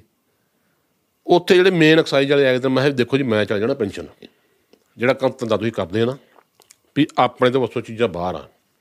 ਇਹ ਕਰਦੇ ਫੜ ਲਿਆ ਬੰਦਾ। ਦੋ ਬੋਤਲਾਂ ਜਾਂ ਚਾਰ ਬੋਤਲਾਂ ਫੜ ਲਈਆਂ ਰੁਪਈਆ 5000 ਲਿਆ 10000 ਲਿਆ ਉਹ ਪਾਇਆ ਜੇਬ 'ਚ। ਨਾਲ ਦੇ ਮੁਲਾਜ਼ਮ ਲੈਂਦੇ ਮੈਂ ਪਹਿਲਾਂ ਕਿਹਾ ਮੈਂ ਤੇਰਾ ਨਾ ਪੈਸੇ ਲੈਣੇ ਤੇ ਨਾ ਮੈਨੂੰ ਨਾ ਪੈਣਾ ਕੋਈ ਮਤਲਬ ਆ। ਮੇਰਾ ਮਹੀਨਾ ਇੱਕ ਰਹਿ ਗਿਆ। ਠੀਕ ਆ ਨਾ ਪਹਿਲਾਂ ਮੈਂ ਉਦੋਂ ਪਹਿਲਾਂ ਲਿਖ ਦੇ ਚੁੱਕਾ ਸੀ ਮੈਂ। ਜੀ ਉਸ ਤੋਂ ਪਹਿਲਾਂ ਦੇ ਚੁੱਕੇ ਸੀ। ਲਿਖਦੇ ਜੋ ਦੇਖਿਆ ਨਾ ਮੈਨੂੰ ਐਕਸਾਈਜ਼ ਦੀ ਬਦਲੀ ਕਰਤੀ ਆ। ਐਕਸਾਈਜ਼ ਅਲੱਗ ਚੀਜ਼ ਆ। ਜਿਹਦਾ ਨਸ਼ੇ ਦਾ ਕੰਮ ਜਿਹੜਾ ਮੈਨੂੰ ਦਿੱਤਾ ਇਹਨਾਂ ਨੇ ਸਿਰਫ ਉਹੀ ਬੰਦੇ ਚੱਕਣੇ ਆ ਤੇ ਫਿਰ ਉਹ ਕੰਮ ਕਰ ਲੈਣਾ ਫਿਰ ਮੈਂ ਕਰਨਾ ਹੀ ਕੰਮ ਉਹ। ਕਿ ਮੈਂ ਚਾਹੁੰਦਾ ਸੀ ਕੰਮ ਉਹ। ਉਹ ਕੰਮ ਹੋਇਆ ਨਾ। ਤੇ ਐਕਸਾਈਜ਼ ਚੋਂ ਮੁੜ ਕੇ ਜਿਹੜਾ ਮੇਨ ਸੀਗਾ ਠੇਕੇਦਾਰ ਆਇਆ ਤਾਂ ਮੈਂ ਦੱਸਿਆ ਮੈਂ ਇੱਕ ਮਹੀਨਾ ਮੇਰਾ ਬਾਕੀ ਰਹਿ ਗਿਆ। ਮੈਂ ਤਾਂ ਆਪਣਾ ਟਾਈਮ ਕੱਢਣਾ। ਜਾਂ ਕਹਿੰਦਾ ਤੂੰ ਸਾਈਡ ਤੋਂ ਕੰਮ ਕੱਢੀ ਜਾ ਕਹਿੰਦਾ। ਕਿਉਂਕਿ ਇਹਦੇ 'ਚ ਬੰਦਾ ਫਸੇ ਫਸਿਆ ਹੁੰਦਾ ਇੱਕ ਚੱਕਰ ਲਾਈਨ ਦੇ ਵਿੱਚ ਕਿਤੇ ਕਈ ਵਾਰ ਦੇਖਿਆ ਲੜਾਈ ਝਗੜਾ ਹੋ ਜਾਂਦਾ ਪਰਚੇ ਪੁਰਚੇ ਹੋ ਜਾਂਦੇ ਇਹਦਾ। ਫਿਰ ਲਾਸਟ ਤੁਹਾਨੂੰ ਦੱਸਾਂ ਲਾਸਟ ਮਹੀਨਾ ਮਹੀਨਾ ਕੀ ਹੈ ਫਿਰ? ਫਿਰ ਉੱਥੋਂ ਬਦਲ ਕੇ ਮੇਰੀ ਧੱਲੇ ਕੇ ਪੁਲੀ ਆ ਮੋਗੇ 'ਚ ਇੱਕ ਨਾਕਾ। ਉੱਥੇ ਕੈਮਰੇ ਲੱਗੇ ਹੋਏ ਆ। ਉਹਨਾਂ ਕੰਟੈਕਟ ਪੀਸੀਆਰ ਤੇ ਆ ਸੰਪਰਕ। ਹੁਣ ਉੱਥੇ ਮੇਰੀ ਬਦਲੀ ਕਰਤੀ। ਲਾਸਟ ਮੇਰਾ ਮਹੀਨਾ ਇੱਕ ਰਹਿ ਗਿਆ। ਉੱਥੇ ਬਦਲੀ ਕਰਤੀ ਤੇ ਉੱਥੇ ਹੁਣ ਕੀ ਹੁੰਦਾ? ਪਾ 8 ਤੋਂ 8 ਨਾਕਾ। ਜੀ ਸਵੇਰੇ ਸ਼ਾਮੀ 8 ਸਵੇਰੇ 8 ਤੋਂ ਸ਼ਾਮੀ 8 ਤੱਕ। ਹੁਣ ਉੱਤੇ ਜੋ ਨੱਕ ਤੇ ਪੰਜ ਬੰਦੇ ਹੁੰਦੇ ਕਿਸੇ ਵੇਲੇ ਚਾਰ ਕਿਸੇ ਵੇਲੇ ਪੰਜ ਬੰਦੇ ਹੁੰਦੇ। ਮੈਨੂੰ ਨਾਕਾ ਖਤਮ ਹੋਣ ਤੋਂ ਕਈ ਵਾਰ 5-7 ਮਿੰਟ ਪਹਿਲਾਂ ਫੋਨ ਆਉਣਾ। ਸੁਖਿੰਦਰ ਕਿੱਥੇ ਆ? ਪੀਸੀਆਰ ਤੋਂ ਨਾਕੇ ਤੇ ਆ। ਕੈਮਰੇ ਦੇ ਸਾਹਮਣੇ ਹੋ। ਜੀ। ਕੱਲੇ ਨੂੰ ਮੈਨੂੰ? ਜੀ। ਮੈਂ ਕੈਮਰੇ ਸਾਹਮਣੇ ਥੋੜਾ ਇਹਨੂੰ ਇਹਨੂੰ ਓਕੇ। ਠੀਕ ਆ ਕੋਈ ਨਹੀਂ ਕਰ ਡਿਊਟੀ ਚਾਰਾਂ ਪੰਜਾਂ ਬੰਦੇ ਜੋ ਕੱਲੇ ਸੁਖਿੰਦਰ ਨੂੰ ਨੱਕ ਤੇ ਚੈੱਕ ਕੀਤਾ ਜਾਂਦਾ ਹੈ। ਅਖੀਰਲੇ ਦਿਨ ਤੱਕ। ਮੈਂ ਅਜੇ ਹਫ਼ਤਾ ਕਰਨਾ ਪੈਨਸ਼ਨ ਆਉਣ ਚ। ਉਹ ਡਿਊਟੀ ਸਾਹਿਬ ਉਸ ਨਾਕੇ ਤੇ ਇੱਕ ਦਿਨ ਡਿਊਟੀ ਲੱਗ ਗਈ।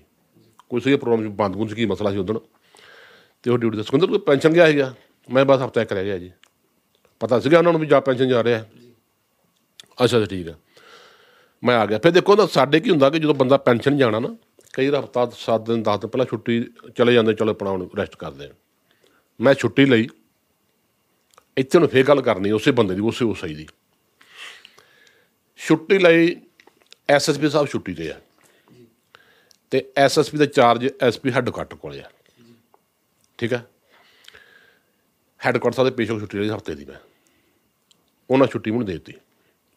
ਛੁੱਟੀ ਦੇਤੀ ਤੇ ਮੈਂ ਪਰਵਾਨਾ ਲੈਣ ਗਿਆ। ਪਰਵਾਨਾ ਨੂੰ ਉੱਥੋਂ ਉਸੇ ਬ੍ਰਾਂਚ ਚੋਂ ਮਿਲਦਾ। ਤੇ ਉਹਨੇ ਦੇਖਿਆ ਸੁਖਿੰਦਰ ਆ ਗਿਆ ਤੇ ਉਹਨੇ ਮਾਰਿਆ ਫੋਨ ਦੋ ਉਸੇ ਕਹਿੰਦਾ ਪਰਵਾਨਾ ਨਹੀਂ ਦੇਣਾ। ਉਹ ਕਿਉਂ? ਸੁਖਿੰਦਰ ਸਿੰਘ ਅੱਗੇ। ਜੀ। ਪਰਵਾਨਾ ਨਹੀਂ ਦੇਣਾ। ਮੈਂ ਛੁੱਟੀਆਂ ਤੇ ਉਹਨੇ ਛੁੱਟੀਆਂ ਬੰਦ ਮੈਂ ਛੁੱਟੀ ਮੈਂ ਯਾਰ ਕੱਲ ਅੱਜ ਬੁਲਾ ਰਵਾਨਗੀ ਹੋਈ ਮੰਗਾਏ ਹੋਏ ਆ। ਕਿ ਨਹੀਂ ਸਾਹਿਬ ਆਉਣਗੇ ਤੇ ਫਿਰ ਤਾਂ ਮੈਂ ਵੀ ਹੈੱਡਕੁਆਟਰ ਸਾਹਿਬ ਦੇ ਪੇਸ਼ ਹੋ ਕੇ ਲਈ ਆ ਵੀ ਉਹ ਸਾਹਿਬ ਇਸ ਟਾਈਮ ਉਹੀ ਨੇ। ਬਿਲਕੁਲ। ਜਿਹੜੇ ਇਸ ਟਾਈਮ ਬੈਠੇ ਉਹੀ ਨੇ। ਬਿਲਕੁਲ। ਉਹਨਾਂ ਕੋਲ ਚਾਰਜ ਆ। ਨਹੀਂ ਦਿੱਤੀ। ਤੇ ਮੈਂ ਉਹਦੇ ਸਾਹਮਣੇ ਉਹ ਪਰਚੀ ਪਾੜੀ ਤੇ ਮੈਂ ਆਲਾ ਭਰਾ ਮੈਂ ਜਾਂਦਾ ਮੈਂ ਹਫਤਾ ਕੋਲ ਕੱਢ ਲੂੰ ਖਸੋ ਹੋਰ ਕੀ ਮੇਰਾ ਦਿਨ ਟੱਪ ਕੱਢ ਲਿਆ। ਅਖੀਰਲੇ ਦਿਨ ਸਵੇਰੇ ਪੰਛਣ ਜਾਣਾ ਮੈਂ। ਰਾਤ ਨੂੰ ਮੈਂ 8 ਵਜੇ ਨਾਕਾ ਫੜਦਾ ਸਵੇਰੇ 8 ਵਜੇ ਛੱਡਦਾ। ਰਾਤ ਡਿਊਟੀ ਕਰਕੇ ਆਪਣੀ ਤੇ ਸਵੇਰੇ ਫੇਰ ਮੈਂ ਪੈਨਸ਼ਨ ਗਿਆ ਸੀਗਾ। ਇਹ ਮੇਰੀ ਪੈਨਸ਼ਨ ਜਾਣ ਦੀ ਕਹਾਣੀ ਆ। ਜੀ। ਬਈ ਤੁਸੀਂ ਕਦੀ ਜ਼ਿੰਦਗੀ 'ਚ ਰਿਸ਼ਵਤ ਨਹੀਂ ਲਿੱਤੀ?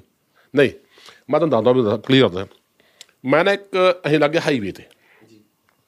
ਹਾਈਵੇ ਗੱਡੀਆਂ। ਮੈਂ ਸਾਰੇ ਲੋਕਾਂ ਦੀ ਗੱਲ ਪਹੁੰਚ ਜਾਣੀ ਹੋਣੀ ਜੀ। ਹਾਈਵੇ ਗੱਡੀ ਦਾ ਕੀ ਹੁੰਦਾ ਹੈ ਕਿ ਜਦੋਂ ਮੈਨੂੰ ਪਹਿਲਾਂ ਨਹੀਂ ਇਹ ਗੱਲ ਦਾ ਪਤਾ ਜਦੋਂ ਦੰਨਾ ਮੈਂ ਗਿਆ ਤੇ ਉੱਥੇ ਕੀ ਹੁੰਦਾ ਹੈ ਨਾ ਕੱਟੇ ਵਾਲੀਆਂ ਗੱਡੀਆਂ ਆਉਂਦੀਆਂ ਕੱਟੇ ਲੈ ਕੇ ਜਾਂਦੀਆਂ। ਜਾਨਵਰ? ਕੱਟੇ ਕੱਟੇ ਕੱਟੀਆਂ ਜੀ। ਕੱਟੜੂ ਜਿਹਨੂੰ ਕੱਟੜੂ ਕਹਿੰਦੇ ਜੀ, ਆਪਾਂ ਜੀ, ਜੀ, ਡੰਗਰ। ਉਹ ਯੂਪੀ ਜਾਂਦੇ ਵੜਦੇ ਵੜਦੇ ਨਹੀਂ ਜਾ। ਕਿਤੇ ਉਹ ਗੱਡੀਆਂ ਜਾਂਦੀਆਂ ਤੇ ਉਹਨਾਂ ਪੱਕੇ ਲਾਏ ਹੁੰਦੇ ਸੀਗੇ। ਉਹਨਾਂ ਗੱਡੀ ਖੜੀ ਹੋਣੀ ਕੋਲ ਖੜਨਾ ਬ੍ਰੇਕ ਮਾਰੀ ਰੁਪਿਆ 100 200 ਫੜਕ ਨਹੀਂ ਕਰਨਾ। ਜਿਸ 'ਚ ਉਹ ਗਾਵਾਂ ਗੂਵਾਂ ਲੈ ਕੇ ਜਾਂਦੇ ਸੀ ਮੇਰੇ ਖਿਆਲ ਨਾਲ ਉਹ ਸ਼ਾਇਦ ਗਾਵਾਂ ਵੀ ਹੁੰਦੀਆਂ ਹੋਣਗੀਆਂ। ਉਹ ਹਾਂ ਹਾਂ ਪਿੱਛੇ ਜਦੋਂ ਕਾਫੀ ਫੜਦੇ ਵੀ ਸੀਗੇ ਉਹਨਾਂ ਨੂੰ। ਉਹ ਐ ਕੱਟੇ ਕਹਿੰਦੇ ਪਰ ਹੋਰ ਤਾਂ ਗਾਵਾਂ ਵੀ ਪਾਉਂਦੇ ਹੁਣ ਉਹ। ਉਦੋਂ ਇੰਨਾ ਨਹੀਂ ਸੀ ਹੁੰਦਾ ਆਪਣਾ ਸੋਸ਼ਲ ਮੀਡੀਆ ਇਹ ਮੈਂ 2007 ਤੋਂ 6 ਉਹ ਨਹੀਂ ਗੱਲਾਂ ਇਹ।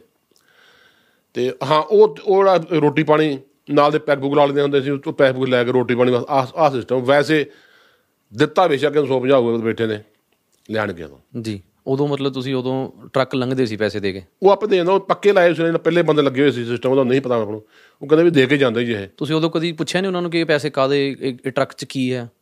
ਕੱਟੇ ਕੱਟੇ ਕਹਿੰਦੇ ਹੁੰਦੇ ਸੀ ਤੇ ਉਦੋਂ ਤੁਹਾਨੂੰ ਪਤਾ ਹੁੰਦਾ ਸੀ ਕਿ ਕ- ਕਾਹਦੇ ਲਈ ਜਾ ਰਹੇ ਨੇ ਕੱਟੇ ਕਿੱਥੇ ਜਾ ਰਹੇ ਨੇ? ਕੱਟੇ ਯੂਪੀ ਚ ਲੱਗ ਜਾਂਦੇ ਸੀ ਉਹ ਮਤਲਬ ਕੱਟੇ ਜਿਹੜੇ ਲੈ ਜਾਂਦੇ ਉਹ ਅਨਲੀਗਲ ਨਹੀਂ ਕਹਿੰਦੇ ਆਪਾਂ ਉਸ ਜੀ ਨੂੰ। ਹਾਂ ਉਹ ਕੱਟੋ ਕੱਟੇ ਲਿਜਾ ਕੇ ਉਹ ਤੇ ਇਸ ਇਸ ਤਰ੍ਹਾਂ ਦੇ ਲੈ ਕੇ ਜਾਂਦੇ ਇਹ ਥੋੜੀ ਕਹਿੰਦੇ ਜਾ ਕੇ ਵੱਢਣਾ ਉੱਥੇ ਅਸੀਂ ਹਾਲਾਂਕਿ ਵੱਢਦੇ ਸੀ ਉਧਰ ਜਾ ਕੇ ਉਹਨਾਂ ਨੂੰ ਵੈਸੇ ਕੋਈ ਪਰਮਿਸ਼ਨ ਹੁੰਦੀ ਬਾਈ ਇਹਦੀ ਜਿਹੜੀ ਇੱਥੋਂ ਪੰਜਾਬ 'ਚੋਂ ਕੱਟੇ ਲੈ ਕੇ ਜਾਂਦੇ ਨੇ ਜਾਂ ਗਾਵਾਂ ਲੈ ਕੇ ਜਾਂਦੇ ਨੇ ਇਹਦੀ ਨਹੀਂ ਪਰਮਿਸ਼ਨ ਗਾਵਾਂ ਦੀ ਪਰਮਿਸ਼ਨ ਨਹੀਂ ਕਹਿੰਦੇ ਹੈਗੀ ਐਦਾਂ ਹੀ ਲੈ ਕੇ ਚੱਲ ਜਾਂਦੇ ਨੇ ਗਾਵਾਂ ਦੀ ਪਰਮਿਸ਼ਨ ਤੇ ਲਿਜਾ ਨਹੀਂ ਸਕਦੇ ਜਿਹੜੇ ਹੁਣ ਬੁੱਚੜ ਖਾਨੇ 'ਚ ਲੈ ਕੇ ਜਾਂਦੇ ਨਾ ਇੱਕ ਦੋ ਹੁਣ ਲੈ ਕੇ ਜਾਣੀ ਹੁਣ ਦੇਖੋ ਮੈਂ ਲੈ ਕੇ ਜਾ ਰਿਹਾ ਨਾ ਗੱਡੀ ਲੈ ਕੇ ਜਾ ਰਿਹਾ ਮੈਂ ਤੁਸੀਂ ਰੋਕਿਆ ਹਾਂ ਕਿੱਥੇ ਲੈ ਚੱਲਣਾ ਮੈਂ ਖਰੀਦੀਆਂ ਜੀ ਘਰ ਲੈ ਕੇ ਜਾਣੀ ਆ ਲੈ ਕੇ ਇਸ ਹਿਸਾਬ ਨਾਲ ਜਾਂਦੇ ਘਰ ਲੈ ਕੇ ਜਾਣੀ ਆ ਠੀਕ ਹੈ ਹੁਣ ਅੱਗੇ ਜਾ ਕੇ ਬੁੱਚੜ ਖਾਨੇ ਲੈ ਜਾਂਦੇ ਆ, ਕਿੱਥੇ ਲੈ ਜਾਂਦੇ ਆ? ਇਹ ਤਾਂ ਆਪਾਂ ਨੂੰ ਪਤਾ ਹੀ ਹੈ ਇਸ ਚੀਜ਼ ਤੇ ਕੋਈ ਅੱਜ ਕੱਲ ਕੋਈ ਹੋਈ ਹੈ ਕਾਰਵਾਈ ਇੱਥੇ? ਹੁਣ ਦਾ ਤੇ ਨਹੀਂ ਪਤਾ ਉਦੋਂ ਇੰਨਾ ਨਹੀਂ ਸੀ ਅਵੇਅਰ ਦੇ ਲੋਕ।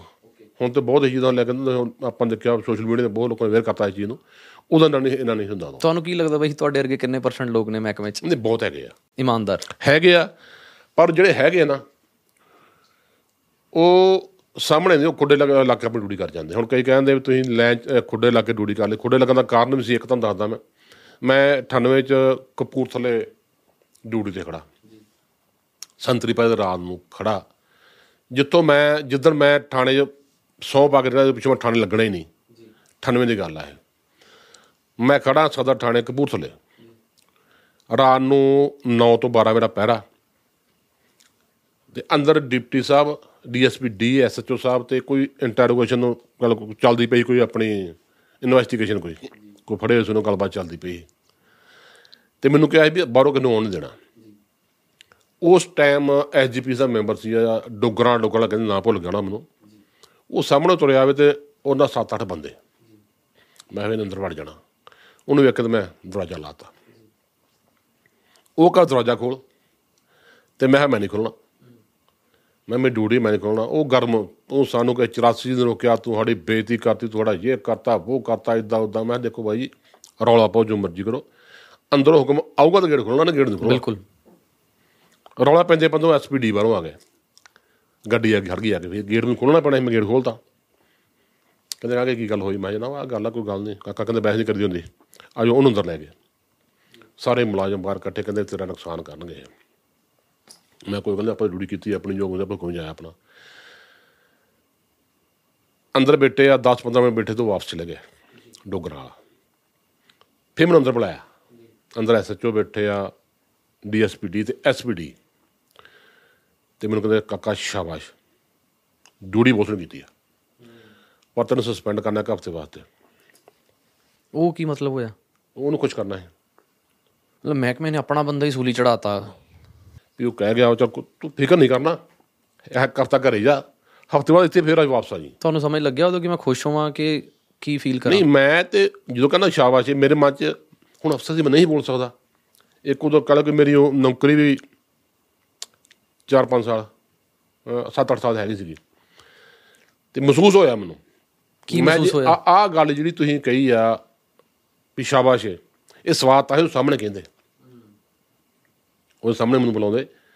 ਉਹ ਸਾਹਮਣੇ ਕਹਿੰਦੇ ਦੇਖੋ ਜੀ ਸਰਦਾਰ ਜੀ ਇਹਨੂੰ ਅਸੀਂ ਕਿਹਾ ਸੀ ਵੀ ਅੰਦਰ ਨਹੀਂ ਕਹਿੰਦੇ ਉਹਨਾਂ ਨੇ ਆਪਣੀ ਡਿਊਟੀ ਕੀਤੀ ਮੁੰਡੇ ਸਹੀ ਹੈ ਸ਼ਾਬਾਸ਼ ਏ ਬਜਾਏ ਇਹਦੇ ਚਲੋ ਠੀਕ ਆ ਸਸਪੈਂਡ ਕੀਤਾ ਬਹਾਲ ਵੀ ਕਰਦਾ ਉਦੋਂ 98 ਦੀ ਗੱਲ ਆ ਔਰ 98 ਤੋਂ ਪਿੱਛੋਂ ਮੈਂ ਸੌਂ ਹੀ ਖਾ ਲਈ ਸੀ, ਮੈਂ ਥਾਣੇ ਲੱਗਣਾ ਹੀ ਨਹੀਂ ਆ। ਉਦੋਂ ਪਿੱਛੋਂ ਮੈਂ ਨੀ ਠਾਣ ਲੱਗਿਆ। ਫਿਰ। ਮੈਂ ਫਿਰ ਗਾਰ ਤੇ ਲੱਗ ਗਿਆ ਉੱਥੇ ਲੱਗਾ ਮੈਂ ਟਾਈਮ ਕੱਢਿਆ ਫਿਰ ਤਾਂ ਉਦੋਂ ਪਿੱਛੋਂ ਮੈਂ। ਬਾਈ ਅ, ਮਹਿਕਮੇ ਦੇ ਵਿੱਚ ਤੇ ਪੋਲੀਟੀਸ਼ੀਅਨਸ ਦੇ ਵਿੱਚ ਕੀ ਰੋਲ ਸਮਝਦੇ ਹੋ ਇੱਕ ਇੱਕ ਦੂ- ਇੱਕ ਦੂ- ਇੱਕ ਦੂਜੇ ਦਾ? ਜੇ ਦੇਖਿਆ ਬਾਬਾ ਜੀ ਪੋਲਟਰੀ ਪੋਲਟਿਕਸ ਜਿਹੜੇ ਹੈਗਾ ਨਾ ਲੀਡਰ ਫੀਡਰ ਉਹ ਇਸ ਟਾਈਮ ਤੇ ਪੂਰੇ ਹਾਵੀ ਆ। ਮ- ਮਹਿਕਮੇ ਹਰ ਮਹਿਕਮੇ ਤੇ ਹੀ, ਜਿੰਨਾ ਕਿ ਮੈਂ ਜਾਣਦਾ। ਮੈਂ ਇੱਕ ਇੰਟਰਵਿਊ ਸੁਣ ਰਿਹਾ ਸੀਗਾ ਇੱਕ ਪੋਲੀਟੀਸ਼ੀਅਨ ਦੀ ਤੇ ਲੋਕ ਉਹਨਾਂ ਨੂੰ ਸਵਾਲ ਪੁੱਛ ਰਹੇ ਸੀਗੇ ਕਿ ਨਸ਼ਾ ਕਿਉਂ ਨਹੀਂ ਬੰਦ ਹੋ ਰਿਹਾ। ਤਾਂ ਉਹਨਾਂ ਨੇ ਸਾਰਾ ਦਾ ਸਾਰਾ ਇਲਜ਼ਾਮ ਮਹਿਕਮੇ ਤੇ ਲਾਤਾ। ਉਹ ਕਹਿੰਦੇ ਪੋਲੀਟੀਸ਼ੀਅਨ ਉਹ ਤਾਂ ਤੁਸੀਂ ਬਦਲ ਦਿੰਦੇ ਹੋ 5 ਸਾਲ ਬਾਅਦ ਪਰ ਇੱਕ ਜਿਹੜਾ ਆਫੀਸਰ ਹੈ ਇੱਕ ਵਾਰੀ ਲੱਗ ਗਿਆ। ਕਹਿੰਦੇ ਇਹਨੂੰ ਕਿੱਦਾਂ ਬਦਲੂਗੇ? ਤੇ ਕਿ ਉਹਨਾਂ ਨੇ ਸਾਰਾ ਦਾ ਸਾਰਾ ਇੱਕ ਤਰ੍ਹਾਂ ਦਾ ਜਿਹੜਾ ਇਲਜ਼ਾਮ ਹੈ ਉਹ ਮਹਿਕਮੇ ਤੇ ਲਾਤਾ ਕਿ ਮਹਿਕਮਾ ਚਾਵੇ ਤਾਂ ਨਸ਼ਾ ਬੰਦ ਹੋ ਸਕਦਾ ਹੈ। ਤਾਂ ਤੁਸੀਂ ਵੀਡੀਓ ਪਾਈ ਸੀ ਥੋੜੇ ਦਿਨ ਪਹਿਲਾਂ ਜਿਹਦੇ ਵਿੱਚ ਤੁਸੀਂ ਕਿਹਾ ਸੀ ਕਿ ਮੈਨੂੰ 1 ਮਹੀਨਾ ਦੇ ਦਿਓ। ਕਿ ਮੈਂ ਪੰਜਾਬ 'ਚ ਨਸ਼ਾ ਮੁਕਾ ਦਾਂਗਾ 1 ਮਹੀਨਾ ਦੇ ਦਿਓ ਵਿਦਆਊਟ ਸੈਲਰੀ ਉਹ ਚ ਨਾ ਕੁਝ ਲੋਕਾਂ ਨੇ ਸਮਝਿਆ ਮੈਂ ਵੀ ਗੱਲ ਕੀਤੀ ਹੈ ਵੀ ਮੈਨੂੰ ਪੁਲਿਸ ਅਫਸਰ ਲਾ ਦਿਓ। ਮੈਂ ਉਹ ਕਿਹਾ ਸੀ ਇੱਕ ਏਰੀਆ ਦਾ ਆਲ ਓਵਰ ਚਾਰਜ ਸਾਰੇ ਮਹਿਕਮੇ ਅੰਡਰ ਹੋਣਗੇ ਨਾ ਜਿਹਦਾ ਕੋਈ ਚਾਰਜ ਹੋਵੇ।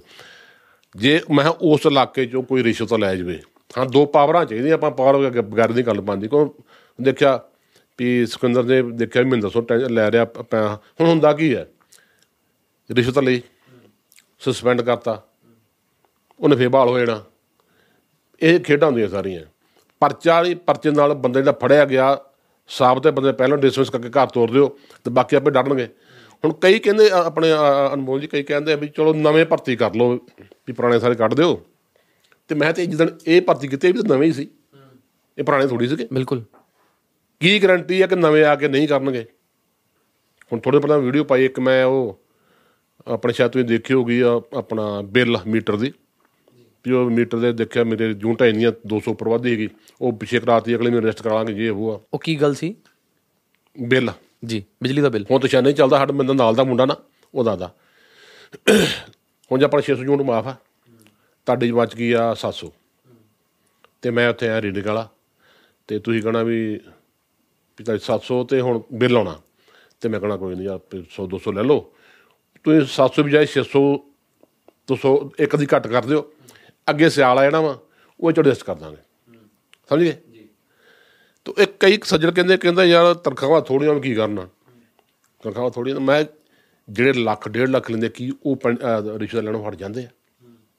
ਭਾਵੇਂ 2 ਲੱਖ ਭਾਵੇਂ 5 ਲੱਖ ਤਨਖਾਹ ਕਰ ਦਿਓ ਨਾ। ਹੁਣ ਲੀਡਰ ਵੇਖ ਲਓ ਤੁਸੀਂ ਇੱਕ ਲੀਡਰ ਆ ਅੱਜ ਕੁਛ ਹੁੰਦਾ 5 ਸਾਲਾਂ ਬਾਅਦ ਕੁਝ ਹੋਰ ਸੰਪਤੀ ਦੀ ਹੋ ਜਾਂਦੀ ਹੈ ਕਦੀ ਕਦੇ ਪੁੱਛਿਆ ਜਾ ਕੇ ਉਹਨਾਂ ਨੂੰ ਵੀ ਨਹੀਂ 5 ਸਾਲਾਂ 'ਚ ਅਰਬਾਂ ਖਰਬਾਂ ਕਿੱਥੋਂ ਆ ਗਿਆ? ਤਨਖਾਹ ਦਾ ਆਉਂਦਾ ਕਿਤੇ ਉਹ? ਤਨਖਾਹ ਦਾ ਨਹੀਂ ਆਉਂਦਾ। ਬਿਲਕੁਲ ਸਹੀ ਗੱਲ ਹੈ ਕਰਪਸ਼ਨ ਸਾਡੇ ਖੂਨ 'ਚ ਆ। ਪਰ ਬਈ ਜੇ ਮਹਿਕਮੇ ਦੀ ਇੱਕ ਪਾਸੋਂ ਗੱਲ ਕਰੀਏ ਤਾਂ ਮੇਰੇ ਵੀ ਦੋਸਤ ਨੇ ਮਹਿਕਮੇ ਦੇ ਵਿੱਚ ਭਾਵੇਂ ਐਸਐਸਪੀ ਨੇ ਜਾਂ ਐਸਐਚਓ ਨੇ ਜਦੋਂ ਮੈਂ ਉਹਨਾਂ ਨਾਲ ਬਹਿ ਕੇ ਗੱਲ ਕਰਦਾ ਤਾਂ ਉਹ ਕਹਿੰਦੇ ਨੇ ਕਿ ਮਹਿਕਮੇ ਦੇ ਜਿਹੜੇ ਖਰਚੇ ਨੇ ਜਿਵੇਂ ਆਪਾਂ ਛੋਟਾ ਜਿਹਾ ਖਰਚਾ ਗੱਲ ਕਰ ਲਈਏ ਮਹਿਕਮੇ 'ਚ ਸਟੇਸ਼ਨਰੀ ਇੱਕ ਥਾਣੇ ਦੇ ਵਿੱਚ ਸਟੇਸ਼ਨਰੀ ਜਿੰਨੀ ਲੱਗ ਜਾਂਦੀ ਆ ਉਹ ਸਰਕਾਰ ਪੈਸੇ ਦਿੰਦੀ ਆ ਉਹਦੇ ਉਹ ਕਿੱਥੋਂ ਲਿਆਉਣ? ਮੈਂ ਉਹ ਵੀ ਗੱਲ ਕਰਦਾ। ਕੁਛ ਕੁ ਮੱਦਾ ਹੈਗੇ ਜਿੱਥੇ ਲੈਣਾ ਮਜਬੂਰੀ ਬਣ ਜਾਂਦਾ। ਜਿਵੇਂ? ਇੱਕ ਆਈਓ ਆ ਜਿਹੜਾ ਤਫਤੀਸ਼ੀ ਹੁੰਦਾ। ਜੀ। ਉਹਦੇ ਖਰਚੇ ਬਹੁਤ ਆ। ਉਹ ਕਿੱਥੋਂ ਲਿਆਵੇ ਖਰਚੇ? ਉਹਦੀ ਤਾਂ ਸੈਲਰੀ ਚ ਪੂਰੀ ਆਹ ਗੱਲ ਕਰ ਲਗਾ ਉਹਦਾ ਪੈਸੇ ਲੈਣਾ ਮਜਬੂਰੀ ਬਣ ਜਾਂਦਾ। ਆਈਓ ਦਾ। ਆਈਓ ਦਾ। ਕਿਉਂਕਿ ਫਰਜ਼ ਕਰ ਲਓ ਆਪਾਂ ਦਰਖਾਸਤ ਆ ਗਈ ਮੈਂ ਰੇਡ ਮਾਰਨੀ ਆ ਜਾਂ ਆਪਣੀ ਗੱਡੀ ਲੈ ਸਰਕਾਰੀ ਗੱਡੀਆਂ ਹੈ ਨਹੀਂ ਆ ਇੱਕ ਗੱਡੀ ਕਿ ਥਾਣੇ ਦੋ ਅੱਗੇ ਚੋ ਵੀ ਨਹੀਂ ਹੈਗੀਆਂ। ਜੇ ਹੈਗੀਆਂ ਤੇ ਕੈਸੇ ਚੁਗਵਾ ਵੈਸੇ ਗੱਡੀ ਹੈ ਕੋਈ ਨਹੀਂ।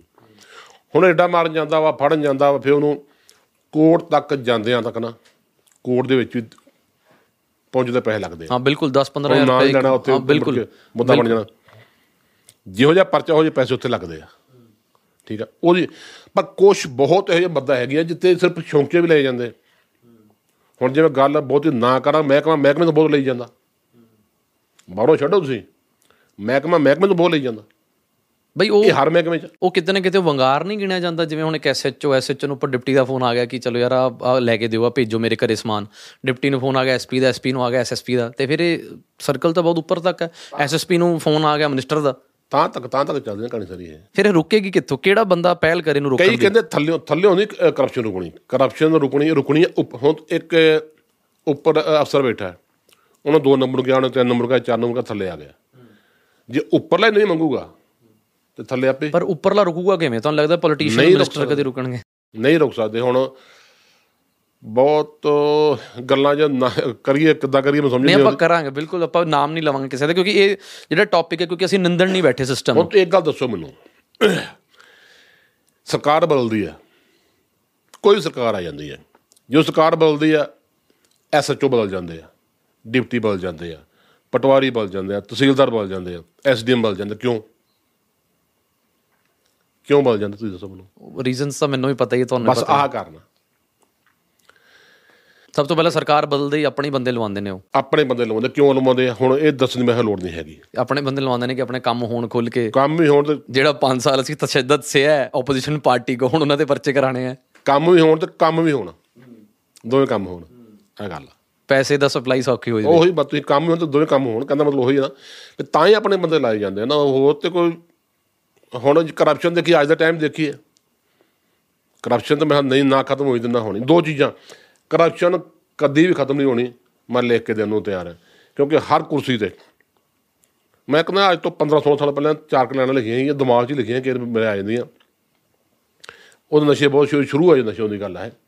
ਕਿ ਨਸ਼ਿਆਂ 'ਚ ਡੋਬਤਾ ਪੰਜਾਬ ਦੀ ਜਵਾਨੀ ਤਾਈਂ, ਕਿਹਦਾ ਕਿਹਦਾ ਨਾਂ ਲਵਾਂ, ਸਾਰੇ ਇਥੇ ਚੋਰ ਨੇ। ਸਾਰੇ। ਬਈ ਨਸ਼ਾ ਬਹੁਤ ਅਹਿਮ ਮੁੱਦਾ ਹੈ। ਕੱਲ ਵੀ ਸਾਡੇ ਕੋਲੇ ਕੇਸ ਆਇਆ ਜਿਹਦੇ ਚ ਮਾਪੇ ਦੋਨੋਂ ਹੀ ਰੋ ਰਹੇ ਸੀ। ਉਹ ਮੁੰਡੇ ਨੂੰ ਆਪਣੇ ਹੱਥੀ ਨਸ਼ੇ ਲਈ ਪੈਸੇ ਦਿੰਦੇ ਨੇ, ਚਲੋ ਮਾਪੇ ਦੀ ਵੀ ਗਲਤੀ ਹੈ, ਪਰ ਉਹ ਲਿਟਰਲੀ ਮੌਤ ਮੰਗ ਰਹੇ ਸੀ। ਦੋਨੋਂ ਕਿ ਸਾਨੂੰ ਮਾਰ ਦਿਓ। ਸਾਡਾ ਇੱਕੋ ਮੁੰਡਾ ਹੈ।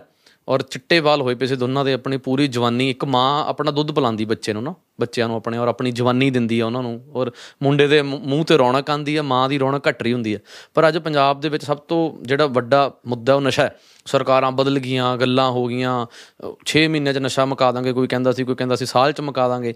ਪਰ ਇਹ ਨਸ਼ਾ ਮੁਕਾਣ ਦੀ ਰੀਤ ਸ਼ੁਰੂ ਕਿੱਥੋਂ ਹੋਣੀ ਹੈ ਤੁਸੀਂ ਪਲੀਜ਼ ਖੁੱਲ ਕੇ ਦੱਸੋ। ਨਾ ਤਾਂ ਨਸ਼ਾ ਮੁਕਾਉਣਾ ਜੇ ਕਿਸੇ ਸਿਆਸੀ ਲੀਡਰ ਨੇ ਕਿਸੇ ਸਿਆਸੀ ਪਾਰਟੀ ਨੇ ਕਿਸੇ ਸਰਕਾਰ ਨੇ। ਨਾ ਮੁਕਾਉਣਾ ਵਾ ਪੁਲਿਸ ਨੇ, ਨਸ਼ਾ ਮੁਕਾਉਣਾ ਅਸੀਂ। ਹੁਣ ਤੁਸੀਂ ਪੁੱਛੋਗੇ ਉਹ ਕਿਵੇਂ? ਹਰ ਬੰਦੇ ਨੇ ਸਮਝੋ, ਇਹ ਗੱਲ ਸਮਝ ਲਿਆ ਵੀ ਇਹ ਨਸ਼ਾ ਜਿਹੜਾ ਮੌਤ ਆ। ਅੱਜ ਵੀ ਮੌਤ ਆ ਕੱਲ ਵੀ ਮੌਤ ਆ। ਜਿੱਦਣ ਸਾਨੂੰ ਸਮਝ ਆ ਗਈ ਇਹ, ਉਦੋਂ ਨਸ਼ਾ ਖਤਮ ਹੋਣਾ ਵਾ। ਨਾ ਕਿ ਸਰਕਾਰ ਨੇ ਖਤਮ ਕਰਨਾ, ਨਾ ਪੁਲਿਸ ਨੇ ਖਤਮ ਕਰਨਾ। ਮੈਂ ਲਿਖ ਕੇ ਦੇਣ ਨੂੰ ਤਿਆਰ ਪਰ ਬਾਈ ਤੁਸੀਂ ਆਪਣੀ ਵੀਡੀਓ 'ਚ ਕਿਹਾ ਸੀਗਾ ਕਿ ਮੈਨੂੰ ਇੰਚਾਰਜ ਬਣਾ ਦਿਓ ਮੈਂ ਨਸ਼ਾ ਮੁਕਾ ਦੂੰਗਾ ਫਿਰ ਤੁਸੀਂ ਕਿਵੇਂ ਮੁਕਾਣਾ ਸੀ? ਉਹਦਾ ਇੱਕੋ ਹੱਲ ਆ ਫਿਰ ਉਹ ਵੀ ਜਿਹੜੇ ਮੋਟੇ ਮਗਰ ਹਾਂ ਇਹ ਗੱਲ ਹੈ। ਇੱਕ ਏਰੀਆ ਦੇ ਵਿੱਚ ਜਿਹੜੇ ਆਪਾਂ ਨੂੰ ਪਤਾ ਵੀ ਆ ਆ ਬੰਦੇ ਮੋਟਾ ਕੰਮ ਕਰਦੇ ਲੈ ਦੋ ਬੰਦੇ ਠੰਡੇ ਕਰ ਦਿਓ ਤੇ ਬਾਕੀ ਲੱਭਣੇ ਨਹੀਂ। ਕਿਵੇਂ ਠੰਡਾ ਕਰ ਸਕਦੇ ਬਾਈ ਉਹਨਾਂ ਨੂੰ? ਇੱਕੋ ਕੰਮ ਆ। ਬਾਈ ਮਹਿਕਮੇ ਦੇ ਜਿਹੜੇ ਜਿਹੜੇ ਹੁਣ ਹਾਲਾਂਕਿ ਇਹ ਅਨਲੀਗਲ ਇੱਕ ਮੰਨ ਮੰਨਦੇ ਪਏ ਕਰ ਅਨਲੀਗਲ ਪਰ ਜੇ ਫਰਜ਼ ਸੁਖਿੰਦਰ ਸਿੰਘ ਨਸ਼ਾ ਵੇਚਦਾ ਮੇਰੀ ਵਜ੍ਹਾ ਨਾਲ ਸੈਂਕੜੇ ਮੁੰਡੇ ਮਰ ਰਹੇ ਆ। ਤੇ ਵੀ ਮੈਨੂੰ ਮਾਰਨ ਚ ਕੀ ਹਰਜ ਹੈ? ਕੋਈ ਹਰਜ ਨਹੀਂ। ਕਿਉਂ ਨਾ ਮੈਨੂੰ ਮਾਰ ਕੇ ਉਹਨੇ 100 200 ਮੁੰਡਾ ਬਚਾ ਲਿਆ ਜਾਵੇ? ਇਹ ਬਈ ਲਾਅ ਬਣਾਏਗਾ ਕੌਣ? ਪੰਜਾਬ ਦੇ ਵਿੱਚ ਤੁਸੀਂ ਵੀ ਕਿਤੇ ਨਾ ਕਿਤੇ ਆਪਣੇ ਮੂੰਹੋਂ ਮੰਨਿਆ ਕਿ ਬਹੁਤ ਇਮਾਨਦਾਰ ਆਫੀਸਰਸ ਵੀ ਹੈਗੇ ਨੇ ਜਿਹੜੇ ਭਲਾ ਕਰਨਾ ਚਾਹੁੰਦੇ ਨੇ ਪੰਜਾਬ ਦਾ ਹਨਾ? ਭਾਵੇਂ ਉਹ ਆਈਪੀਐਸ ਲੌਬੀ ਚ ਨੇ ਭਾਵੇਂ ਐਸਪੀ ਰੈਂਕ ਤੇ ਨੇ ਭਾਵੇਂ ਉਹ ਇੱਕ ਮੁਲਾਜ਼ਮ ਹੈ ਹਨਾ? ਕੋਈ ਵੀ ਹੈ।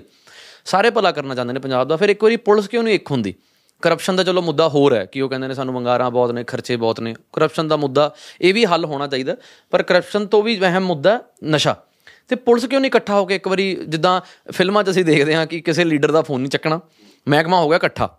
ਐਸਐਸਪੀ ਡੀਐਸਪੀ ਸਾਰੇ ਇਕੱਠੇ ਹੋ ਗਏ ਕਿ ਭਾਈ ਕਿਸੇ ਦੀ ਉੱਪਰੋਂ ਫੋਨ ਨਹੀਂ ਚੱਲਣਾ ਤੇ ਜਿਹੜਾ ਨਸ਼ਾ ਤਸਕਰ ਫੜ ਲਿਆ ਉਹਦੇ ਤੇ ਪੂਰੀ ਕਾਰਵਾਈ ਦਿਓ ਤੇ ਉਹਨੂੰ ਸਜ਼ਾ ਦਿਵਾਓ। ਇਹ ਵੀ ਹੁੰਦਾ ਕਈ ਵਾਰੀ ਉੱਤੋਂ ਪ੍ਰੈਸ਼ਰ ਆ ਜਾਂਦਾ ਜੀ ਮਿਨਿਸਟਰ ਦਾ। ਮਿਨਿਸਟਰ ਦਾ ਪ੍ਰੈਸ਼ਰ ਸਹਿਣਾ ਕਿਉਂ ਪੈਂਦਾ ਪੁਲਿਸ ਨੂੰ? ਉਹ ਪਹਿਲਾਂ ਆਪਾਂ ਗੱਲ ਕੀਤੀ ਹੈਗੀ ਆ।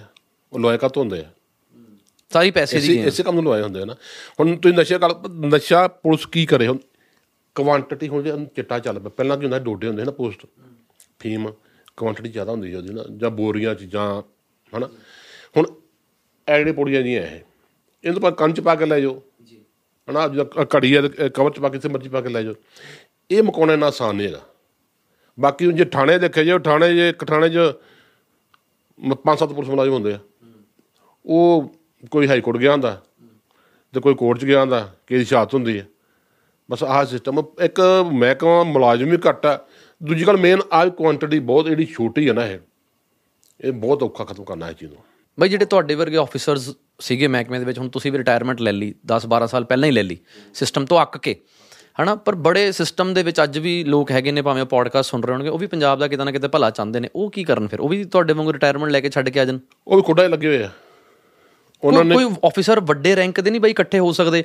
ਕਿ ਚਾਰ ਆਈਪੀਐਸ ਆਫੀਸਰਸ ਵੱਡੇ ਰੈਂਕ ਦੇ ਸੀਪੀ ਲੈਵਲ ਦੇ ਇਕੱਠੇ ਹੋ ਜਾਣ ਕਿ ਯਾਰ ਅਸੀਂ ਇਕੱਠੇ ਹੋ ਕੇ ਤੁਹਾਨੂੰ ਨਹੀਂ ਕਦੀ ਕਿਸੇ ਦੀ ਕਾਲ ਆਈ ਕਿ ਤੁਹਾਡੀਆਂ ਗੱਲਾਂ ਜਾਇਜ਼ ਨੇ ਸੁਖਵਿੰਦਰ ਦੀ? ਆਓ ਆਪਾਂ ਮਿਲ ਕੇ ਕੁਝ ਕਰੀਏ। ਨਹੀਂ ਮੈਨੂੰ ਮੈਨੂੰ ਕਰਨੀ ਨਹੀਂ ਕਿਸੇ ਨੇ। ਕਿਉਂ? ਇਕੱਠੇ ਤਾਂ ਹੋਣਗੇ ਜੇ ਤੁਸੀਂ ਚਾਰ ਪੰਜ ਜੇ ਚਾਰ ਪੰਜ ਇਮਾਨਦਾਰ ਲੱਭਣਗੇ ਤਾਂ। ਚਾਰ ਪੰਜ ਵੀ ਇਮਾਨਦਾਰ ਨਹੀਂ ਹੈ। ਜੇ ਲੱਭਣ ਤੁਸੀਂ ਉਹੀ ਗੱਲ ਕੀਤੀ। ਕਿੱਡਾ ਕੁ ਵੱਡਾ ਕੰਮ ਹੈ ਫਿਰ ਗੱਲ ਤਾਂ ਫਿਰ ਉਹੀ ਨੇ ਬਿਲਕੁਲ ਕੋਈ ਵੱਡਾ ਕੰਮ ਨਹੀਂ। ਪਰ ਜੇ ਨੀਅਤ ਹੋਵੇ ਤਾਂ ਕਿਸੇ ਵੀ ਮਹਿਕਮੇ ਦੀ ਗੱਲ ਕਰਦਾ ਹਰ ਮਹਿਕਮੇ ਦੀ ਗੱਲ ਹੈ। ਨੀਅਤ ਹੋਏ ਕੋਈ ਕੰਮ ਨਾਮੁਮਕਿਨ ਨਹੀਂ ਹੈ ਪਰ ਮਤਲਬ ਮਿਹਨਤ ਤਾਂ ਕਰਨੀ ਪੈਂਦੀ ਹੈ। ਕਿਤੇ ਨਾ ਕਿਤੇ ਤੁਸੀਂ ਮੰਨਦੇ ਹੋ ਭਾਜੀ ਕਿ ਸਰਕਾਰ ਹੈ ਜਿਹੜੀ ਉਹ ਓਪਨ ਓਪਨ ਹੈਂਡ ਛੱਡ ਦੇਵੇ ਪੁਲਿਸ ਨੂੰ ਇੱਕ ਵਾਰੀ ਕਿ ਪੰਜਾਬ 'ਚ ਨਸ਼ਾ ਮੁਕਾਓ ਕਿਸੇ ਦਾ ਕੋਈ ਫੋਨ ਨਹੀਂ ਆਏਗਾ ਆਪਣੇ ਤਰੀਕੇ ਨਾਲ ਮੁਕਾ ਦਿਓ। ਪੰਜਾਬ ਪੁਲਿਸ ਨਸ਼ਾ ਮੁਕਾ ਸਕਦੀ ਹੈ? ਓਪਨ ਹੈਂਡ ਛੱਡ ਦਈਏ ਉਹਦਾ ਨੁਕਸਾਨ ਵੀ ਆ ਨੁਕਸਾਨ ਹੀ ਉਹ ਜਿਹੜਾ ਨੁਕਸਾਨ ਆ ਨਾ ਤੁਹਾਡੇ ਤੋਂ ਉੱਪਰ ਥੋੜੀ ਬਹੁਤ ਦੇਖਿਆ 90 ਦਹਾਕੇ ਦੇ ਵਿੱਚ ਉਹ ਨੁਕਸਾਨ ਆ। ਕੀ ਨੁਕਸਾਨ ਹੈ ਓਪਨ ਹੈਂਡ ਛੱਡਣ ਦਾ? ਉਹ ਚ ਨਜਾਇਜ਼ ਵੀ ਮਤਲਬ ਨਜਾਇਜ਼ ਬਹੁਤ ਹੋ ਜਾਂਦੀ ਹੈ। ਨਜਾਇਜ਼ ਹੋ ਜਾਏਗੀ। ਨਜਾਇਜ਼ ਜ਼ਿਆਦਾ ਹੋ ਜਾਂਦੀ ਹੈ। ਬਾਈ ਤੁਸੀਂ ਕਦੀ ਆਪਣੀ ਲਾਈਫ 'ਚ ਐਕਸਪੀਰੀਅੰਸ ਕੀਤਾ ਕਿ ਕਿਸੇ ਸ਼ਰੀਫ ਬੰਦੇ ਨਾਲ ਧੱਕਾ ਹੋਇਆ ਹੋਵੇ? ਗਿਣਤੀ ਕੋਈ ਨਹੀਂ। ਬਹੁਤ। ਫਿਰ ਇਹਦਾ ਹੱਲ ਕੀ ਬਾਈ? ਇਨਸਾਫ ਕਿੱਥੋਂ ਮਿਲੇਗਾ? ਮੈਂ ਤੁਸੀਂ ਦੇਖੋ ਮੈਂ ਅੱਜ ਤੁਹਾਡੇ ਨਾਲ ਗੱਲ ਕਰੀ ਕਰਦਾ। ਮੈਂ 91 92 ਦੇ ਵਿੱਚ ਮੈਂ ਸੁਲਤਾਨਪੁਰ ਪੋਸਟ ਸੀ ਮੇਰੀ ਪਹਿਲੀ ਪੋਸਟਿੰਗ ਲਈ ਉਸ ਟਾਈਮ ਹਾਲਾਤ ਥੋੜੇ ਉਹੋ ਜਿਹੇ ਹੁੰਦੇ ਹੁੰਦੇ ਸੀਗੇ ਨਾ। ਹਾਲਾਤ ਏਡੇ ਵਧੀਆ ਨਹੀਂ ਹੁੰਦੇ ਉਦੋਂ। ਤੇ ਜਦੋਂ ਮੁੰਡੇ ਮੁੰਡੇ ਚੱਕ ਲੈ ਆਉਣੇ ਇੰਟਰਵਿਊ ਕਰਦੇ ਹੁੰਦੀ ਸੀ ਪੁਲਿਸ ਉਹਨਾਂ ਨੂੰ। ਉੱਥੇ ਇੱਕ ਥਾਣੇਦਾਰ ਨੇ ਨਾ ਮੈਨੂੰ ਕਹਿੰਦੇ ਕਰਨਾ ਇੰਟਰਵਿਊ ਤੇ ਮੈਂ ਮੈਂ ਜਵਾਬ ਦੇ ਦਿੱਤਾ ਹੈ ਤੇ ਉੱਥੇ ਇੱਕ ਥਾਣੇਦਾਰ ਹੁੰਦਾ ਸੀਗਾ ਉਹਨੇ ਮੈਨੂੰ ਕਿਹਾ ਕਹਿੰਦਾ ਉਹ ਇਹਦੀ ਜਨਾਨੀ ਹੈ ਮੈਨੂੰ ਕਹਿੰਦਾ। ਉਹ ਛੱਡੋ ਯਾਰ ਇਹ ਜਨਾਨੀ ਹੈ ਇਹ ਨਹੀਂ ਕਰ ਸਕਦਾ। ਮੇਰਾ ਕੰਮ ਕੀ ਹੁੰਦਾ ਸੀਗਾ ਮੈਂ ਰਾਤ ਨੂੰ ਜਿਹੜੇ ਮੁੰਡੇ ਹੁਣ ਮਤਲਬ ਪਿੰਜੇ ਹੁੰਦੇ ਸੀ ਵਿਚਾਰੇ ਅੰਡਰ ਕੀਤੇ ਰਾਤ ਨੂੰ ਦੁਖਣੇ ਦਖਣੇ ਵਿਚਾਰਿਆਂ ਦਾ ਤੇ ਰਾਤ ਨੂੰ ਚੋਰੀ ਉਹਨਾਂ ਨੂੰ ਗੋਲੀਆਂ ਖਵਾਉਂਦਾ ਸੀ ਦਰਦ ਵਾਲੀਆਂ। ਇੰਟਰੋਗੇਸ਼ਨ 'ਚ? ਚੋਰੀ ਵੀ ਸੁੱਤੇ ਰਹਿਣਗੇ ਵਿਚਾਰੇ ਰਾਤ ਨੂੰ ਦਰਦ ਤੋਂ ਰਾਹਤ ਮਿਲ ਜੂ ਥੋੜੀ ਜੀ ਤੁਸੀਂ ਉਦੋਂ ਇੰਟਰੋਗੇਸ਼ਨ ਕਰਦੇ ਕਰਦੇ ਸੀ ਉਹਨਾਂ ਦੀ ਦਿਨੇ ਕਿ ਮੈਂ ਨਹੀਂ ਕੀਤੀ ਮੈਂ ਤਾਂ ਦੱਸਿਆ ਮੈਨੂੰ ਕਹਿੰਦੇ ਕਰਨ ਵਾਸਤੇ ਮੈਂ ਜਵਾਬ ਦਿੱਤਾ ਜੀ ਤੇ ਮੈਨੂੰ ਥਾਣੇਦਾਰ ਕਹਿੰਦਾ ਰਹਿੰਦਾ ਛੱਡੋ ਜਨਾਨੀ ਨਹੀਂ ਕਰ ਸਕਦਾ। ਹੂੰ ਅੱਛਾ ਤੁਹਾਨੂੰ ਕਹਿੰਦੇ ਸੀ ਕਿ ਜਨਾਨੀ ਇਹ ਨਹੀਂ ਕਰ ਜਨਾਨੀ ਇਹ ਨਹੀਂ ਕਰ ਸਕਦਾ। ਉਹ ਕਿਉਂ ਨਹੀਂ ਕਰਦੇ ਸੀ ਬਾਈ? ਤੁਸੀਂ ਪੁਲਿਸ ਦੇ ਡਰ ਨਾਲ ਤਾਂ ਮੇਰੇ ਖਿਆਲ ਨਾਲ ਲੋਕ ਜਿਹੜਾ ਮਾੜਾ ਮੋਟਾ ਕ੍ਰਾਈਮ ਬਚਿਆ ਹੋਇਆ ਡਰ ਕਰਕੇ ਬਚਿਆ ਹੋਇਆ। ਪੰਜਾਬ ਪੁਲਿਸ ਮੇਰੇ ਖਿਆਲ ਨਾਲ ਪੂਰੀ ਦੁਨੀਆ 'ਚ ਫੇਮਸ ਵੀ ਇਸ ਗੱਲ ਕਰਕੇ ਹੈ ਕਿ ਇਹਨਾਂ ਦਾ ਡੰਡਾ ਜਿੰਨਾ ਚੱਲਦਾ ਉਹ ਚ ਨਜਾਇਜ਼ ਜ਼ਿਆਦਾ ਹੁੰਦਾ ਸੀਗਾ। ਮੈਂ ਜੋ ਮੈਂ ਦੇਖਿਆ ਕਈ ਮੈਂ ਗੱਲਾਂ ਚੋਂ ਨਹੀਂ ਆਪਾਂ ਹੁਣ ਬੋਲੇ ਖੋਲ ਸਕਦੇ ਪਰ ਉਹ ਚ ਨਜਾਇਜ਼ ਜ਼ਿਆਦਾ ਹੁੰਦਾ ਉਹ ਚੀਜ਼ ਦੇ ਵਿੱਚ। ਜਿੰਨਾ ਕਿ ਮੈਂ ਦੇਖਿਆ। ਪਰ ਪੰਜਾਬ ਪੁਲਿਸ ਨੂੰ ਪਤਾ ਕਿਵੇਂ ਲੱਗਦਾ ਬਾਈ ਜਿਵੇਂ ਸਪੋਜ਼ ਉਹਨੇ ਸ਼ੱਕ ਦੇ ਆਧਾਰ ਤੇ ਮੁੰਡੇ ਚੱਕ ਲਏ। ਹੁਣ ਉਹ ਪਿਆਰ ਨਾਲ ਤਾਂ ਦੱਸਣਗੇ ਨਹੀਂ ਅਸੀਂ ਕੀਤਾ ਕੁਝ ਉਹਦੇ ਨਾਲ ਇੰਟਰੋਗੇਸ਼ਨ ਤਾਂ ਕਰਨੀ ਪੈਣੀ ਜਿਹਦੇ ਨਾਲ ਪਤਾ ਲੱਗੇ ਕਿ ਹਾਂ ਇਹ ਅਸਲ ਗੱਲ ਕੀ ਹੈ ਥੋੜਾ ਬਹੁਤ ਐਡੀ ਗਲਤ ਨਹੀਂ ਹੁਣ ਥੋੜਾ ਬਹੁਤ ਬੰਦੇ ਨੂੰ ਪਤਾ ਹੁੰਦਾ ਵੀ ਬੰਦਾ ਗੁਨਾਹਗਾਰ ਆ ਜਾਂ ਨਹੀਂ ਗੁਨਾਹਗਾਰ ਹੈ ਇਹ ਕਿਵੇਂ ਪਤਾ ਲੱਗਦਾ ਬਾਈ? ਲੱਗ ਜਾਂਦਾ ਪਤਾ ਇਹਨਾਂ ਗੱਲਾਂ ਦਾ ਹੁਣ ਐਡੀ ਗੱਲ ਤਾਂ ਨਹੀਂ ਹੁਣ ਕੁਛ ਇੱਕ ਲੋਕ ਹੁੰਦੇ ਆ ਵੀ ਸ਼ੱਕ ਦੀ ਬਣਾ ਤੇ ਚੱਕੇ ਜਾਂਦੇ ਆ। ਉਦੋਂ ਕੀ ਹੁੰਦਾ ਸੀ ਮੈਂ ਚੱਲ ਥੋੜੀ ਗੱਲ ਕਲੀ ਕਰ ਉਦੋਂ ਕੀ ਹੁੰਦਾ ਸੀ ਹਾਲਾਤ ਜਿਹੜੇ ਸੀ ਨਾ ਵੀ ਪੁਲਿਸ ਨੇ ਦੇਖਿਆ ਮੁੰਡਾ ਨੌਜਵਾਨ ਆ। ਵੀ ਮੁੰਡਾ ਨੌਜਵਾਨ ਸੋਹਣਾ ਸੱਖਾ ਹੈ। ਕਿੱਥੋਂ ਦਾ ਕੋਈ ਮਤਲਬ ਨਹੀਂ। ਬਸ ਚੱਕ ਲਿਆ। ਚੱਕ ਕੇ ਥਾਣੇ ਲੈ ਕਰੋ ਟਾਈਕੋਟ ਕੋ ਮੰਨੂ। ਕੁਛ ਅਗਲੇ ਕੋ ਉਹ ਤੇ ਮੰਨੂਗਾ। ਹੁਣ ਤੁਸੀਂ ਕਿੰਨੀ ਕੁ ਪੁਲਿਸ ਕੁੱਟ ਖਾ ਲੋਗੇ ਬਿਲਕੁਲ। ਫਰਜ਼ ਕਰ ਲਓ ਤੁਸੀਂ ਚੋਰੀ ਕੀਤੀ ਆ। ਬਿਲਕੁਲ। ਹਨਾ ਕੀਰੀ ਬੰਦਾ ਬੋਲ ਹੀ ਪੈਂਦਾ। ਤੇ ਜੇ ਕੋ ਹੈ ਕੁਛ ਨਹੀਂ ਕੀ ਬੋਲੂਗਾ ਬੰਦਾ? ਕਈ ਵਾਰ ਕੁੱਟ ਖਾਣ ਦੇ ਚੱਕਰ 'ਚ ਮੁਲਾਜ਼ਮਾਂ ਨੇ ਨਹੀਂ ਵੀ ਚੋਰੀ ਕੀਤੀ ਤਾਂ ਵੀ ਮੰਨਣੀ ਪੈਂਦੀ ਹੈ ਕਿ ਅਸੀਂ ਕੀਤੀ ਹੈ ਇਦਾਂ ਤੇ ਹੁਣ ਨਜਾਇਜ਼ ਫਿਰ ਉਹ ਚੀਜ਼ ਰਿਕਵਰੀ ਵੀ ਦੇਣੀ ਪੈਂਦੀ ਕਿੱਥੋਂ ਰਿਕਵਰੀ ਦੇ ਕੋਈ ਹੈ ਹੀ ਕੁਛ ਨਹੀਂ ਕੋਲ ਬਈ ਗੈਂਗਸਟਰ ਕਿਵੇਂ ਬਣਦਾ ਹੈ? ਜਦੋਂ ਇੱਕ ਸ਼ਰੀਫ ਬੰਦਾ ਅਸੀਂ ਫਿਲਮਾਂ 'ਚ ਦੇਖਦੇ ਹਾਂ ਕਿ ਇੱਕ ਖਿਡਾਰੀ ਹੁੰਦਾ ਹੈ ਜ਼ਿਆਦਾਤਰ ਮੈਂ ਖਿਡਾਰੀ ਦੇਖੇ ਨੇ ਗੈਂਗਸਟਰ ਦੁਨੀਆ ਚੱਲ ਜਾਂਦੇ ਨੇ ਔਰ ਮੈਂ ਦਿਲੋਂ ਚਾਹਨਾ ਕਿ ਉਹਨਾਂ ਦੀ ਵਾਪਸੀ ਹੋਵੇ ਕਿਸੇ ਵੀ ਤਰੀਕੇ ਨਾਲ ਗੈਂਗਸਟਰਾਂ ਦੀ। ਕਿਵੇਂ ਬਣਦੇ ਕਿਵੇਂ ਨੇ? ਕਹਿੰਦੇ ਕਿ ਇਹਦੇ ਵਿੱਚ ਪੁਲਿਸ ਦਾ ਬਹੁਤ ਵੱਡਾ ਰੋਲ ਹੈ। ਪੁਲਿਸ ਦਾ ਘੱਟ ਆ ਮੈਂ ਕਿਹਾ ਪੋਲੀਟੀਸ਼ਨ ਦਾ ਜ਼ਿਆਦਾ। ਪੋਲੀਟੀਸ਼ੀਅਨਸ ਦਾ ਜ਼ਿਆਦਾ ਰੋਲ ਪੋਲੀਟੀਸ਼ਨ ਦਾ ਜ਼ਿਆਦਾ। ਉਹ ਕਿਦਾਂ ਮਤਲਬ ਇਹਦੇ ਬੈਕ ਲੱਖੇ ਲੱਖੇ ਨਾਲ ਕੋਈ ਬਿਨਾਂ ਲੱਖੇ ਨੂੰ ਪੁੱਛਦੇ ਨੇ ਨਾ ਇਹ। ਵੀ ਜਿੱਦਾਂ ਫਰਜ਼ ਕਰ ਲਓ ਇੱਕ ਲੀਡਰ ਹੈ। ਇਹ ਜਿਹੜੇ ਇਹਨਾਂ ਨਵਾਂ ਮੁੰਡਾ ਪਟਨਾ ਦਾ 18 ਸਾਲ ਦਾ 16 ਸਾਲ ਦਾ 20 ਤੋਂ ਪਹਿਲਾਂ ਪਹਿਲਾਂ ਵਾਲਾ। 20 ਤੋਂ ਪਹਿਲਾਂ ਵਾਲਾ ਮੁੰਡਾ ਹਰ ਕੋਈ ਉੱਡਣਾ ਚਾਹੁੰਦਾ। ਨਾਮ ਬਣਾਉਣਾ ਚਾਹੁੰਦਾ ਨਾ ਵੱਡਾ ਬਣਾਉਣਾ ਚਾਹੁੰਦਾ। ਕਿਸੇ ਵੀ ਤਰੀਕੇ ਨਾਲ। ਹਾਂ ਜੋ ਮਾੜੇ ਤਾਪੀ ਲੀਡਰ ਨੇ ਦੇਤੀ ਨਾ ਗੱਲ ਹੀ ਕੋਈ ਨਹੀਂ। ਕਿ ਮਤਲਬ ਜੇ ਉਹਨੇ ਕੋਈ ਗਲਤ ਕੰਮ ਵੀ ਕੀਤਾ ਤਾਂ ਲੀਡਰ ਦਾ ਫੋਨ ਆ ਹੀ ਜਾਣਾ ਥਾਣੇ 'ਚ ਕਿ ਮੇਰਾ ਮੁੰਡਾ ਕੁਝ ਨਹੀਂ ਕਰਨਾ। ਉਹ ਨਹੀਂ ਕਹਿਣਾ ਮੈਂ ਲੀਡਰ ਤਾਪੀ ਦੇਤੀ ਜੋ ਮਰਜ਼ੀ ਕਰਾਈ ਜਾਓ। ਫਿਰ ਉਹੀ ਕਾਰਨ ਆ ਫਿਰ ਉਹ ਕੀ ਕਹਿੰਦੇ ਜੁਰਮ ਦੀ ਦੁਨੀਆ 'ਚ ਵੜ ਜਾਂਦੇ ਫਿਰ ਉਹ ਉੱਥੋਂ ਵੜਦੇ ਫਿਰ ਉਹ। ਫਿਰ ਇੱਕ ਨਹੀਂ ਬੰਦਾ ਵੜ ਗਿਆ ਫਿਰ ਨਿਕਲਣਾ ਮੁਸ਼ਕਲ ਹੋ ਜਾਂਦਾ ਤੇ ਬਾਕੀ ਇੱਕ ਨਾ ਮੈਂ ਦੇਖਿਆ ਸੀ ਖਾੜਕੂ ਵਾਰ ਲਹਿਰ ਚੱਲੀ ਜਿਹੜੀ ਆਪਣੀ ਉਹ ਦੌਰਾਨ ਦੇ ਵਿੱਚ ਵੀ। ਹੁਣ ਫਰਜ਼ ਕਰ ਲਓ ਇੱਕ ਇਹ ਨੌਜਵਾਨ ਆ ਉਹਨੂੰ ਪੁਲਿਸ ਨੇ ਚੱਕਿਆ ਚੱਕ ਕੇ ਦੇ ਚੱਡੇ ਚੁੱਡੇ ਪਾੜੇ ਆ ਕੁੱਟਿਆ ਮਾਰਿਆ ਜਾਂ ਸਾਹਮਣੇ ਮਾਂ ਭੈਣ ਨਾਲ ਅਹ ਧੱਕੇ ਤੁੱਕੇ ਮਾਰੇ ਪਿਓ ਨੂੰ ਧੱਕੇ ਤੁੱਕੇ ਮਾਰੇ। ਕਈ ਬੰਦੇ ਦੁਖੀ ਹੋ ਕੇ ਚੱਲ ਵੀ ਛੱਡ ਜਾ ਫਿਰ ਇਸੇ ਕੰਮ 'ਚ ਪੈ ਜਾਂਦੇ ਐਵੇਂ ਹੋਇਆ ਸੀ ਬਹੁਤ। ਸਾਡੇ ਵੇਖਣ ਦੀਆਂ ਗੱਲਾਂ। ਅੱਜ ਵੀ ਹੁੰਦਾ ਬਈ ਇਦਾਂ ਅੱਜ ਹੁਣ ਤਾਂ ਉਹ ਹਾਲਾਤ ਖਰੇ ਹੈ ਨਹੀਂ ਹੁਣ ਤਾਂ ਬੜਾ ਫ਼ਰਕ ਪਿਆ ਉਸ ਚੀਜ਼ ਦਾ। ਕੀ ਫ਼ਰਕ ਪਿਆ ਬਈ? ਮਹਿਕਮੇ ਦੇ ਵਿੱਚ ਤੁਹਾਡੇ ਉਸ ਟਾਈਮ ਜਦੋਂ ਤੁਸੀਂ ਗਏ ਸੀ ਮਹਿਕਮੇ ਦੇ ਵਿੱਚ ਤੇ ਅੱਜ ਮਹਿਕਮੇ ਦੇ ਵਿੱਚ ਤੁਸੀਂ ਕੀ ਡਿਫਰੈਂਸ ਦੇਖਦੇ ਹੋ? ਨਹੀਂ ਹੁਣ ਤਾਂ ਬੜਾ ਫ਼ਰਕ ਤਾਂ ਬਹੁਤ ਹੁਣ। ਮਤਲਬ ਵਧੀਆ 'ਚ ਫ਼ਰਕ ਹੋ ਰਿਹਾ ਕਿ ਹੋਰ ਮਤਲਬ ਕੰਮ ਖਰਾਬ ਹੋ ਰਿਹਾ? ਸੋਸ਼ਲ ਮੀਡੀਆ ਦਾ ਬੜਾ ਫ਼ਰਕ ਪਾਤਾ। ਮਤਲਬ ਵਧੀਆ 'ਚ ਕਿ ਮਾੜੇ 'ਚ? ਨਹੀਂ ਮਾੜੇ ਅਹ, ਵਧੀਆ ਜਿਹੇ ਕਹਿ ਵਧੀਆ 'ਚ। ਉਹ ਕਿਵੇਂ? ਵਧੀਆ ਲੱਗਿਆ ਸੁਣ ਕੇ। ਹੁਣ ਹਰ ਕੋਈ ਡਰਦਾ। ਹੁਣ ਜੇ ਅੱਜ ਕੋਈ ਫਰਜ਼ ਕਰ ਲਓ ਕੋਈ ਅੱਗੇ ਤਾਂ ਹੁੰਦਾ ਵੀ ਜਿੱਥੇ ਮਰਜ਼ੀ ਨਾਕੇ ਤੇ ਜਾਂ ਥਾਣੇ ਜਿੱਥੇ ਮਰਜ਼ੀ ਕੱਲੇ ਨਾਕੇ ਥਾਣੇ ਨਹੀਂ ਹਰ ਮਹਿਕਮੇ 'ਚ। ਚਾਹੇ ਤਹਿਸੀਲਦਾਰ ਚਾਹੇ ਪਟਵਾਰੀ ਕੋਈ ਵੀ ਹੈ ਨਾ ਉਹ ਸਿੱਧੇ ਪੈ ਕੋ ਨਹੀਂ ਫੜਦਾ ਹੁਣ। ਬਿਲਕੁਲ। ਉਹ ਸੱਜਾ ਕੰਮ ਕਰਦਾ ਜੇ ਕਈ ਫੜ ਲਗਾ ਡਰਦਾ ਵੀ ਹੈ। ਕਈ ਵਾਰ ਆਮ ਡਰਦੇ ਹੁਣ ਇਹ। ਨਵੀਂ ਸਰਕਾਰ ਤੋਂ ਡਰ। ਵਧਿਆ ਬਈ? ਨਵੀਂ ਸਰਕਾਰ ਨਵੀਂ ਸਰਕਾਰ ਆਣ ਕਰਕੇ ਕੋਈ ਡਰ ਵਧਿਆ? ਕਰਪਸ਼ਨ ਨੇ ਕਰਪਸ਼ਨ ਮੇਰੇ ਖਿਆਲ ਨਹੀਂ ਖਤਮ ਹੋਈ। ਨਹੀਂ ਹੋਈ। ਤਰੀਕੇ ਬਦਲ ਲੈਂਦੇ ਨਾ। ਕਰਪਸ਼ਨ ਦੇ ਤਰੀਕੇ ਬਦਲੇ। ਤਰੀਕੇ ਬਦਲੇ ਕਾਨੂੰ ਗੂਗਲ ਪੇ ਚੱਲ ਪਿਆ ਨਾ। ਬਈ ਕਰਪਸ਼ਨ ਦੇ ਵਿੱਚ ਲੋਕਾਂ ਦਾ ਵੀ ਰੋਲ ਹੈਗਾ ਕਿਤੇ ਨਾ ਕਿਤੇ। ਲੋਕ ਮਤਲਬ ਕਰਪਸ਼ਨ ਲੈਣ ਵਾਲੇ ਕਹਿੰਦੇ ਨੇ ਨਾ ਦਿਓ। ਜਦੋਂ ਉਹਨੂੰ ਪੋਲੀਟੀਸ਼ੀਅਨ ਨੂੰ ਕਿਸੇ ਨੇ ਸਵਾਲ ਪੁੱਛਿਆ ਕਹਿੰਦੇ ਬੱਚੇ ਕਹਿੰਦੇ ਕਿ ਇੱਕ ਇੱਕ ਦਿਨ ਪਹਿਲਾਂ ਇਲੈਕਸ਼ਨ ਡੇ ਤੋਂ ਜਦੋਂ ਅਸੀਂ ਵੋਟ ਪਾਉਂਦੇ ਆ ਉਸ ਤੋਂ ਪਹਿਲਾਂ ਇੱਕ ਰਾਤ 'ਚ ਗੇਮ ਪਲਟ ਜਾਂਦੀ ਹੈ। ਸ਼ਰਾਬਾਂ ਦੇ ਕੇ ਲੋਕਾਂ ਨੂੰ VOTING ਲੈ ਲੈਂਦੇ ਨੇ। ਤੇ ਜਿਹੜੇ ਸ਼ਰਾਬ ਦੇ ਕੇ ਕਿਤੇ ਨਾ ਕਿਤੇ ਵੋਟ ਲੈ ਰਹੇ ਨੇ ਉਹ ਵੀ ਗਲਤ ਨਹੀਂ? ਮੈਂ ਇਲੈਕਸ਼ਨ ਬੂਥਾਂ ਤੇ ਵੇਖਿਆ ਸ਼ਾਮ ਨੂੰ। ਇੱਕ ਲਾਈਨ ਜਾ ਕੇ ਸ਼ਾਮ ਨੂੰ 5 ਵਜੇ ਇਲੈਕਸ਼ਨ ਖਤਮ ਹੋਣੀ ਆ। ਜਿਹੜੀ 4:30 ਵਜੇ ਲਾਈਨ ਲੱਗਦੀ ਨਾ ਉਹ ਸਾਰੇ ਪੈਸੇ ਲੈ ਕੇ ਲੱਗਦੀ ਆ। ਆਪਣੇ ਹੱਥੀਂ ਅੱਖੀਂ ਵੇਖਿਆ ਵੀ ਪੈਸੇ ਜੇ ਚ ਪਾ ਪਾ ਫੜ ਫੜ ਕੇ ਵੋਟਾਂ ਅਸੀਂ ਅੱਖੋਂ ਦੇ ਵੇਖੇ ਹੋਏ। ਫਿਰ ਬਈ ਉਹੀ ਲੋਕ ਜਦੋਂ ਭੁਗਤ ਰਹੇ ਨੇ ਫਿਰ ਗਲਤ ਥੋੜੀ ਨੇ।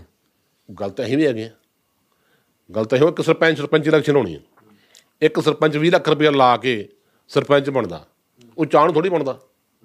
ਉਹਨੇ 20 ਲੱਖ ਰੁਪਏ ਕਾਹਦੇ ਕਾਹਦੇ ਵਾਸਤੇ ਲਾਇਆ? 20 ਲੱਖ। 40 ਕਰਨ ਲਈ। 40 ਕਰਨ ਲਿਆ ਫਿਰ ਰੁਕੇ ਰੁਕੇਗਾ ਕਿਵੇਂ ਸਿਲਸਿਲਾ ਬਈ? ਪੰਜਾਬ ਫਿਰ ਕਿੱਦਾਂ ਚੱਲੇਗਾ? ਮੈਂ ਤਾਂ ਉਹ ਕਿਹਾ ਵੀ ਜਦੋਂ ਸਾਡੇ ਹੁਣ ਕਈ ਕਹਿੰਦੇ ਚੰਗਾ ਬੰਦਾ ਚੁਣੋ ਹੁਣ ਇੱਥੇ ਤੇ ਗੱਲ ਕਰਦੇ ਹਾਂ। ਬਿਲਕੁਲ। ਕਹਿੰਦੇ ਨਾ ਆਪਾਂ ਚੰਗਾ ਬਿਲਕੁਲ। ਕਹਿੰਦੇ ਚੰਗਾ ਬੰਦਾ ਇਲੈਕਸ਼ਨ 'ਚ ਖੜਦਾ ਹੀ ਨਹੀਂ।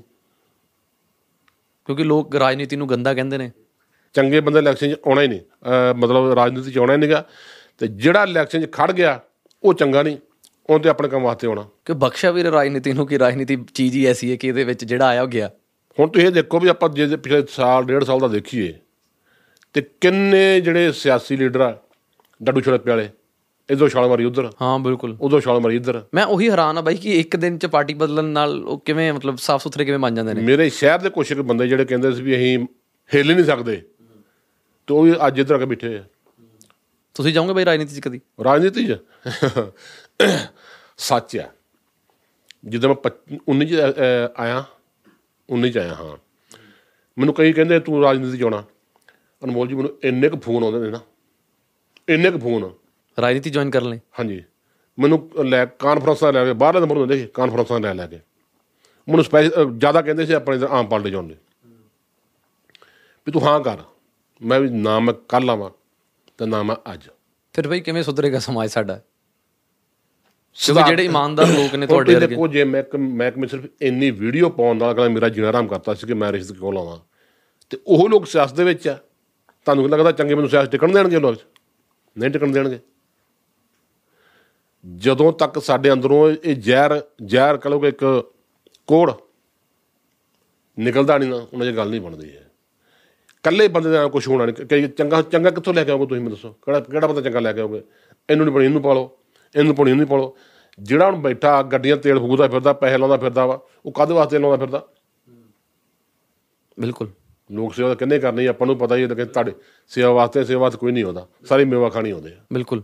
ਪਿੱਛੇ ਬਈ ਬਹੁਤ ਵੱਡੀ ਸੰਖਿਆ ਦੇ ਵਿੱਚ ਐਨਜੀਓਜ਼ ਬੰਦ ਵੀ ਹੋ ਗਈਆਂ ਤੁਸੀਂ ਵੀ ਸੋਸ਼ਲ ਵਰਕ ਕਰਦੇ ਸੀ ਤੁਸੀਂ ਵੀ ਘਟਾਤਾ ਉਸ ਚੀਜ਼ ਨਾਲ। ਹਾਲਾਂਕਿ ਤੁਹਾਡੇ ਤੇ ਕੋਈ ਇਲਜ਼ਾਮ ਨਹੀਂ ਲੱਗਿਆ ਸੀ ਤੁਸੀਂ ਵਧੀਆ ਚੱਲ ਰਹੇ ਸੀਗੇ ਤੁਸੀਂ ਬੜੀ ਪੀਕ ਤੇ ਚੱਲ ਰਹੇ ਸੀ ਲੋਕਾਂ ਦੇ ਘਰ ਬਣਵਾ ਰਹੇ ਸੀ ਇਲਾਜ ਕਰਵਾ ਰਹੇ ਸੀ। 100% ਜੇ ਸੇਵਾ ਕਰਦੇ ਤੁਸੀਂ ਅੱਜ ਮੈਨੂੰ ਲੱਗਦਾ 20 25 ਤੇ ਆ ਗਏ ਜੇ ਮੈਂ ਨਹੀਂ ਗਲਤ। ਇਹਦਾ ਕਾਰਨ ਕੀ ਹੈ? ਤੁਸੀਂ ਸੇਵਾ ਘਟਾ ਕਿਉਂ ਦਿੱਤੀ ਬਈ ਹੁਣ ਤਾਂ ਤੁਸੀਂ ਮਹਿਕਮੇ ਤੋਂ ਵੀ ਆਜ਼ਾਦ ਹੋ। ਉਹ ਅਨਮੋਲ ਜੀ ਤੁਸੀਂ ਦੇਖਿਆ ਹੋਣਾ ਵਾ ਹੁਣ ਤੁਹਾਡੇ ਨਾਲ ਕੀ ਕੁਝ ਹੁੰਦਾ। ਹੁੰਦਾ ਨਾ। ਹਾਲਾਂਕਿ ਤੁਹਾਡਾ ਸਾਫ਼ ਹੈ ਵੀ ਇਹ ਇਹ ਡੋਨਰ ਹੈ ਤੇ ਇਹ ਪੇਸ਼ੈਂਟ ਆ। ਵੀ ਤੁਸੀਂ ਸਿੱਧੇ ਫੜਾ ਦਿਓ। ਤੁਸੀਂ ਕਿਤੇ ਫੜਦੇ ਹੋ ਨਹੀਂਗੇ ਬਿਲਕੁਲ। ਤੁਹਾਡੇ ਨਾਲ ਹੁੰਦਾ ਨਾ। ਬਸ ਸੇਮ ਸਿਸਟਮ ਆ। ਤੁਸੀਂ ਜਿੰਨਾ ਮਰਜ਼ੀ ਦੇਖ ਬਾਕੀ ਜਿਹਦਾ ਆਪਣੇ ਅਨਮੋਲ ਜੀ ਦਾ ਵਿਰੋਧ ਕਰਨਾ ਨਾ ਉਹਨੇ ਬਹਾਨਾ ਲੱਭਣਾ। ਵਜ੍ਹਾ ਲੱਭਣੀ ਆ। ਸਿਆਣੇ ਕਹਿੰਦੇ ਹੁੰਦੇ ਨਾ ਜਿਵੇਂ ਇੱਕ ਵੀ ਮੈਂ ਤੇਰੇ ਨਹੀਂ ਵਸਣਾ ਜੋ ਤੂੰ ਰੋਟੀ ਖਾਂਦੇ ਦਾੜੀ ਹਿਲਦੀ ਆ। ਬਸ ਇਸ ਤਰ੍ਹਾਂ ਦੇ ਬਹਾਨੇ। ਉਹ ਗੁੰਨਦੇ ਆਟਾ ਆਟਾ ਗੁੰਨਦੇ ਹਿਲਦੀ ਕਿਉਂ ਹੈ? ਬਹੁਤੇ ਇੱਕ ਤਾਂ ਇਦਾਂ ਦੇ ਲੋਕ ਤੁਹਾਡਾ ਵਿਰੋਧ ਕਰਨਗੇ। ਉਹਨੂੰ ਖੁਦ ਨੂੰ ਨਹੀਂ ਪਤਾ ਹੁੰਦਾ ਮੈਂ ਕਿਉਂ ਕਰ ਰਿਹਾ ਪਰ ਕਰ ਰਿਹਾ। ਉਹ ਕੀ ਕਾਰਨ ਹੁੰਦਾ ਉਹਨਾਂ ਦਾ ਪਿੱਛੇ? ਮੈਂ ਵਿਰੋਧ ਕਰਨਾ। ਉਹ ਉਹਨਾਂ ਨੂੰ ਕੀ ਮਿਲੇਗਾ ਵਿਰੋਧ ਕਰਕੇ? ਵੀ ਨਹੀਂ ਬਸ ਉਹਦੇ ਮਨ ਨੂੰ ਤਸੱਲੀ ਹੋ ਜਾਂਦੀ ਮੈਂ ਵਿਰੋਧ ਕਰ ਲਿਆ ਬਸ। ਕਈ ਪੰਜਾਬ ਨੂੰ ਬਈ ਪਿਆਰ ਕਰਨ ਵਾਲੇ ਨਾ ਚਲੋ ਸਾਰੇ ਹੀ ਭਰਾ ਨੇ ਆਪਣੇ ਪਰ ਕਈ ਪੰਜਾਬ ਨੂੰ ਪਿਆਰ ਜਿਹੜਾ ਉਹ ਕਰਦੇ ਨੇ ਜਤਾਉਂਦੇ ਨੇ ਸੋਸ਼ਲ ਮੀਡੀਆ ਤੇ ਪਰ ਪੰਜਾਬ 'ਚ ਆ ਕੇ ਕਿਉਂ ਨਹੀਂ ਕਰ ਰਹੇ? ਪੰਜਾਬ 'ਚ ਯੂਥ ਨੂੰ ਭੜਕਾ ਦਿੰਦੇ ਨੇ ਕਿਸੇ ਨੂੰ ਇਹਦੇ ਨਾਲ ਲੜਵਾਤਾ ਕਿਸੇ ਨੂੰ ਇਹਦੇ ਨਾਲ ਲੜਵਾਤਾ। ਪਰ ਜੇ ਸੱਚੀ ਜੀ ਮੈਂ ਪੰਜਾਬ ਨੂੰ ਪਿਆਰ ਕਰਦਾ ਅੱਜ ਮੈਂ ਕੈਨੇਡਾ ਜਾ ਕੇ ਉੱਥੇ ਵੀਡੀਓ ਪਾਵਾਂ ਕਿ ਪੰਜਾਬ 'ਚ ਆ ਹੋ ਰਿਹਾ ਪੰਜਾਬ 'ਚ ਇਹ ਕਿੱਥੇ ਦੀ ਸਹੀ ਗੱਲ ਹੈ? ਅਨਮੋਲ ਜੀ ਆਪਾਂ ਇਹ ਮੁੱਦੇ ਤੋਂ ਥੋੜਾ ਪਾਸੇ ਰਹਿੰਦੇ ਇਹ ਗੱਲ ਚੰਗੀ ਆ। ਕਿਉਂਕਿ ਲੋਕ ਅੱਗੇ ਭਾਲਦੇ ਆ ਤੇ ਮਿੰਟ ਲਾਉਂਦੇ ਗੱਲ ਚੱਕਣ ਲੱਗਿਆ ਇਹ ਗੱਲ ਨੂੰ ਉਹ। ਉਹ ਚੀਜ਼ ਦਾ ਮਤਲਬ ਕਹਦਾ ਕੋਈ ਤੁਹਾਨੂੰ ਬਈ ਕੋਈ ਪਰਹੇਜ਼ ਹੈ ਕੋਈ ਡਰ ਮੈਂ ਹੈ? ਤੇ ਨਹੀਂ ਦੇਖੋ ਮੈਂ ਤਾਂ ਪਤਾ ਕੀ ਹੈ, ਮੈਂ ਤਾਂ ਕੋਈ ਚੀਜ਼ ਆ ਮੈਂ ਕਹਿੰਦਾ ਸਭ ਤੋਂ ਵੱਡਾ ਧਰਮ ਇਨਸਾਨੀਅਤ ਆ। ਜੇ ਤੇ ਹੈਗਾ ਠੀਕ ਆ ਜੇ ਇਨਸਾਨੀਅਤ ਹੈ ਨਹੀਂ ਤੁਸੀਂ ਬਾਣਾ ਪਾਲੋ ਭਗਵਾਨ ਪਾਲੋ ਕੋਈ ਪਾਲੋ ਜਿੰਨਾ ਮਰਜ਼ੀ ਪਾਠ ਪੂਜਾ ਕਰ ਲਓ। ਜੇ ਤੁਹਾਡਾ ਅੰਦਰ ਹੀ ਸਾਫ਼ ਨਹੀਂ ਤਾਂ ਕੋਈ ਫਾਇਦਾ ਨਹੀਂ ਹੈਗਾ। ਪਰ ਇਹ ਗੱਲ ਮੈਂ ਬਈ ਹਰ ਕਿਸੇ ਨੂੰ ਕਹਿੰਦੇ ਦੇਖਿਆ। ਪਰ ਸਮਾਜ 'ਚ ਇਹੀ ਚੀਜ਼ ਮੈਂ ਫੀਲ ਵੀ ਕਰਦਾ। ਲੋਕ ਵਿਤਕਰਾ ਕਰਦੇ ਨੇ। ਲੋਕ ਅੱਜ ਵੀ ਬੰਦੇ ਨੂੰ ਉਹਦੇ ਪਹਿਰਾਵੇ ਤੋਂ ਉਹਦੇ ਧਰਮ ਤੋਂ ਜੱਜ ਕਰਦੇ ਨੇ। ਤੁਸੀਂ ਮਹਿਸੂਸ ਕੀਤੀ ਕਦੀ ਚੀਜ਼? ਕੁਝ ਨਹੀਂ ਕੁਝ ਲੋਕ ਹੈਗੇ ਵੀ ਆ। ਕਰਦੇ ਨੇ। ਹੈਗੇ ਕੁਝ ਲੋਕ ਹੈਗੇ ਵੀ ਆ। ਜਿਹੜੇ ਅੱਜ ਵੀ ਉਹੀ ਚੀਜ਼ਾਂ 'ਚ ਫਸੇ ਹੋਏ ਨੇ। ਕਿ ਜੇ ਸੁਖਵਿੰਦਰ ਬੀਪੀ ਜੀ ਨੇ ਵਧੀਆ ਤਿਆਰ ਤਿਉਰ ਹੋਏ ਹੋਏ ਨੇ ਤੇ ਇਹ ਸੋਸ਼ਲ ਸਰਵਿਸ ਦੀ ਜੇ ਗੱਲ ਕਰ ਰਹੇ ਨੇ ਤਾਂ ਦਿਖਾਵੇ ਲਈ ਕਰ ਰਹੇ ਨੇ। ਅੰਦਰ ਕੁਝ ਹੋਰ ਹੈ। ਸੁਣ ਲਿਓ। ਐ ਜੇ ਤਾਂ ਮੈਂ ਪਾਤੀ ਵੀਡੀਓ ਜਿਮ ਵਾਲੀ ਉਹ ਭਰਾਵਾ ਕੀ ਵਿਖਾਉਂਦੇ ਆ? ਕੱਪੜੇ ਪਾਲਾ।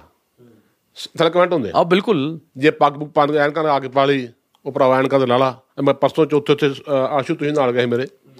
ਅਸੀਂ ਗਏ ਉੱਥੇ ਤੇ ਆਸ਼ੂ ਨਾਲ ਸੀ ਉਦੋਂ ਉੱਥੇ ਗਏ ਤੇ ਉਹ ਜਿੱਦਣ ਉਹ ਉਹ ਸਰਦਾਰ ਜੀ ਦੀ ਇੱਕ ਦੀ ਨਾ 80 ਕਿਲੇ ਪੈਲੀ ਝੋਨਾ ਮਾਰ ਕੇ ਦੁਬਾਰਾ ਫੈਲਿਆ ਵੀ ਮਰ ਮੈਂ ਦੇਖੀ ਸੀ ਵੀਡੀਓ ਜਿਹਦੇ 'ਚ ਸਾਰਿਆਂ ਨੂੰ ਚਾਹ ਪਿਲਾ ਥੱਲੇ ਕਮੈਂਟ ਕੀਤਾ ਕਮੈਂਟ ਕਰਨਾ ਚੰਗਾ ਦਾਨਾ ਬੰਦਾ ਚਿੱਟੀ ਦਾੜੀ।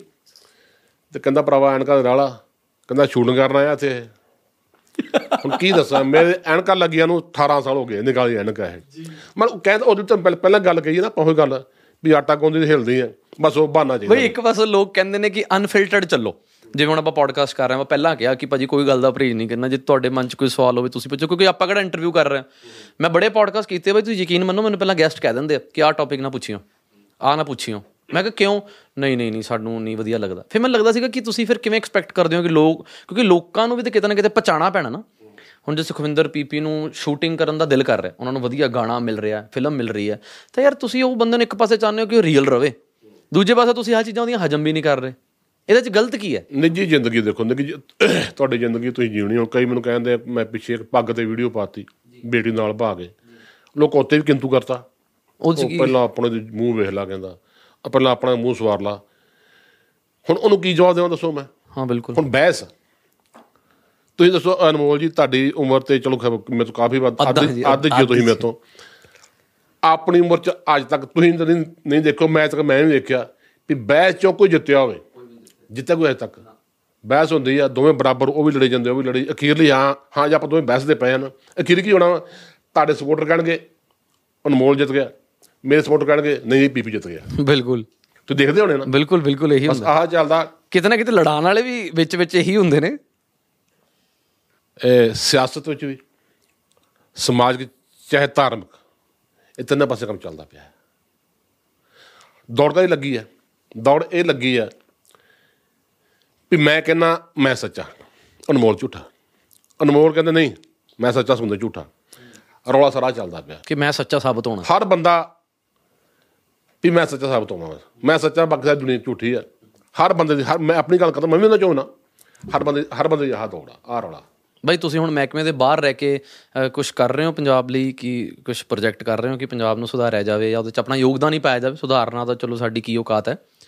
ਆਪਾਂ ਨੂੰ ਨਿੱਕੇ ਨਿੱਕੇ ਕਲਿੱਪਾਂ ਬਣਾ ਕੇ ਵੀਡੀਓ ਬਣਾ ਕੇ ਲੋਕਾਂ ਤੱਕ ਪਹੁੰਚਾਈਦੀਆਂ। ਹੂੰ। ਤੁਸੀਂ ਬੜੀਆਂ ਮੀਨਿੰਗਫੁਲ ਵੀਡੀਓਜ਼ ਪਾਉਂਦੇ ਹੋ। ਆ ਹੁਣ ਤੇ ਇੱਥੇ ਆ ਇੱਥੋਂ ਐ ਇੱਥੋਂ ਐ ਜੇ ਆਪਾਂ ਵਿਅੰਗ ਵੀ ਕਰਦੇ ਆ ਉਹਦਾ ਕੋਈ ਮਤਲਬ ਹੁੰਦਾ ਆ ਤੁਸੀਂ ਇੱਕ ਵੀਡੀਓ ਪਾਈ ਸੀ ਮੈਨੂੰ ਬੜੀ ਵਧੀਆ ਲੱਗੀ ਸੀ ਜਿਹਦੇ 'ਚ ਤੁਸੀਂ ਬੁਲਟ ਦੇ ਪਟਾਕਿਆਂ ਤੇ ਗੱਲ ਕੀਤੀ ਸੀ। ਮੈਨੂੰ ਬੜੀ ਵਧੀਆ ਦਿਲ ਨੂੰ ਲੱਗੀ ਮੇਰੇ ਗੱਲ ਕਿ ਕਿੰਨਾ ਤੁਸੀਂ ਸੋਸ਼ਲ ਨੂੰ ਵਧੀਆ ਮੈਸੇਜ ਦੇ ਰਹੇ ਹੋ। ਪਰ ਉਹਦੀ ਵੀ ਵਿਰੋਧਤਾ ਤੁਹਾਨੂੰ ਝੇਲਣੀ ਪਈ ਸੀ। ਉਹਦੇ 'ਚ ਕੀ ਵਿਰੋਧਤਾ ਸੀ? ਇੱਕ ਇੱਕ ਬੱਚੇ ਨੂੰ ਅਗਰ ਬੁਲਟ ਦੇ ਪਟਾਕੇ ਚਲਾਉਣ ਤੋਂ ਕੋਈ ਰੋਕ ਰਿਹਾ ਬੰਦਾ ਤਾਂ ਉਹਦੇ 'ਚ ਕੀ ਵਿਰੋਧਤਾ ਮਿਲੀ ਤੁਹਾਨੂੰ? ਉਹ ਚ ਉਹ ਚ ਮੈਂ ਇਹ ਕਿਹਾ ਸੀਗਾ ਬਣਾਏ ਸੀ ਮੁਲਾਜ਼ਮ ਬਣਾਏ ਖੜੇ ਕੀਤੇ ਸੀ ਉਹ ਰੋਕਦੇ ਆ, ਤੇ ਤੱਕ ਬੁਲਟ ਮੋਟਰਸਾਈਕਲ ਤੇ ਦੂਜਾ ਪਟਾਕੇ ਵਾਲਾ ਮੈਂ ਸਿਆਣਾ ਜਿਹਾ ਬਣਾਇਆ ਮੈਂ ਕਿਹਾ ਜੇ ਸਿਆਣਾ ਬੰਦਾ ਪਟਾਕਾ ਥੋੜੀ ਮਾਰੂਗਾ ਮੈਂ। ਹਨਾ? ਠੀਕ ਹੈ ਜੇ ਅਨਲੀਗਲ ਆ। ਹੁਣ ਅਨਲੀਗਲ ਜਿਹੜਾ ਬੰਦਾ ਤਿਆਰ ਕਰਦਾ ਜਿਹੜਾ ਵੇਚਦਾ ਉਹਨੂੰ ਜਾ ਕੇ ਰੋਕਣਾ ਚਾਹੀਦਾ। ਹਾਂ ਬਿਲਕੁਲ ਜਿਹੜਾ ਕਾਰੀਗਰ ਬਣਾ ਕੇ ਦੇ ਰਿਹਾ। ਉਹਨੂੰ ਰੋਕੋ ਨਾ ਫਿਰ ਦੁਕਾਨ ਤੋਂ ਜਾ ਕੇ ਚੱਕੋ ਲੈ ਚੱਕ ਵੀ ਤੂੰ ਕਿਉਂ ਵੇਚ ਰਿਹਾ ਇਹ ਅਨਲੀਗਲ ਆ। ਇਹ ਤਾਂ ਉਹ ਗੱਲ ਹੋ ਗਈ ਵੀ ਜਿਹੜਾ ਨਸ਼ਾ ਵੇਚਦਾ ਉਹਨੂੰ ਕੋਈ ਨਹੀਂ ਕਹਣਾ ਜਿਹੜਾ ਖਾਂਦਾ ਉਹਨੂੰ ਫੜ ਕੇ ਟਾਲੋ ਹੂੰ। ਉਹ ਗੱਲ ਹੋ ਗਈ ਨਾ। ਇਦਾਂ ਹੀ ਹੋ ਰਿਹਾ। ਕਹਿੰਦਾ ਮਤਲਬ ਇਹ ਆ ਵੀ ਮੇਰਾ ਉਹ ਮਤਲਬ ਕਹਿੰਦਾ ਇਹ ਸੀਗਾ ਜਿਹੜਾ ਬੰਦਾ ਵੇਚ ਰਿਹਾ ਜਾਂ ਜਿਹੜਾ ਬੰਦਾ ਬਣਾ ਰਿਹਾ, ਸਗੋਂ ਉੱਤੇ ਕ- ਕਾਰਵਾਈ ਹੋਣੀ ਚਾਹੀਦੀ, ਨਾ ਕਿ ਜਿਹੜਾ ਲਾ ਘੁੰਮ ਰਿਹਾ। ਹਾਂ, ਜਿਹੜਾ ਪਟਾਕੇ ਮਾਰਦਾ ਉਹਨੂੰ ਫੜੋ। ਜਿਹੜਾ ਨਾਰਮਲ ਬੰਦਾ ਅਮਰੀਕਾ ਜਾ ਰਿਹਾ ਬੁੱਟ ਤੋਂ ਉਹ ਪਟਾਕੇ ਥੋੜੀ ਮਾਰੂਗਾ ਉਹ। ਬਈ ਤੁਹਾਨੂੰ ਨਹੀਂ ਲੱਗਦਾ ਕਿਤੇ ਨਾ ਕਿਤੇ ਪੁਲਿਸ ਦਾ ਮਤਲਬ ਰੋਬ ਤੇ ਡਰ ਇੰਨਾ ਹੋਣਾ ਚਾਹੀਦਾ ਹੈ ਚੋਰਾਂ ਨੂੰ ਜਾਂ ਜਿਹੜੇ ਗਲਤ ਕੰਮ ਕਰਦੇ ਨੇ? ਕਿ ਉਹ ਪੁਲਿਸ ਤੋਂ ਹੀ ਡਰਨ, ਕੋਰਟ ਕਚਹਿਰੀ ਤਾਂ ਬਹੁਤ ਦੂਰ ਦੀ ਗੱਲ ਹੈ, ਕਿਉਂਕਿ ਜਿਹੜਾ ਇਹ ਮਾਮਲਾ ਹੈ ਕਿ ਲਾਅ ਬਣੇ ਇਦਾਂ ਦਾ, ਕਿ ਕੋਈ ਬੰਦਾ ਅਗਰ ਰੇਪ ਦੇ ਕੇਸ 'ਚ ਫੜਿਆ ਗਿਆ ਪੁਲਿਸ ਹੀ ਫਿਲਮਾਂ 'ਚ ਆਪਾਂ ਦੇਖਦੇ ਹਾਂ ਕਿ ਪੁਲਿਸ ਇਨਕਾਊਂਟਰ ਕਰ ਦਿੰਦੀ ਹੈ ਉਹਨੂੰ ਬਣਾ ਦਿੰਦੀ ਹੈ ਕਿ ਉਹ ਕਰਤਾ। ਇਹ ਅਸਲ 'ਚ ਨਹੀਂ ਹੋ ਸਕਦਾ। ਅਸਲ 'ਚ ਮੈਂ ਦੱਸਾਂ ਮੇਰਾ ਹੁਣ ਗੱਲ ਕਰਦਾ ਪੰਜਾਬ ਤੋਂ ਬਾਹਰ ਜਾ ਕੇ। ਮੇਰਾ ਏਰੀਆ ਹੈਗਾ ਯੂਪੀ ਯੂਪੀ ਸਾਡੀ ਪੈਲੀ ਬੰਨਾ ਚਾਚੇ ਤਾਏ ਮਾਮੇ ਸਾਰੇ ਉਧਰ ਹੀ ਆ। ਇਹ ਕੰਮ ਕੀਤਾ ਯੋਗੀ ਨੇ। ਤੇ ਆਪਣੇ ਪੰਜਾਬ 'ਚ ਕਿਉਂ ਨਹੀਂ ਹੋ ਸਕਦਾ? ਆਪਣੇ ਪੰਜਾਬ 'ਚ ਵਿਰੋਧ ਜਲਦੀ ਹੋ ਜਾਂਦਾ। ਹੂੰ ਉਹ ਵਿਰੋਧ ਤੋਂ ਡਰਦੇ ਨਹੀਂ ਸੀ ਯੋਗੀ ਜੀ? ਉਹ ਨਹੀਂ ਪੜਾ ਕਰਦਾ ਕਦੀ ਉਹ ਕਹਿੰਦੇ ਜੇ ਗੈਂਗਸਟਰ ਵੱਧ ਰਹੇ ਗੈਂਗਸਟਰ ਮਾਰ ਕੇ ਨਾਲੇ ਗੈਂਗਸਟਰ ਠੋਕਤਾ। ਨਾਲ ਜਿਹੜਾ ਘਰ ਆ ਬੋਲੋ ਜੇ ਫਿਰ ਸਾਫ਼। ਉੱਥੇ ਜਦੋਂ ਲੋਕੀ ਦਿਨੇ ਨਿਕਲਣ ਡਰਦੇ ਹੁੰਦੇ ਸੀਗੇ। ਹੁਣ ਰਾਤ ਨੂੰ ਤੁਰੇ ਫਿਰਦੇ ਹਰ ਮੋੜ ਤੇ ਪੁਲਿਸ ਖੜੀ ਹੈ। ਯੂਪੀ। ਹਾਂ। ਕੋਈ ਟਾਈਮ ਹਾਂ ਛੋਟੀ ਮੋਟੀ ਦੇਖੋ ਹੁੰਦੀਆਂ ਹੀ ਹੱਥਾਂ ਹੁੰਦੀਆਂ ਨਾ। ਪਰ ਜਿਹੜਾ ਪਹਿਲਾ ਕ੍ਰਾਈਮ ਸੀ ਉੱਥੇ ਪਹਿਲਾ ਕ੍ਰਾਈਮ ਉਹ ਮੇਰਾ ਖਿਆਲ ਵੀ ਹੁਣ ਕੋਈ 20% ਰਹਿ ਗਿਆ ਹੋਊਗਾ। ਹੂੰ ਉੱਥੇ 100 ਕਿੰਨਾ ਬੰਦੇ ਸੁਧਾਰਤਾ ਉਹਨੇ। ਹੂੰ ਪੰਜਾਬ 'ਚ ਉਮੀਦ ਹੈ ਬਈ ਸੁਧਰਨ ਦੀ? ਪੰਜਾਬ 'ਚ ਜਿੰਨਾ ਚ ਤੇ ਸਖਤਾਈ ਨਹੀਂ ਹੁੰਦੀ। ਸਖਤਾਈ ਹੁਣ- ਕੌਣ ਹੁਣ ਕਰੇਗਾ ਸਖਤਾਈ ਤੁਸੀਂ ਦੇਖੋ ਮੇਰੇ ਹੁਣ ਦੇਖੋ ਹੁਣ ਹਾਲਾਤ ਤਾਂ ਕੀ ਬਣ ਗਏ ਹੁਣ ਅਨਮੋਲ ਜੀ ਤੁਸੀਂ ਦੇਖਿਆ ਹੋਣਾ। ਹੁਣ ਤਾਂ ਘਰਾਂ ਤੱਕ ਪਹੁੰਚ ਗਿਆ। ਘਰਾਂ ਦੇ ਵਿੱਚੋਂ ਆ ਕੇ ਚਿੰਨ੍ਹ ਲਾ ਕੇ ਲੈ ਜਾਂਦੇ ਹਾਂ ਬਿਲਕੁਲ ਬਈ ਆਮ ਹੋ ਰਿਹਾ। ਜਿੰਨੀਆਂ ਘਟਨਾਵਾਂ ਰੋਜ਼ ਕਿਸੇ ਦੀ ਕੰਨ ਲਾ ਕੇ ਲੈ ਗਏ ਕਿਸੇ ਦਾ ਗਲ ਚੋਂ ਲੈ ਕਿਸੇ ਦੇ ਘਰ ਅੰਦਰ ਵੜ ਗਏ ਚੋਰੀਆਂ ਬਹੁਤ ਵੱਧ ਰਹੀਆਂ। ਸਾਡੇ ਲਾਗੇ ਦੱਸਣ ਦੇ ਮੈਨੂੰ ਸਰਦਾਰ ਜੀ ਕਹਿੰਦੇ ਉਹ ਪਿੰਡ ਆ ਤੇ ਉਹ ਡੱਬਾ ਲੈ ਕੇ ਆਏ। ਮੁੰਡਾ ਮੁਲਾਜ਼ਮ ਸੀਗਾ ਉਹ ਕਿਹੜੇ ਡਿਪਾਰਟਮੈਂਟ 'ਚ। ਉਹ ਡਿਊਟੀ ਚਲਾ ਗਿਆ। ਪਿੱਛੋਂ ਦੋ ਡੱਬਾ ਲੈ ਕੇ ਆਏ ਆ। ਤੇ ਉਹਨਾਂ ਪਤਾ ਡਿਊਟੀ ਗਿਆ ਹੋਇਆ। ਤੇ ਕਹਿੰਦੇ ਤੇ ਫਲਾਣੇ ਫਲਾਣੇ ਤੇ ਡੱਬਾ ਦੇਣ ਆਏ ਸੀ ਆਪਣਾ ਭਾਜੀ ਨੂੰ। ਕਹਿੰਦੇ ਡਿਊਟੀ ਚਲਾ ਕੇ ਘਰ ਲੈ ਕਹਿੰਦੇ ਡਿਊਟੀ ਚਲੋ ਚਾਹ ਪੀ ਕੇ ਚਲੇ ਜਾਓ ਅਗਲਾ ਪੁੱਛ ਲੈਂਦਾ ਘਰੇ ਬਹਿ ਕੇ ਸਫ਼ਾਈ ਕਰ ਗਿਓ ਉਹ ਜਾਣਦੇ ਵੀ ਨਹੀਂ ਕੌਣ ਆ ਕੌਣ ਨਹੀਂ। ਉਹ ਘਰੇ ਆਏ ਬੀਬੀ ਕਹਿੰਦੇ ਲਿਆਓ ਜੋ ਕੁਛ ਹੈਗਾ। ਘਰੇ ਕੋਈ ਨਹੀਂ ਲੈ ਜਾਵਾਂਗੇ ਤਰੀਕੇ। ਬਈ ਤੁਸੀਂ ਕਦੀ ਜੇਲ੍ਹ 'ਚ ਡਿਊਟੀ ਕੀਤੀ ਆ? ਨਹੀਂ ਜੇਲ੍ਹ ਚ ਨਹੀਂ ਕੀਤੀ ਆਪਾਂ। ਜੇਲ੍ਹ 'ਚ ਡਿਊਟੀ ਨਹੀਂ ਕੀਤੀ। ਜੇਲ੍ਹ ਜੇਲ੍ਹ ਦਾ ਮਹਿਕਮਾ ਜਿਹੜਾ ਉਹ ਵੱਖਰਾ ਹੁੰਦਾ। ਉਹ ਵੱਖਰਾ ਹੁੰਦਾ।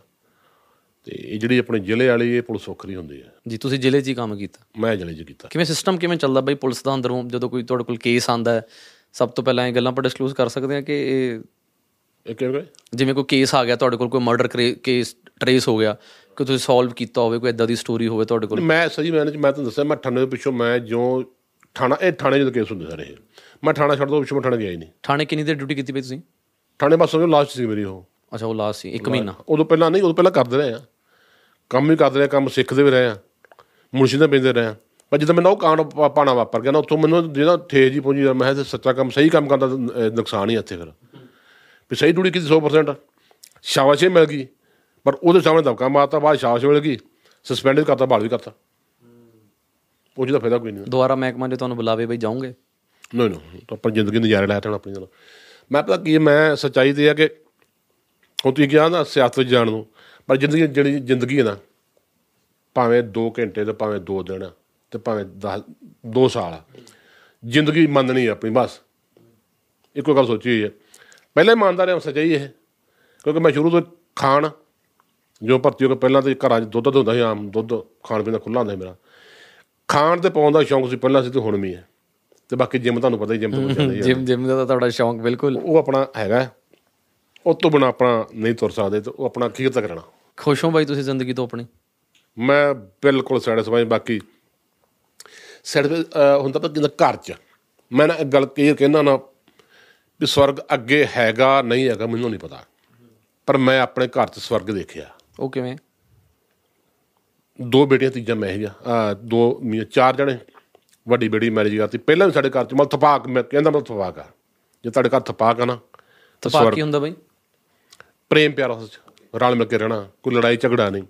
ਹੁਣ 27 28 ਸਾਲ ਸਾਡੇ ਵਿਆਹ ਨੂੰ ਹੋ ਗਏ ਅੱਜ ਤੱਕ 28 ਸਾਲਾਂ 'ਚ ਅਸੀਂ ਲੜਕੇ ਨਹੀਂ ਦੇਖੇ ਲੜਾਈ ਕੀ ਹੁੰਦੀ ਹੈ। 28 ਸਾਲਾਂ 'ਚ? ਅਸੀਂ ਲੜਕੇ ਦੇਖਿਆ। ਸਾਡਾ ਅੱਜ ਵੀ ਉਵੇਂ ਹੀ ਹਾਸਾ ਖੇਡਾ ਕਰੇ। ਮੈਂ ਅੱਜ- ਆਉਣ ਕੇ ਵੀਡੀਓ ਪਈ ਦੇਖਿਓ ਮੈਂ ਬਸ ਇਹ ਹਾਸਾ ਸਾਡਾ ਚੱਲਦਾ ਰਹਿੰਦਾ ਇਦਾਂ ਬਸ। ਕੋਈ ਸਲਾਹ ਦਿਓ ਬਾਈ ਫਿਰ ਜਿਹੜੇ ਲੜਦੇ ਨੇ ਤੁਸੀਂ ਕਿਵੇਂ 28 ਸਾਲ ਬਿਨਾਂ ਲੜਾਈ ਤੋਂ ਕੱਟਦੇ? ਸੁਭਾਅ ਹੁੰਦਾ ਦੇਖੋ ਆਪਣਾ ਆਪਣਾ। ਦੱਸੋ ਬਾਈ ਇਹ ਡਿਸਕਲੋਜ਼ ਕਰੋ ਕਿ ਐਸਾ ਕਿਹੜੀ ਅੰਡਰਸਟੈਂਡਿੰਗ ਹੈ ਤੁਹਾਡੀ ਦੋਨਾਂ ਦੇ ਵਿੱਚ ਕਿ ਤੁਸੀਂ ਕਦੀ ਲੜੇ ਹੀ ਨਹੀਂ? ਮੈਂ ਤਾਂ ਸੁਣਿਆ ਸੀਗਾ ਕਿ ਲੜਨਾ ਬੁਰੀ ਗੱਲ ਨਹੀਂ ਹੈ। ਲੜਨ ਤੋਂ ਬਾਅਦ ਨਾ ਬੁਲਾਣਾ ਗਲਤ ਗੱਲ ਹੈ ਪਰ ਤੁਸੀਂ ਤਾਂ ਲੜੇ ਹੀ ਨਹੀਂ। ਨਹੀਂ ਵਾਕਿਆ ਜਿਹੜੇ ਸੱਚਾਈ ਹੈ। ਕੋਈ ਗੱਲ ਵੀ ਨਹੀਂ ਹੋਈ ਕਦੀ? ਇਹੋ ਜੀ ਗੱਲ ਦੇਖੋ ਤਾਂ ਕੀ ਹੁੰਦਾ ਆ। ਲੜਾਈ ਕਦੋਂ ਹੁੰਦੀ ਹੈ? ਜਦੋਂ ਮੈਂ ਤੁਹਾਨੂੰ ਕੁਝ ਕਿਹਾ ਤੁਸੀਂ ਅੱਗੇ ਮੈਨੂੰ ਜਵਾਬ ਦਿੱਤਾ। ਉਦੋਂ ਲੜਾਈ ਹੋਣੀ ਹੈ। ਬਿਲਕੁਲ। ਤੇ ਕਿਸੇ ਵੇਲੇ ਬੰਦੇ ਨੂੰ ਗੁੱਸਾ ਆ ਜਾਂਦਾ ਕਿ ਮੈਨੂੰ ਫਰਜ਼ ਮੈਨੂੰ ਗੁੱਸਾ ਆ ਗਿਆ ਮੈਂ ਕੋਈ ਬੋਲਿਆ ਵਾਂ। ਤੇ ਉਹ ਮਾਂ ਦੀ ਨੇ ਕੋਈ ਬੋਲਣਾ ਹੀ ਨਹੀਂ। ਉਹ ਕਦੀ ਗੁੱਸੇ 'ਚ ਬੋਲੇ ਉਹਨੇ ਅੱਗੇ ਜਵਾਬ ਨਹੀਂ ਦੇਣਾ ਬਸ। ਦੀਦੀ ਤੁਸੀਂ ਕਮੈਂਟ ਕਰਕੇ ਦੱਸੋ ਕਿ ਇਹ ਕਦੀ ਗੁੱਸਾ ਹੋਏ ਨੇ। ਉਹ ਕਦੀ ਗੁੱਸਾ ਹੋਏ ਨੇ? ਨਾ ਨਾ ਉਹ ਨਹੀਂ। ਆ ਕਿਸੇ ਵੇਲੇ ਮੈਂ ਇਹ ਭਾਵੇਂ ਕਿ ਗੁੱਸੇ 'ਚ ਬੋਲ ਗਿਆ ਕਿ ਉਹ ਬੰਦੇ ਸੁਭਾਅ ਆ ਫਿਰ ਜ਼ਿਆਦਾ ਯੋਗਦਾਨ ਉਹਨਾਂ ਦਾ ਲੜਾਈ ਨਾ ਹੋਣ 'ਚ। ਹਾਂ ਉਹਨਾਂ ਕਹਿ ਸਕਦੇ ਆਪਾਂ। ਬਾਕੀ ਸ਼ਾਮ ਨੂੰ ਸੈਰ ਤੇ ਜਾਣਾ ਅਸੀਂ ਦੌੜਨਾ ਵੀ ਗੱਲਾਂ ਬਾਤਾਂ ਮਾਰਨੀਆਂ ਪੁਲੀ ਦੇ ਕੇ ਬਹਿਣਾ ਸਾਡਾ ਮਤਲਬ ਅਸੀਂ ਤਾਂ ਆਪਣੀ ਜ਼ਿੰਦਗੀ ਜਿਉਂਦੇ ਪਏ ਆ ਸੱਚ ਸੱਚ ਸੱਚ ਗੱਲ ਹੈ। ਇੰਜੋਏ ਕਰਦੇ ਕੀ ਬਾਤ। ਸਾਨੂੰ ਬੜਾ ਚੰਗਾ ਲੱਗ ਰਿਹਾ ਸੁਣ ਕੇ ਕਿ ਦੁਨੀਆ 'ਚ ਸਾਰੇ ਕਿਤੇ ਖੁਸ਼ਹਾਲ ਹੋਵੇ ਸਾਰੇ ਹੀ ਖੁਸ਼ ਰਹਿਣ। ਬਿਲਕੁਲ ਬਿਲਕੁਲ। ਜ਼ਰੂਰੀ ਹੈ। ਜ਼ਰੂਰੀ ਹੈ। ਪਿਆਰ ਮੁਹੱਬਤ ਸਨੇਹ ਸਭ ਤੋਂ ਜ਼ਰੂਰੀ ਆ। ਬਾਕੀ ਲੜਾਈਆਂ ਪੜਾਈਆਂ ਤੇ ਚੱਲਦੀਆਂ ਰਹਿੰਦੀਆਂ ਹੁਣ ਆਪਾਂ ਪਹਿਲਾਂ ਗੱਲ ਵਿੱਚ ਗੱਲ ਆਪਣੀ ਰਹਿ ਗਈ ਨਾ ਆਪਾਂ ਜੋ ਗੱਲ ਕਰਨੇ ਵੀ ਜਿਹੜੇ ਲੋਕ ਕਿੰਤੂ ਪਰੰਤੂ ਕਰਦੇ ਆ। ਇੱਕ ਛੋਟੀ ਜਿਹੀ ਆਪਣੇ ਗੱਲ ਆ ਇੱਕ ਘਰ ਦੇ ਚਾਰ ਜੀ ਹੋਣ ਨਾ ਚਾਰਾਂ ਜੀਆਂ ਦੇ ਆਪਸ ਵਿੱਚ ਵਿਚਾਰ ਨਹੀਂ ਮਿਲਦੇ ਹੁੰਦੇ। ਬਿਲਕੁਲ ਸਹੀ ਗੱਲ। ਇਹ ਜ਼ਰੂਰੀ ਨਹੀਂ। ਹੁਣ ਜਿਹੜੇ ਆਪਾਂ ਲੋਕ ਇੰਨੇ ਵਹਿੰਦੇ ਆ ਜਾਂ ਆਪਾਂ ਨੂੰ ਸੁਣਦੇ ਆ ਇਹ ਜ਼ਰੂਰੀ ਨਹੀਂ ਕਿ ਸਾਰੇ ਵਿਚਾਰ ਆਪਣੇ ਨਾਲ ਮਿਲਦੇ ਹੋਣ। ਮੈਂ ਤੁਹਾਨੂੰ ਆਪਣੇ ਵਿਚਾਰਾਂ ਨਾਲ ਸਹਿਮਤ ਨਹੀਂ ਕਰ ਸਕਦਾ। ਤੁਸੀਂ ਮੈਨੂੰ ਨਹੀਂ ਕਰ ਸਕਦੇ। ਤੁਹਾਡੇ ਆਪਣੇ ਵਿਚਾਰ ਮੇਰੇ ਆਪਣੇ ਬਿਲਕੁਲ। ਇਸ ਕਰਕੇ ਉਹ ਵੀ ਸੱਜਣ ਨਾਲ ਨਾਲ ਤੁਰੇ ਜਾਣੇ ਆ ਤੇ ਆਪਾਂ ਵੀ ਨਾਲ ਨਾਲ ਤੁਰੇ ਜਾਣਾ। ਇਹ ਕੰਮ ਚੱਲਦਾ ਰਹਿਣਾ। ਹਾਂ ਇਹਨਾਂ ਵੀ ਨੂੰ ਇੰਨੀ ਭੱਦੀ ਸ਼ਬਦਾਵਲੀ ਨਾ ਵਰਤੋ ਵੀ ਅਗਲੇ ਨੂੰ ਮਹਿਸੂਸ ਹੋਵੇ ਯਾਰ ਕਿਉਂ ਬੋਲਿਆ ਤੁਹਾਡੇ ਨਾਲ ਹੋਇਆ ਇਦਾਂ ਬਾਈ? ਹੋ ਜਾਂਦਾ। ਕੀ ਹੋਇਆ ਸੀ ਤੁਸੀਂ ਦੱਸ ਸਕਦੇ ਹੋ ਇਸ ਚੀਜ਼ ਬਾਰੇ? ਮੈਂ ਨਾ ਹੋਇਆ ਸੀਗਾ ਵੈਸੇ ਚਲੋ ਮੈਂ ਨਾਮ ਨਹੀਂ ਲੈਣਾ ਪਰ ਮੈਨੂੰ ਵੀ ਕਿਸੇ ਵੇਲੇ ਕਿਸੇ ਲੋਕ ਹੈਗੇ ਸੀ ਕੋ ਸੱਜਣ ਉਹਨਾਂ ਨੇ ਧੀਆਂ ਆਪਣੇ ਬੜੀਆਂ ਗਾਲਾਂ ਕੱਢੀਆਂ ਮੈਨੂੰ। ਧੀਆਂ ਦੀਆਂ ਬੜੀਆਂ ਗਾਲਾਂ ਕੱਢੀਆਂ ਇਹਨਾਂ ਨੂੰ। ਭਾਈ ਲੋਕ ਕਿਉਂ ਨਹੀਂ ਸਮਝਦੇ ਕਿ ਧੀਆਂ ਭੈਣਾਂ ਤਾਂ ਸਭ ਦੀਆਂ ਸਾਂਝੀਆਂ ਹੁੰਦੀਆਂ ਫਿਰ ਗਾਲ ਕੱਢੇ ਤੇ ਜੇ ਕੋਈ ਮੈਂ ਗਲਤ ਕੰਮ ਕੀਤਾ ਮੈਨੂੰ ਟਾਰਗੇਟ ਕਰੋ। ਮੇਰੇ ਮਾਪੇ ਕਿਉਂ ਵਿੱਚ ਆ ਰਹੇ ਨੇ? ਮੇਰੀ ਭੈਣ ਕਿਉਂ ਵਿੱਚ ਆ ਰਹੀ ਹੈ? ਉਹ WhatsApp ਗਰੁੱਪ ਸੀਗਾ ਤੇ ਉਹ ਚ ਮੈਨੂੰ ਪਾ ਕੇ ਬੜੀਆਂ ਕੁੜੀਆਂ ਗੰਦੀਆਂ ਗੰਦੀਆਂ ਗਾਲਾਂ ਕੱਢੀ ਕੁੜੀ ਨੇ ਕੁੜੀ ਤੇਰੀ ਕੁੜੀ ਨੂੰ ਤੇਰੀ ਕੁੜੀ ਨੂੰ ਐ ਤੇਰੀ ਕੁੜੀ ਨੂੰ ਐ। ਮੈਂ ਉੱਥੇ ਇੱਕੋ ਮੈਸੇਜ ਕੀਤਾ ਮੈਂ ਯਾਰ ਮੇਰੀ ਕੁੜੀ ਇੱਕ ਨਹੀਂ ਮੇਰੀ ਦੋ ਕੁੜੀਆਂ। ਮੈਂ ਦੋਵਾਂ ਨੂੰ ਕੱਢੋ ਯਾਰ। ਫਿਰ ਉਹ ਮੁੰਡੇ ਨੂੰ ਮਹਿਸੂਸ ਹੋਇਆ। ਉਹਦਾ ਮੈਨੂੰ ਪਰਸਨਲ ਮੈਸੇਜ ਆ ਕਹਿੰਦਾ ਭਾਈ ਸੌਰੀ ਯਾਰ ਮੈਂ ਤੂੰ ਨਿਕਲ ਗਈ ਤੈਨੂੰ ਇਹ। ਉਸ ਮੁੰਡੇ ਦਾ। ਗਾਲਾਂ ਕਿਉਂ ਕੱਢ ਰਹੇ ਸੀ ਬਾਈ? ਲੋਕ ਕੀ ਦਿੱਕਤ ਹੋਈ ਸੀ ਉਹਨਾਂ ਨੂੰ ਤੁਹਾਡੇ ਤੋਂ? ਉਹੀ ਵਿਚਾਰ ਨਹੀਂ ਕਿਸੇ ਨੂੰ ਮਿਲਦੇ ਆਪਣੇ। ਉਹਦਾ ਮੈਂ ਵੀ ਗਲਤ ਹਾਂ ਉੱਥੇ ਵੱਡੀ ਗੱਲ ਨਹੀਂ। ਪਰ ਜੇ ਮੈਂ ਗਲਤ ਜੇ ਹੁਣ ਅਨਮੋਲ ਗਲਤ ਹੈ ਮੇਰਾ ਫਰਜ਼ ਬਣਦਾ ਅਨਮੋਲ ਨੂੰ ਕਹਾਂ ਮੈਂ। ਪਰ ਅਨਮੋਲ ਦੇ ਘਰ ਤੱਕ ਪਹੁੰਚਣਾ। ਬਈ ਟੇਬਲ ਟਾਕ ਤੇ ਗੱਲ ਕਿਉਂ ਨਹੀਂ ਖਤਮ ਹੁੰਦੀ? ਕਿ ਜਿਵੇਂ ਆਪਾਂ ਦੇਖਿਆ ਪੰਜਾਬ 'ਚ ਹਮੇਸ਼ਾ ਐਨਜੀਓਜ਼ ਵੀ ਆਪਸ 'ਚ ਲੜਦੀਆਂ ਰਹਿੰਦੀਆਂ। ਕੋਈ ਐਨਜੀਓ ਕੰਮ ਕਰ ਰਹੀ ਹੈ, ਦੂਜਾ ਐਨਜੀਓ ਵਾਲਾ ਉਹਦੇ ਨਾਲ ਲੜ ਰਿਹਾ, ਦੂਜਾ NGO ਇਹ ਐਨਜੀਓਜ਼ ਦਾ ਮਤਲਬ ਤਾਂ ਪੰਜਾਬ ਭਲਾਈ ਲਈ ਕੰਮ ਕਰ ਰਹੇ ਨੇ, ਤੁਸੀਂ ਵੀ ਹੁਣ ਜੇ ਕਿਸੇ ਦਾ ਘਰ ਬਣਵਾ ਰਹੇ ਹੋ। ਤਾਂ ਮੈਂ ਦੇਖ ਕੇ ਖੁਸ਼ੀ ਹੋਣਾ ਚਾਹੀਦਾ ਨਾ ਕਿ ਯਾਰ ਚਲੋ ਬਾਈ ਨੇ ਕਿਸੇ ਦਾ ਪਿੰਡ 'ਚ ਕਿਸੇ ਦਾ ਘਰ ਬਣਵਾਤਾ, ਉਹ ਮੈਂ ਤਾਂ ਨਹੀਂ ਕਰ ਸਕਦਾ ਸੀ। ਤੇ ਇਹ ਆਪਸ 'ਚ ਲੜਨ ਦੀ ਬਜਾਏ ਟੇਬਲ ਟਾਕ ਤੇ ਕਿਉਂ ਨਹੀਂ ਬੈਠਦੇ ਕਿ ਪੰਜਾਬ 'ਚ ਜੇ ਮੈਨੂੰ ਤੁਹਾਡੇ ਤੋਂ ਕੋਈ ਤਕਲੀਫ ਹੈ, ਮੈਂ ਤੁਹਾਨੂੰ ਜਾ ਕੇ ਕਿਉਂ ਨਹੀਂ ਮਿਲ ਸਕਦਾ ਕਿ ਸੁਖਵਿੰਦਰ ਵੀਰੇ, ਮੈਨੂੰ ਤੁਹਾਡੇ ਤੋਂ ਆ ਤਕਲੀਫ ਹੈ ਪਲੀਜ਼ ਮੈਨੂੰ ਇਹਦਾ ਕਲੈਰੀਫਿਕੇਸ਼ਨ ਦਿਓ। ਮੈਂ ਲਾਈਵ ਹੋ ਕੇ ਫੇਸਬੁੱਕ ਤੇ ਤੁਹਾਡੇ ਕੋਲ ਕਲੈਰੀਫਿਕੇਸ਼ਨ ਮੰਗ ਰਿਹਾ। ਨਹੀਂ ਜੇ ਆਪਣੀ ਲੜਾਈ ਲੜਾਈ ਫਿਰ ਸ਼ੁਰੂ ਹੋ ਜਾਂਦੀ ਆ ਫਿਰ ਉਹ ਸਿਆਸਤ ਦਾ ਸਿਆਸਤ ਦਾ ਕੰਮ ਹੀ ਹੋ ਗਿਆ। ਸਿਆਸਤ ਦਾ ਕੰਮ ਹੋ ਗਿਆ ਨਾ। ਠੀਕ ਆ ਤੁਸੀਂ ਕਰ ਰਹੇ ਹੋ। ਜਾਂ ਏਬੀਸੀ ਬਿਲਕੁਲ। ਮਿੰਟੂ ਭਾਜੀ ਨੂੰ ਕਰਦੇ ਪਏ ਹਨਾ? ਆਪਣੇ ਕੰਮ ਨਾਲ ਮਸਤ ਆ। ਤੇ ਜਿਹਨੂੰ ਕਿ ਨਹੀਂ ਚੰਗਾ ਲੱਗਦਾ ਠੀਕ ਆ ਜੇ ਕੋਈ ਹੋਰ ਵੀ ਕਰਦਾ ਪਿਆ ਆਪਣਾ ਕਰੋ ਹਾਂ ਇਹਨਾਂ ਜਿਹੜੀ ਜ਼ਰੂਰੀ ਪਾਰਦਰਸ਼ਤਾ ਚਾਹੀਦੀ ਆ। ਤੁਸੀਂ ਇਹਦੇ ਤੇ ਪਿੱਛੇ ਮੋਰਚਾ ਵੀ ਚੱਕਿਆ ਸੀਗਾ ਬਾਈ ਪੰਜਾਬ 'ਚ ਬੜੀ ਵੱਡੀ ਲਹਿਰ ਚੱਲੀ ਸੀ ਜਿਹਦੇ ਵਿੱਚ ਲੱਗਦਾ ਮੈਨੂੰ ਕਿ 50% ਐਨਜੀਓਜ਼ ਬੰਦ ਵੀ ਹੋ ਗਈਆਂ ਪੰਜਾਬ 'ਚ। ਉਦੋਂ ਮੈਨੂੰ ਗਾਲਾਂ ਬੜੀਆਂ ਪਈਆਂ ਇਹ। ਅੱਛਾ ਉਹ ਕੀ ਹੋਇਆ ਸੀ ਬਾਈ? ਕਿ ਉਹ ਕਹਿੰਦੇ ਵੀ ਤੂੰ ਚੱਕਿਆ ਕੰਮ ਇਹ। ਅੱਛਾ ਪੰਜਾਬ 'ਚ। ਮੈਨੂੰ ਉਹਦੇ ਕਹਿੰਦਾ ਸ਼ਾਇਦ ਤੁਹਾਨੂੰ ਯਾਦ ਹੋਵੇ ਨਾਮ ਨਾ ਹੀ ਲਵਾਂ ਬਾਅਦ ਕਰ ਲਾਂ ਗੱਲ ਆਪਾਂ ਉਹ। ਇੱਕ ਲੜਕੀ ਸੀ ਤੋਂ ਉੱਠ ਕੇ ਉੱਪਰ ਖੋਪਰ ਲੈ ਗਿਆ। ਸੀਗਾ ਪਟੇ ਜਾ ਕੇ ਨੇ ਦੁਆ ਚੀਜ਼। ਹਾਂਜੀ ਹਾਂਜੀ ਹਾਂਜੀ ਹਾਂਜੀ, ਤੇ ਉਹ ਤੁਸੀਂ ਕਢਾਈ ਡਿਟੇਲ ਤੁਹਾਨੂੰ ਯਾਦ ਹੋਣੀ ਜੀ। ਜੀ ਜੀ ਜੀ ਉਹਦੀ ਚੌਥੇ ਪੰਜਵੇਂ ਦਿਨ ਦੀ 32 ਕੇ 35 ਲੱਖ ਰੁਪਈਆ ਉਸ ਅਕਾਊਂਟ ਦੀ ਇਨਕਮ ਸੀ। ਬੜੇ ਕੇਸ ਨੇ ਇਦਾਂ ਦੇ। ਤੇ ਉਦੋਂ ਪਿੱਛੋਂ ਉਹ ਨਾ ਐਨਜੀਓ ਵੇਖੀ ਨਾ ਉਹ ਬੰਦੇ ਵੇਖੇ ਕਿਤੇ ਕਿੱਥੇ ਗਏ ਇਹ ਤਾਂ ਹੁੰਦਾ ਬਾਈ। ਇਹਦੇ 'ਚ ਗਲਤੀ ਕਿਹਦੀ ਬਾਈ? ਲੋਕਾਂ ਦੀ ਕਿ ਐਨਜੀਓਜ਼ ਦੀ? ਹੁਣ ਜਿਹੜੇ ਲੋਕ ਬਾਹਰ ਬੈਠੇ ਨੇ ਉਹ ਤੜਪਦੇ ਨੇ ਕਿਸੇ ਸੇਵਾ ਕਰਨਾ ਸਭ ਚਾਹੁੰਦੇ। ਤੋਂ ਮੈਂ ਕਹਿੰਦਾ ਗਲਤੀ ਬਾਹਰ ਆਇਆ ਦੀ ਹੈ। ਹੂੰ ਇਹ ਕਿਵੇਂ ਸਹੀ ਕਿਵੇਂ ਹੋਣ? ਮੈਂ ਤਾਂ ਪਿੜਦਾ ਰਹਿੰਦਾ ਮੈਂ ਇਹ ਪੋਸਟਾਂ ਪਾਉਂਦਾ ਰਹਿੰਦਾ ਬਾਈ ਸਿੱਧੀ ਗੱਲ ਆ ਵੀ ਤੁਸੀਂ ਕਰੋ। ਤੁਸੀਂ ਕਰਦੇ ਪਏ ਨਾ। ਪਹਿਲੀ ਦੀ ਗੱਲ ਵੀ ਕਿਸੇ ਨੂੰ ਪੈਸੇ ਫੜਾਓ ਹੀ ਨਾ। ਜਿਹੜਾ ਬੰਦਾ ਹੁਣ ਮੈਂ ਤੁਹਾਨੂੰ ਹੋਰ ਗੱਲ ਦੱਸਦਾ ਤਰਨ ਤਾਰਨ ਦਾ ਕੇਸ ਮੇਰੇ ਕੋਲ ਆਇਆ। ਮੈਨੂੰ ਕੋਈ ਬੰਦਾ ਕਹਿੰਦਾ ਵੀ ਉਹ ਵੀਡੀਓ ਦੇਖੀ ਵੀਡੀਓ ਮਿਲੇ ਚੱਲੀ ਹੋਈ। ਮੈਨੂੰ ਸੁੱਖ ਨੇ ਭੇਜੀ। ਕਹਿੰਦਾ ਭਾਈ ਆ ਦੇਖਿਓ ਇੱਕ ਵਾਕਿਆ ਪਰਿਵਾਰ ਬੈਠਾ ਵਿਚਾਰਾ ਕੁੜੀ ਜਵਾਨ ਤੇ ਕਿਤੇ ਬਾਹਰ ਤਾਂ। ਭਾਈ ਜਗ੍ਹਾ ਹੈਗੀ ਪਰ ਮਕਾਨ ਹੈ ਨਹੀਂ। ਮੇਰਾ ਇੱਕ ਬਾਹਰ ਵੀਰ ਇੱਕੋ ਸੱਜਣ ਹੈ ਮੇਰਾ। ਤੁਸੀਂ ਮੰਨੋਗੇ ਇੱਕੋ ਸੱਜਣ ਤੋਂ ਮੈਂ ਹੁਣ ਤੱਕ ਕਦੇ ਮਕਾਨ ਪਾਏ ਉਹਨੇ ਕੱਲੇ ਨਾ ਪਾਏ ਆ ਮੈਂ ਪੋਸਟ ਨਹੀਂ ਪਾਉਂਦਾ ਮੈਂ ਕਹਿੰਦਾ ਬਾਈ ਮਕਾਨ ਪਾਉਣਾ ਉਹਨਾਂ ਵੀ ਪਾ ਦਿਓ। ਮੈਂ ਠੇਕੇਦਾਰ ਕੋਲ ਜਾਣਾ ਬਾਈ ਆਹ ਚੀਜ਼ ਪਾਉਣੀ ਕਿੰਨੇ ਪੈਸੇ ਇੰਨੇ ਪੈਸੇ? ਉਹਨੇ ਬਣਾਉਣਾ ਮੈਂ ਇੰਨੇ ਠੇਕਾ ਹੋ ਗਿਆ। ਮੈਂ ਠੇਕੇਦਾਰ ਦਾ ਨੰਬਰ ਦੇਣਾ ਉਹਨੂੰ ਬਾਹਰ ਵੀਰ ਨੂੰ ਵੀ ਇਹਨਾਂ ਫੋਨ ਤੇ ਕਰ ਲਗਾ ਉਹਦਾ ਵੀ ਇਹਨੂੰ ਕਿਸ਼ਤਾਂ 'ਚ ਪੈਸੇ ਭੇਜ ਦੇ। ਵਾਹ ਜੀ ਵਾਹ। ਹਾਂ ਆਪਣੇ ਆਪ ਹੀ ਕਰ ਲਓ ਡਾਇਰੈਕਟ ਹੋ ਜਾਓ। ਹੁਣ ਉਹ ਜਿਹੜਾ ਮਕਾਨ ਆ ਤੇ ਮੈਂ ਬਾਹਰ ਕਦ ਕਦ ਕਦ ਭਾਈ ਜਾ ਕੇ ਮੈਂ ਕਰਵਾਓ ਬਣਾ ਦੋ ਕਮਰੇ। ਲਾਈਟ ਦੀ ਬਾਅਦ ਰਸੋਈ ਜਿੰਨਾ ਬਣਦਾ ਮੈਨੂੰ ਦੱਸ ਦਿਓ। ਉਹ ਜਿਹੜਾ ਨੰਬਰ ਦਿੱਤਾ ਉੱਪਰ ਵੀਡੀਓ ਦਾ ਮੈਂ ਫੋਨ ਲਾ ਲਿਆ। ਮੈਂ ਸਮਝਿਆ ਪਰਿਵਾਰ ਦਾ ਉੱਪਰ ਉਹ ਜਿੰਨੇ ਵੀਡੀਓ ਪਾਈ ਉਹਨਾਂ ਦਾ ਸੀ। ਐਨਜੀਓ ਤੁਸੀਂ ਤੇ ਮੈਂ ਕਿਹਾ ਇਦਾਂ ਵੀ ਮਕਾਨ ਆਪਾਂ ਪਵਾ ਦਿੰਦੇ ਆ। ਤੇ ਮਿਲੀਅਨ ਦੇ ਪਲੱਸ ਵੀਡੀਓ ਚੱਲ ਗਈ ਸੀ ਦੋ ਦਿਨ ਦੇ ਵਿੱਚ ਉਹ। ਤੇ ਥੱਲੇ ਕਾਫੀ ਆਏ ਸੀ, ਭਾਈ ਦੱਸੋ ਭਾਈ ਦੱਸੋ ਭਾਈ ਦੱਸੋ। ਤੁਹਾਨੂੰ ਪਤਾ ਲੋਕ ਬਿਲਕੁਲ ਬਿਲਕੁਲ ਬਿਲਕੁਲ। ਤੇ ਉਹ ਕਹਿੰਦੇ ਕੋਈ ਗੱਲ ਨਹੀਂ। ਸਾਡੇ ਕੋਲ 20000 ਰੁਪਏ ਇਕੱਠਾ ਹੋ ਗਿਆ ਵਾ ਵੀ ਤੁਹਾਨੂੰ ਦੇ ਦਿੰਦੇ ਅਸੀਂ ਤੇ ਤੁਸੀਂ ਪਾ ਦਿਓ। ਮੈਂ ਤੁਸੀਂ 20000 ਆਪਣੇ ਕੋਲ ਰੱਖੋ ਇਹ। ਕਿਤੇ ਹੋਰ ਲਾ ਦਿਓ। ਮਹਾ ਬਿਲਕੁਲ ਸਹੀ ਗੱਲ ਹੈ ਵੀ ਮਕਾਨ ਜਿਹੜਾ ਮਕਾਨ ਮੈਂ ਇੱਕੋ ਬੰਦੇ ਨੂੰ ਕਹਿਣਾ ਵੀ ਮੈਂ ਇਹ ਝੰਜਟ ਨਹੀਂ ਪਣਾ ਤੁਹਾਨੂੰ ਕਿੰਨਾ ਆਇਆ ਕਿੱਥੋਂ ਆਇਆ ਕੱਲ ਤੁਹਾਨੂੰ ਪੁੱਛੇ ਕਿੱਥੋਂ ਮੈਨੂੰ ਪੁੱਛੇ ਉਹਨੂੰ ਪੈਸੇ ਭੇਜੇ ਕਿੱਥੇ ਗਏ। ਜੀ, ਜੀ, ਜੀ। ਮੈਂ ਝੰਜਟ ਨਹੀਂ ਪਣਾ ਤੇ ਠੀਕ ਆ ਕਹਿੰਦੇ ਭਾਜੀ 3 ਮਹੀਨੇ ਹੋ ਗਏ ਤੱਕ ਫੋਨ ਨਹੀਂ ਵਾਸਤੇ ਮੈਨੂੰ ਆਇਆ। ਹੂੰ ਘਰ ਬਣਾਉਣ ਵਾਸਤੇ। ਹੂੰ ਕਿਉਂ ਨਹੀਂ ਆਇਆ ਹੁਣ ਤੁਸੀਂ ਆਈਡੀਆ ਲਓ ਉੱਥੋਂ? ਪੈਸੇ ਬਹੁਤ ਜ਼ਿਆਦਾ ਆ ਗਏ ਹੋਣਗੇ। ਜੇ ਮੈਂ ਮਕਾਨ ਪਾਉਂਦਾ ਲੋਕਾਂ ਉਹਨਾਂ ਨੂੰ ਪੁੱਛਣਾ ਸੀਗਾ ਤੈਨੂੰ ਬਈ ਪੈਸੇ ਭੇਜੇ ਕਿੱਥੇ ਗਏ? ਮੈਂ ਮਤਲਬ ਅੱਜ ਵੀ ਇਹ ਚੀਜ਼ ਰੁਕ ਨਹੀਂ ਰਹੀ। ਨਹੀਂ ਰੁਕਣੀ ਭਾਜੀ। ਮਤਲਬ ਲੋਕ ਜਜ਼ਬਾਤੀ ਹੋ ਜਾਂਦੇ ਨੇ ਵੀਡੀਓ ਦੇਖ ਕੇ ਕਿ ਜੇ ਕੋਈ ਬੱਚਾ ਰੋ ਰਿਹਾ ਤਾਂ ਉਹਦਾ ਫਟਾਫਟ ਉਹਨੂੰ ਫੋਨ ਕਰਕੇ ਉਹਦੇ ਖਾਤੇ 'ਚ ਪੈਸੇ ਪਾ ਦਿਓ ਲੋਕ ਵੀ ਇਸ ਚੀਜ਼ ਦਾ ਫਾਇਦਾ ਚੱਕਦੇ ਨੇ। ਹੁਣ ਦੇਖੋ ਮੈਂ ਮੈਂ ਵੀਡੀਓ ਪਾਤੀ ਆ। ਮੈਂ ਉੱਤੇ ਆਪਣਾ ਪੇਟੀਐਮ ਨੰਬਰ ਦੇ ਦਿੱਤਾ। ਗੂਗਲ ਪੇ ਨੰਬਰ ਦੇ ਦਿੱਤਾ। ਹੁਣ ਕਿੰਨੇ ਕਿੰਨੇ ਕਿੱਥੋਂ ਕਿੱਥੋਂ ਕਿੰਨੇ ਕਿੰਨੇ ਪਾਤੇ ਕਿਨੂੰ ਪਤਾ ਕੁਛ? ਨਹੀਂ ਪਤਾ। ਉੱਥੋਂ ਲੋਡ 20000 ਦੀ ਆ 50000 ਦੀ ਆ। ਉੱਥੇ ਕਈ 10 ਲੱਖ ਇਕੱਠਾ 5 ਲੱਖ ਇਦਾਂ ਹੀ ਰਿਹਾ ਹੋ ਰਿਹਾ। ਹੋ ਰਿਹਾ ਮੈਨੂੰ ਪਤਾ ਹੋ ਸਾਡੇ ਕੋਲ ਇੱਕ ਮਰੀਜ਼ ਆਇਆ ਬਾਈ ਮੈਂ ਉਹਦੇ ਬਾਰੇ ਵੀਡੀਓ ਵੀ ਪਾਈ ਸੀ। ਤੇ ਅਸੀਂ ਉਹਨਾਂ ਦੇ ਘਰ ਗਏ ਤੇ ਅਸੀਂ ਉਹਨੂੰ ਵੀਡੀਓ 'ਚ ਹੀ ਕਹਿਤਾ ਕਿ ਤੁਸੀਂ ਅੱਜ ਤੋਂ ਬਾਅਦ ਕਿਸੇ ਕੋਲ ਪੈਸੇ ਨਹੀਂ ਮੰਗਣੇ ਸਾਰਾ ਖਰਚਾ ਸਾਡੀ ਐਨਜੀਓ ਦੇ ਡੋਨਰਾਂ ਵੱਲੋਂ ਹੋਏਗਾ। ਕੋਈ ਪੱਤਰਕਾਰ ਉਹਨਾਂ ਦੇ ਘਰੇ ਜਾ ਕੇ ਇੰਟਰਵਿਊ ਕਰ ਆਇਆ ਫਿਰ ਸਾਡੇ ਤੋਂ ਬਾਅਦ। ਤੇ ਉਹਦੀ ਵੀਡੀਓ ਚੱਲ ਪਈ ਫਿਰ ਉਹੀ ਮਿਲੀਅਨ 2 ਮਿਲੀਅਨ ਤੇ ਉਹਦੇ ਖਾਤੇ ਦੇ ਵਿੱਚ 22 ਲੱਖ ਰੁਪਏ ਆ ਗਿਆ। ਤੇ ਅਸੀਂ ਉਹਨੂੰ ਬੁਲਾ ਲਿਆ। ਅਸੀਂ ਕਿਹਾ ਜੀ, ਤੁਹਾਡੇ ਖਾਤੇ 'ਚ 22 ਲੱਖ ਰੁਪਏ ਆ ਮੈਂ ਮੈਂ ਸਬੂਤਾਂ ਤੋਂ ਬਿਨਾਂ ਨਹੀਂ ਬੁਲਾਉਂਦਾ। ਪਹਿਲਾਂ ਮੈਂ ਬੈਂਕ ਡਿਟੇਲ ਕਢਾਈ, ਉਹ ਬੈਂਕ ਡਿਟੇਲ 'ਚ 22 ਲੱਖ ਰੁਪਏ ਬੋਲਿਆ, ਮੈਂ ਫਿਰ ਬੁਲਾਇਆ ਪਿਆਰ ਨਾਲ। ਮੈਂ ਕਿਹਾ ਜੀ, ਤੁਹਾਡੇ ਕੋਲ 22 ਲੱਖ ਰੁਪਏ ਆ ਗਿਆ। ਜਦ ਮੈਂ ਤੁਹਾਨੂੰ ਮਨਾ ਕੀਤਾ ਸੀ ਕਿ ਤੁਸੀਂ ਨਹੀਂ ਵੀਡੀਓ ਪਾਣੀ, ਸਾਰਾ ਖਰਚਾ ਤੁਹਾਡਾ ਅਸੀਂ ਕਰਾਂਗੇ ਅਸੀਂ ਕਰ ਵੀ ਰਹੇ ਸੀ। ਕਹਿੰਦੇ ਜੀ, ਸਾਡੀ ਤਾਂ ਕੁੜੀ ਲਈ ਪੈਸੇ ਆਏ ਨੇ, ਤੇ ਕੱਲ ਨੂੰ ਉਹਦਾ ਵਿਆਹ ਵੀ ਕਰਨਾ ਹੈ। ਹਜੇ ਉਹ ਕੁੜੀ 11 12 ਸਾਲ ਦੀ ਹੋਏਗੀ, ਤੇ ਕਹਿੰਦੇ ਕੱਲ ਨੂੰ ਇਹਦਾ ਵਿਆਹ ਵੀ ਕਰਨਾ, ਫਿਰ ਉਹ ਕੀ ਕਰਾਂਗੇ ਅਸੀਂ? ਹੁਣ ਉਹ 22 ਲੱਖ ਰੁਪਏ ਚੋਂ ਕਿਸੇ ਨੇ 5000 ਪਾਇਆ ਹੋਊ, ਕਿਸੇ ਨੇ 20000 ਪਾਇਆ ਹੋਊ ਉਹ ਬਾਅਦ ਚੋਂ ਕਹਿਣ ਲੱਗੇ ਸਾਨੂੰ ਜੀ ਅਸੀਂ ਤਾਂ ਮਕਾਨ ਵੇਚਿਆ ਦੂਜਾ ਆਪਣਾ ਸਾਡਾ ਕੋਈ ਇੱਕ ਘਰ ਸੀਗਾ। ਮੈਂ ਕਿਹਾ ਜੇ ਘਰ ਸੀਗਾ ਫਿਰ ਸਾਡੇ ਕੋਲ ਹੈਲਪ ਕਿਉਂ ਮੰਗੀ? ਫੋਨ ਕਿਉਂ ਕੀਤਾ ਤੁਸੀਂ ਹੈਲਪ ਕਰਨ ਲਈ? ਤਾਂ ਉੱਥੋਂ ਫਿਰ ਉਹਨਾਂ ਨੇ ਉਹ ਪੈਸੇ ਸਾਰੇ ਆਪ ਹੀ ਰੱਖ ਲਏ। ਹੁਣ ਜਿਹੜਾ ਉਹ 22 ਲੱਖ ਰੁਪਏ ਇਕੱਠਾ ਹੋਇਆ ਉਹ ਲੋਕਾਂ ਨੇ ਜਿਨ੍ਹਾਂ ਨੇ ਪਾਇਆ ਕਿਸੇ ਨੇ 5000 ਪਾਇਆ ਹੋ ਕਿਸੇ ਨੇ 500 ਪਾਇਆ ਹੋ ਕਿਸੇ ਨੇ 50 ਪਾਇਆ ਹੋ ਉਹਨਾਂ ਨੇ ਆਪਣੀ ਜਗ੍ਹਾ ਭੰਗੜਾ ਪਾਣਾ ਕਿ ਲਓ ਜੀ ਅਸੀਂ ਡੋਨੇਸ਼ਨ ਕਰਤੀ। ਤੇ ਇਹਨਾਂ ਕੋਲ ਇੰਨਾ ਰੁਪਈਆ ਇਕੱਠਾ ਹੋ ਗਿਆ। ਜਿਹੜੀਆਂ ਐਨਜੀਓਜ਼ ਬਈ ਸਿੱਧਾ ਪੇਸ਼ੈਂਟ ਦਾ ਹੀ ਅਕਾਊਂਟ ਨੰਬਰ ਪਾ ਦਿੰਦੀਆਂ ਨੇ ਉਹ ਵੀ ਬੜਾ। ਉਹ ਵੀ ਗਲਤ ਹੈ। ਉਹ ਉਹ ਜਦੋਂ ਮੈਂ ਕਹੀ ਮੈਂ ਪਾਵਾਂ ਨਾ ਪੋਸਟ ਮੈਂ ਪੋਸਟ ਆਪਣਾ ਨੰਬਰ ਦੇ ਦਿੰਦਾ ਹੁੰਦਾ। ਵੀ ਮੇਰੇ ਤੋਂ ਨੰਬਰ ਲਓ ਕਿਉਂ? ਮੈਨੂੰ ਪਤਾ ਵੀ ਕਿੰਨੀ ਲੋੜ ਆ। ਐਗਜ਼ੈਕਟਲੀ ਉਹਨੇ ਪਵਾਤੇ ਆ। ਨਾਲ ਹੀ ਮੈਂਸ਼ਨ ਕਰਨਾ ਵੀ ਇਹ ਜਿਹੜਾ ਮਸਲਾ ਹੱਲ ਹੋ ਗਿਆ ਵੀ ਹੋਰ ਕੋਈ ਫੋਨ ਨਾ ਕਰੇ। ਉਹ ਆਪਾਂ ਨੂੰ ਪ੍ਰੂਫ ਰੱਖਣਾ ਵੀ ਪੈਂਦਾ ਵਾ ਕਈ ਕਹਿੰਦੇ ਲੀਡ ਕਰਦਾ ਕਰੋ ਪਰ ਨਹੀਂ ਕਰਨਾ। ਉਹ ਆਪਾਂ ਨੂੰ ਸਬੂਤ ਹੋ ਜਾ ਕਿ ਮੈਂ ਚੱਕਰ ਮੇਰਾ ਪੈ ਗਿਆ ਉਹ ਬਾਅਦ ਚ ਨਿਬੜਿਆ ਇਦਾਂ ਹੀ ਉਹ ਮੈਨੂੰ ਪੋਸਟ ਨੇ ਬਚਾਇਆ ਉਦੋਂ ਮੈਨੂੰ। ਤੋ ਰੱਖਣਾ ਪੈਂਦਾ ਆਪਾਂ ਨੂੰ ਫਿਰ ਹਿਸਾਬ ਕਿਤਾਬ ਆ। ਤੇ ਹੁਣ ਜਿਹੜੇ ਮੈਂ ਪਹਿਲੀ ਪੋਸਟ ਤੋਂ ਪਾਈ ਸੀਗੀ ਕਿ ਸਮਾਜ ਸੇਵਾ ਇੱਕ ਧੰਦਾ। ਉਹ ਥੱਲੇ ਲੋਕਾਂ ਕਾਫੀ ਵਿਰੋਧ ਵੀ ਕੀਤਾ ਸੀ ਮੇਰਾ। ਅੱਛਾ ਜੀ। ਤੇ ਹੋਣਾ ਹੁਣ ਵੀ ਆ। ਸੱਚ ਆ। ਸਿਆਸਤ ਦੇ ਵਿੱਚ ਧੰਦਾ। ਸਰਕਾਰੀ ਦਰਬਾਰੇ ਜਿਹੜੇ ਕੁਰਸੀ ਤੇ ਬੈਠੇ ਉੱਤੇ ਰੱਜ ਕੇ। ਤੇ ਹੁਣ ਆਪਣੇ ਸਮਾਜ ਸੇਵਾ ਨਾਂ ਦੇ ਧੰਦਾ ਹੁੰਦਾ ਇਹਨੂੰ ਆਪਾਂ ਨਕਾਰ ਨਹੀਂ ਬਿਲਕੁਲ ਹੁੰਦਾ। ਇਹਨੂੰ ਰੋਕਿਆ ਕਿਵੇਂ ਜਾ ਸਕਦਾ ਬਈ? ਲੋਕ ਕਿਵੇਂ ਜਾਗਰੂਕ ਹੋਣ ਕਿ ਜਿਹੜਾ ਜਾਗਰੂਕ ਲੋਕ ਹੋਣਗੇ। ਕਿਉਂਕਿ ਕਿਤੇ ਨਾ ਕਿਤੇ ਟੱਚਵੁੱਡ ਚਲੋ ਮੈਂ ਆਪਣੇ ਮੂੰਹ ਨਹੀਂ ਕਹਿੰਦਾ ਸੀ ਕਿ ਬਹੁਤ ਵੱਡਾ ਚਿਹਰਾ ਬਣ ਚੁੱਕੇ ਹੁਣ ਸਮਾਜ ਸੇਵਾ ਦਾ ਪੰਜਾਬ ਦੇ ਵਿੱਚ। ਅਸੀਂ ਖੁਦ ਇਹ ਧੰਦਾ ਰੋਕਣਾ ਚਾਹੁੰਦੇ ਅਸੀਂ ਚਾਹੁੰਦੇ ਹਾਂ ਕਿ ਕਿਸੇ ਦਾ ਦਾਨ ਗਲਤ ਜਗ੍ਹਾ ਨਾ ਜਾਵੇ। ਹਾਂ ਬਿਲਕੁਲ ਨਾ ਜਾਵੇ ਕਿਸੇ ਪੇਸ਼ੈਂਟ ਦੇ ਕੋਲ ਵੀ ਨਾ ਜਾਵੇ ਫालतू ਪੈਸੇ ਕਿਸੇ ਸਾਡੇ ਵਰਗੇ ਜਿਹੜੇ ਹੈਗੇ ਨੇ ਉਹਨਾਂ ਕੋਲ ਵੀ ਨਾ ਆਵੇ। ਇਹ ਚੀਜ਼ ਰੋਕੀ ਕਿਵੇਂ ਜਾ ਸਕਦੀ ਹੈ? ਕਿਵੇਂ ਕੰਮ ਕਰਨ? ਇੱਕ ਕਿਵੇਂ ਇੱਕ ਕੰਮ ਦਾ ਢੰਗ ਹੋਣਾ ਚਾਹੀਦਾ ਜਿਹਦੇ ਨਾਲ ਪੰਜਾਬ 'ਚ ਚੀਜ਼ ਦੀ ਚੋਰੀ ਬੰਦ ਹੋ ਜਾਵੇ? ਇੱਕ ਅਨਮੋਲ ਜੀ ਗੱਲ ਤਾਂ ਫਿਰ ਪਹਿਲਾਂ ਕਰ ਚੁੱਕੇ ਗਾ ਜਦੋਂ ਪੈਸਾ ਐਨਜੀਓ ਨੂੰ ਜਾਣ ਲੱਗ ਗਿਆ ਨਾ ਐਨਜੀਓ ਖਾਤੇ ਜਾਂ ਐਨਜੀਓ ਦਾ ਜਾਣ ਲੱਗ ਪਿਆ ਉਦੋਂ ਧਾਂਦਲੀ ਹੋਣੀ ਹੋਣੀ ਹੈ। ਪਰ ਬਾਈ ਜਿਹੜੀਆਂ ਐਨਜੀਓਜ਼ ਹੁਣ ਵੱਡੀਆਂ ਪੰਜਾਬ 'ਚ ਕੰਮ ਕਰ ਰਹੀਆਂ ਨੇ ਭਾਵੇਂ ਖਾਲਸਾ ਆ ਭਾਵੇਂ ਗੁਰਪ੍ਰੀਤ ਬਾਈ ਉਹਨਾਂ ਦੇ ਖਰਚੇ ਰੋਜ਼ ਦੇ ਲੱਖਾਂ ਨੇ ਲੱਖਾਂ ਰੋਜ਼ ਦੇ ਭਾਵੇਂ ਉਹਨਾਂ ਸਿਸਟਮ ਹੋਰ ਆ। ਅੱਛਾ ਉਹ ਉਹਨਾਂ ਖਲਾਰਾ ਜ਼ਿਆਦਾ ਉਹਨਾਂ ਦਾ। ਓਕੇ।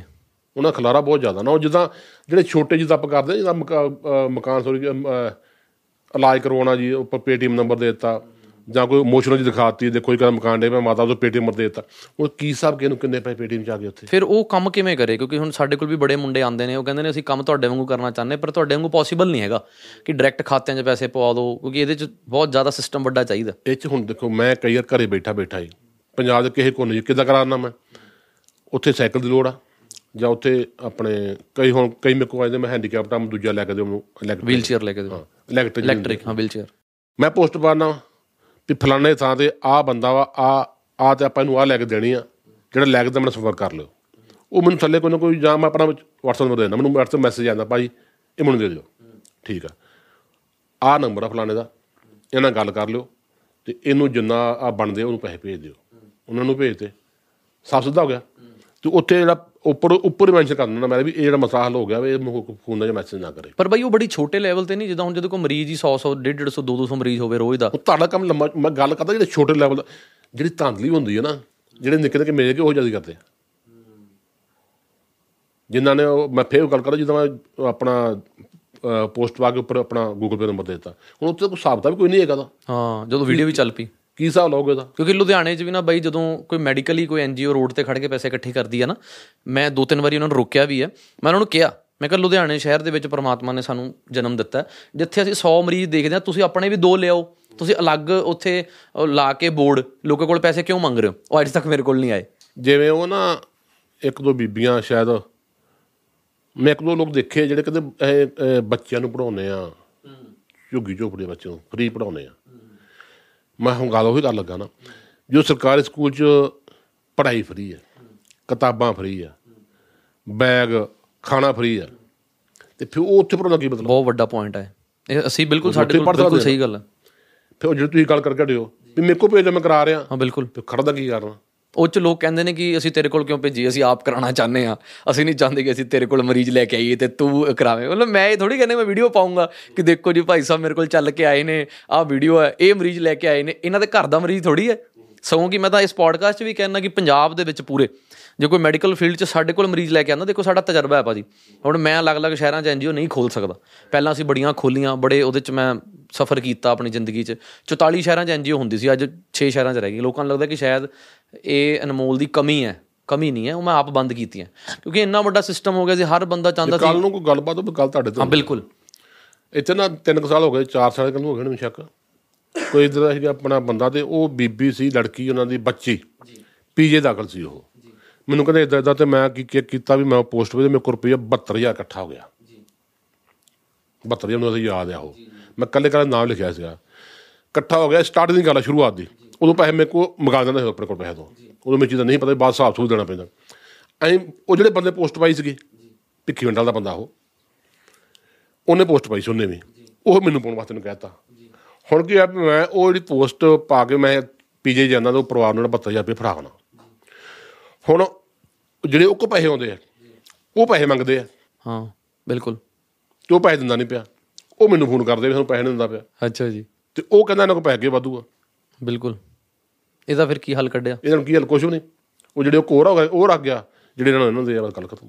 ਹੁਣ ਉਹ ਕਹਿੰਦੇ ਹੁਣ ਉਹਦੇ ਹੱਲ ਕਰ ਪਿੱਛੇ ਉਹਦੇ ਪੋਸਟਾਂ ਹੀ ਪੈਂਦੀਆਂ ਰਹੇ ਬੰਦਾ ਖਾਂਦਾ ਜੀ ਇਦਾਂ ਕਰਦਾ ਜੀ। ਹੁਣ ਅਨਮੋਲ ਜੀ ਮੈਂ ਤੇ ਆਪ ਹੈਗਾ ਬੇਰੁਜ਼ਗਾਰ। ਮੇਰੇ ਕੋਲ ਰੁਜ਼ਗਾਰ ਨਹੀਂ ਹੈਗਾ। ਤੇ ਮੈਂ ਐਨਜੀਓ ਖੋਲ ਕੇ ਬਹਿ ਗਿਆ। ਹੁਣ ਕਿਉਂ ਖੋਲੀ ਹਾਂ ਬਿਲਕੁਲ ਜਦ ਮੈਂ ਘਰ 'ਚ ਦਾਣੇ ਮੈਂ? ਹਾਂ ਜਿਹਦੇ ਘਰ ਦੇ ਆਪ 'ਚ ਦਾਣੇ ਹੈ ਨਹੀਂ ਉਹ ਸਮਾਜ ਸੇਵਾ ਕਰ ਰਿਹਾ ਉਹ ਕਿਵੇਂ ਕਰੂ? ਹੂੰ। ਸੋਚਣ ਦੀ ਗੱਲ ਨਾ ਪਰ ਲੋਕ ਭਾਜੀ ਜਿਨ੍ਹਾਂ ਕੋਲ ਹੈਗੇ ਨੇ ਹੁਣ ਚਲੋ ਮੈਂ ਆਪਣੀ ਗੱਲ ਕਰ ਲਾਂ ਜਿਨ੍ਹਾਂ ਕੋਲ ਪੈਸੇ ਹੈਗੇ ਨੇ ਉਹ ਵੀ ਤਾਂ ਲੋਕ ਕਿੱਥੇ ਬਰਦਾਸ਼ਤ ਕਰਦੇ ਨੇ? ਉਹ ਕਹਿੰਦੇ ਇਹ ਚੰਗੇ ਭਲੇ ਘਰ ਦਾ ਬੰਦਾ ਹੈ। ਇਹ ਕਿਉਂ ਲੱਗਿਆ ਹੋਇਆ ਸਮਾਜ ਸੇਵਾ ਤੇ? ਕਿਉਂਕਿ ਬਿਜ਼ਨਸ ਮਾਈਂਡ ਬਣਿਆ ਹੁੰਦਾ ਨਾ ਕਿ ਬਿਜ਼ਨਸਮੈਨ ਦਾ ਬੱਚਾ ਹੈ। ਹੁਣ ਮੇਰੇ ਪਾਪਾ ਬਿਜ਼ਨਸਮੈਨ ਨੇ ਵਧੀਆ ਸਾਡੀ ਜੁਆਇੰਟ ਫੈਮਿਲੀ ਹੈ ਤਾਂ ਉਹਨਾਂ ਦਾ ਬੱਚਾ ਕਿਉਂ ਲੱਗਿਆ ਹੋਇਆ? ਉਹ ਕਿਉਂ ਪੈਸੇ ਤੋਂ ਮੂੰਹ ਛੱਡੀ ਫਿਰਦਾ? ਤੁਸੀਂ ਜੇ ਕੱਲ ਕਈ ਕਹੀ ਹੋਈ ਹੈ ਨਾ ਵੀ ਮੇਰੇ ਕੋ ਆ ਜਾਓ ਤੁਸੀਂ ਸਾਂਭ ਲਓ। ਹਾਂ ਬਿਲਕੁਲ ਬੜੀ ਵਾਰੀ ਮੈਂ ਕਹਿੰਦੇ ਪਾਸੇ ਹੋ ਜਾਣਾ ਬਿਲਕੁਲ। ਨੰਬਰ 2 ਤੇ ਜਾਂ ਕੋਈ ਮੈਨੂੰ ਇੱਕ ਪੁਆਇੰਟ ਤੇ ਗਲਤ ਦੱਸੋ ਸੀ ਕਿੱਥੇ ਇੱਥੇ ਗਲਤ। ਹਾਂ ਬਿਲਕੁਲ। ਤੁਸੀਂ ਕਈ ਗੱਲ ਕਹੀ ਹੋਈ ਨਾ ਫਿਰ। ਬਿਲਕੁਲ। ਹਾਂ ਜਿਹਦੇ ਮਨ ਚ ਕੋਈ ਹੈਗਾ ਤੁਹਾਡਾ ਕਰ ਸਕਦਾ ਆ ਕੇ। ਬਿਲਕੁਲ। ਤੇ ਉਹ ਆਪਾਂ ਤਾਂ ਗਲਤ ਫਿਰ ਉਹ ਕਰਦੇ ਨਾ ਵੀ ਸੇਵਾ ਕਰੋ ਯਾਰ ਪਰ ਸੇਵਾ ਦੇ ਵਿੱਚ ਮੇਵਾ ਨਾ। ਤਨਖਾਹ ਲੈਣੀ ਗਲਤ ਹੈ ਭਾਜੀ ਐਨਜੀਓ ਦੇ ਵਿੱਚ ਕਿ ਸਹੀ ਹੈ ਤੁਹਾਡੇ ਸਾਹਮਣੇ ਜੇ ਕੋਈ ਬੰਦਾ ਐਨਜੀਓ ਚਲਾ ਰਿਹਾ ਉਹਦੇ ਵਿੱਚ ਸਾਰਾ ਦਿਨ ਆਪਣਾ ਲਾ ਰਿਹਾ ਸਾਰੀ ਦਿਹਾੜੀ ਲਾ ਰਿਹਾ ਉਹਦੇ ਵਿੱਚ ਜੇ ਉਹ ਆਪਣੀ ਸੈਲਰੀ ਲੈ ਰਿਹਾ ਉਹ ਜਾਇਜ਼ ਹੈ ਗਲਤ ਹੈ?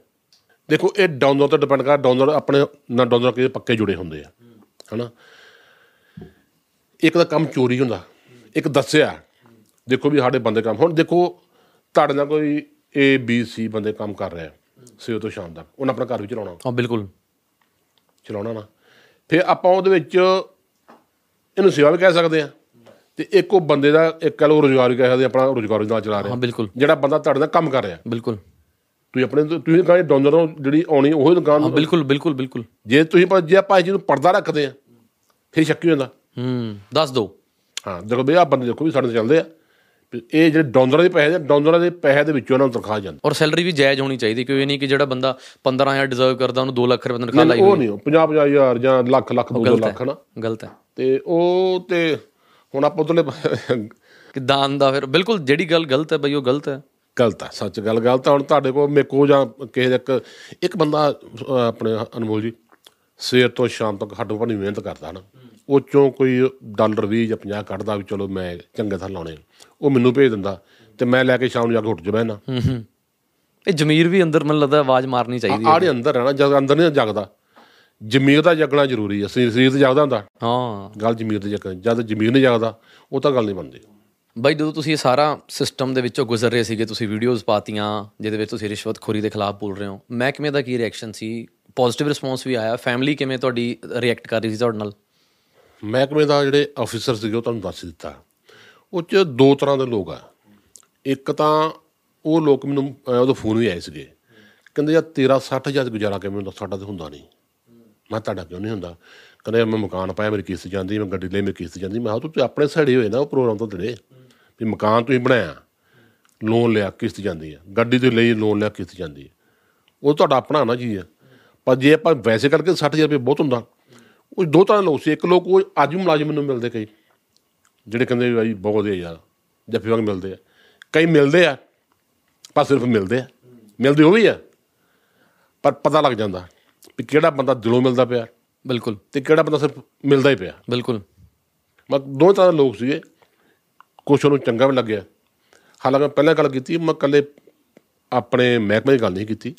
ਮੈਂ ਹਰ ਉਸ ਇਨਸਾਨ ਦੀ ਗੱਲ ਕੀਤੀ ਸੀ ਜਿਹੜਾ ਤਨਖਾਹ ਲੈਂਦਾ ਜਿਹੜਾ ਬੰਦਾ ਤਨਖਾਹ ਹਰ ਬੰਦਾ ਤਨਖਾਹ 'ਚ ਗੁਜ਼ਾਰਾ ਕਰਨ ਲੱਗ ਜਾਣਾ ਤੇ ਕਰਪਸ਼ਨ ਆਪੇ ਖਤਮ ਹੋ ਜਾਊਗੀ। ਤਨਖਾਹ ਘੱਟ ਤਾਂ ਨਹੀਂ ਬਾਈ। ਨਹੀਂ ਹੁਣ ਇੱਕ ਸਿਪਾਹੀ ਦੇ 80000 ਰੁਪਏ ਤਨਖਾਹ ਹੈ। 70000 ਸੀ ਹੁਣ ਜੇ ਅੱਜ ਮੇਰੇ ਨਾਲ ਦੇ ਲੱਖ ਪਲੱਸ ਲੈਂਦੇ ਪਏ। ਹੂੰ। ਜਿਹੜੇ ਮੇਰੇ ਨਾਲ ਦੇ ਭਰਤੀ ਨੇ ਅੱਜ ਲੱਖ ਪਲੱਸ ਤਨਖਾਹ ਉਹਨਾਂ ਦੀ। ਹੁਣ ਜੇ ਮੈਂ ਲੱਖ ਲੈ ਕੇ ਵੀ ਇੱਕ ਦਿਹਾੜੀ ਦਾ 100 ਰੁਪਏ ਲਵਾਂਗਾ ਫਿਰ ਤਾਂ ਲਾਂਤੀ ਹੈ ਮੇਰੇ ਵਾਸਤੇ ਨਾ। ਮਤਲਬ ਜਿਹੜੇ ਆ ਬਾਈ ਬੋਲ ਕੇ ਸਿਸਟਮ ਦੇ ਖਿਲਾਫ ਧਰਮਾਂ 'ਚ ਲੜਾ ਕੇ 10-10 ਬੰਦੇ ਨਾਲ ਰੱਖੀ ਫਿਰਦੇ ਨੇ ਸਿਕਿਉਰਟੀਆਂ ਲਈ ਫਿਰਦੇ ਨੇ। ਉਹ 10-10 ਲੱਖ ਰੁਪਏ ਮਹੀਨਾ ਉਹਨਾਂ ਦਾ ਹੀ ਖਰਚਾ ਹੋ ਰਿਹਾ। ਦੇਖੋ ਆ ਵੀ ਕਿੱਡੀ ਵੱਡੀ ਤਰਾਸਦੀ ਹੈ ਨਾ ਵੀ ਇੱਕ ਬੰਦੇ ਕੋਲ 5 5 7 7 10 10 ਬੰਦੇ ਆ। ਤੇ ਇੱਕ ਬੰਦੇ ਤਨਖਾਹ ਜਿਹਦੇ ਸਿਪਾਹੀ ਦੀ ਮੈਂ ਲਾਈ ਆਪਾਂ ਹੌਲਦਾਰ ਦੀ ਕੋ ਮੇਰੀ ਕੁ ਉਮਰ ਦੇ ਨਵੇਂ ਮੁੰਡੇ ਨਵਾਂ ਮੁੰਡਾ 70 ਅੱਸੀ ਹਜ਼ਾਰ ਲੈ ਰਿਹਾ। 70 ਅੱਸੀ ਹਜ਼ਾਰ ਲੱਗ ਚਲੋ 10 ਬੰਦੇ ਕੋ ਕਿੰਨਾ 7 8 ਲੱਖ ਬਣ ਗਿਆ। ਹੁਣ ਤੇ ਜੇ ਇਹੋ ਕਹਿਣ ਲੈ ਵੀ ਆ ਬੰਦੇ ਤੇਰੇ ਕੋਲ ਹੀ ਤੂੰ 50% ਦੇਣੀ ਇਹਨਾਂ ਦੀ ਬਸ। ਹੂੰ ਕੋਈ ਨਹੀਂ ਰੱਖੇਗਾ। ਕਿਸੇ ਨੇ ਲੈਣਾ ਨਹੀਂ। ਬਾਈ ਜਿਹਨੂੰ ਲੋੜ ਸੀ ਮਤਲਬ ਸਿਕਿਉਰਿਟੀ ਦੀ ਉਹਨੂੰ ਮਿਲੀ ਨਹੀਂ ਸਿੱਧੂ ਮੂਸੇ ਵਾਲੇ ਨੂੰ। ਉਹਨੂੰ ਤਾਂ ਇੰਟੈਲੀਜੈਂਸ ਵੀ ਕਹਿੰਦੀ ਸੀਗੀ ਕਿ ਇਹਨੂੰ ਖਤਰਾ ਹੈ। ਆ ਜਿਹੜੇ ਮਤਲਬ ਮੇਰੇ ਵਰਗੇ ਬਹਿ ਕੇ ਵੀਡੀਓਜ਼ ਦੇ ਵਿੱਚ ਧਰਮਾਂ ਦੇ ਨਾਮ ਤੇ ਲੜਾਈ ਜਾਂਦੇ ਨੇ 10-10 ਬੰਦੇ ਉਹਨਾਂ ਨੂੰ ਦੇਈ ਜਾਂਦੇ ਹੋ। ਉਹਨਾਂ ਨੂੰ ਮਰਨ ਨਹੀਂ ਦਿਓ ਬਾਈ। ਧਰਮ ਦੇ ਨਾਂ ਤੇ ਜਾਤ ਦੇ ਨਾਂ ਤੇ। ਕੁਝ ਕੁ ਲੋਕਾਂ ਨੇ ਦੁਕਾਨਾਂ ਖੋਲੀਆਂ ਹੋਈਆਂ। ਬਾਈ ਸਿਕਿਉਰਿਟੀ ਦਿੰਦੀ ਕਿਉਂ ਆ ਪੁਲਿਸ? ਸਿਕਿਉਰਿਟੀ ਪੁਲਿਸ ਦੇ ਹੱਥ ਹੁੰਦੀ ਪੁਲਿਸ ਦੇਣੀ ਨਹੀਂ ਚਾਹੀਦੀ ਕਾਰਨ ਇਹ ਆ ਵੀ ਮੈਂ ਬੈਠਾ ਮੈਂ ਕਿਸੇ ਜਾਤ ਦੇ ਖਿਲਾਫ ਬੋਲਤਾ। ਜਾਂ ਮੈਂ ਕਿਸੇ ਧਰਮ ਦੇ ਖਿਲਾਫ ਬੋਲਤਾ। ਇਦਾਂ ਇਦਾਂ ਇਦਾਂ ਇਦਾਂ ਮੇਰਾ ਨੰਬਰ ਆ। ਮੈਂ ਕਰ ਲੋ ਗੱਲ। ਤੇ ਲੋਕਾਂ ਗਾਲ ਫੋਨ ਕਰਨਾ ਹੀ ਕਰਨਾ। ਗਾਲਾਂ ਕੱਢਣੀਆਂ। ਫਿਰ ਗਾਲਾਂ ਕੱਢਣੀਆਂ ਫਿਰ ਉਹਨੇ ਉਹ ਲਿਸਟ ਬਣਾਉਣੀ। ਕਿਵੇਂ ਧਮਕੀਆਂ ਆਈਆਂ? ਵੀ ਐਸ ਨੰਬਰ ਤੋਂ ਮੈਨੂੰ ਧਮਕੀ ਦੇ ਮੈਨੂੰ ਬੰਦਾ ਮਾਰ ਦੇਣਾ। ਹੈ। ਤੇ ਫਿਰ ਪ੍ਰਸ਼ਾਸਨ ਦੀ ਜ਼ਿੰਮੇਵਾਰੀ ਬਣ ਜਾਂਦੀ ਵੀ ਯਾਰ ਬੰਦਾ ਵਾਕਿਆ ਨਾ ਮਾਰਤਾ ਜਾਵੇ। ਇਸ ਧਰਮ ਕੋ ਲੁਧਿਆਣੇ ਦੇ ਦੋ ਚਾਰ ਇਹੋ ਜਿਹੇ ਬੰਦੇ ਹੈਗੇ ਆਪਾਂ ਵੇਖੇ ਹੀ ਹੈ। ਬਾਈ ਸਿੱਧੂ ਨੂੰ ਕਿਉਂ ਨਹੀਂ ਆਈ? ਫਿਰ ਸਿੱਧੂ ਨੂੰ ਜਦੋਂ ਧਮਕੀਆਂ ਆਉਂਦੀਆਂ ਸੀ ਇੰਟੈਲੀਜੈਂਸ ਦੱਸ ਰਹੀ ਸੀ ਕਿ ਇਹ ਕੰਮ ਰਡਾਰ ਤੇ ਹੈ। ਫਿਰ ਉਹਨੂੰ ਕਿਉਂ ਨਹੀਂ ਸਿਕਿਉਰਿਟੀ ਦਿੱਤੀ? ਸਿੱਧੂ ਕੋ ਸਿਕਿਉਰਿਟੀ ਸੀਗੀ। ਸਿਕਿਉਰਿਟੀ ਸੀਗੀ ਇਲੈਕਸ਼ਨ ਜਿਵੇਂ ਜਿਵੇਂ ਕਹਿ ਰਹੇ। ਆ ਜੋ ਖਬਰਾਂ ਘੱਟ ਸੀ ਬਾਈ ਦੋ ਦੋ ਬੰਦੇ ਸੀ ਉਹ ਕੀ ਕੀਤਾ ਸੀ? ਵੀ ਖਾ ਚਾਰ ਸੀ ਚਾਰ ਦੋ ਜਦੋਂ ਨਾ ਦੋ ਬੰਦੇ ਲਾਲੇ ਸੀ ਨਾਲੋਂ। ਬਿਲਕੁਲ ਵਾਪਸ ਦੋ ਬੰਦੇ ਨਾਲ ਰਹਿ ਗਏ ਸੀਗੇ। ਜਿੰਨੀ ਕਿ ਮੈਂ ਸੁਣੀ ਖਬਰ ਪੁੱਛ ਗਏ ਸੀ ਉਹਨਾਂ ਪਿੰਡ। ਖੈਰ ਤੇ ਉਹ ਜਿੰਨੀ ਕਿ ਮੈਂ ਗੱਲ ਸੁਣੀ ਵੀ ਇਦਾਂ ਸੀਗਾ ਬਾਕੀ ਉਹ ਜਲਦੀ ਸੀਗਾ ਕੀ ਚੱਕਰ ਸੀ ਉਦੋਂ ਕਹਿ ਲੋ ਕਿ ਆਪਾਂ ਆਈ ਵੀ ਨਹੀਂ ਕਹਿ ਸਕਦੇ। ਥੋੜੀ ਜਿਹੀ ਸਿੱਧੂ ਅਣਗਹਿਲੀ ਕਰ ਗਿਆ। ਥੋੜੀ ਜਿਹੀ ਕਰ ਗਿਆ ਮੈਨੂੰ ਲੱਗਦਾ ਜਿਵੇਂ ਵੀ ਜਦੋਂ ਉਹ ਕੋਈ ਪਰਸਨਲ ਬੰਦੇ ਵੀ ਹੈਗੇ ਬਈ ਸਿਕਿਉਰਿਟੀ ਦਾ ਕੰਮ ਤਾਂ ਇਹ ਨਹੀਂ ਹੁੰਦਾ ਕਿ ਜੇ ਬੰਦਾ ਨਾ ਵੀ ਚਾਹੇ ਸਿਕਿਉਰਿਟੀ ਰੱਖਣਾ ਤਾਂ ਜੇ ਉੱਤੇ ਥ੍ਰੈਟ ਹੈ। ਹੁਣ ਇੱਕ ਬੰਦੇ ਜਿਹਦੇ ਥ੍ਰੈਟ ਹੈ। ਐਡਾ ਵੱਡਾ ਬੰਦਾ ਥ੍ਰੈਟ ਹੋਵੇ।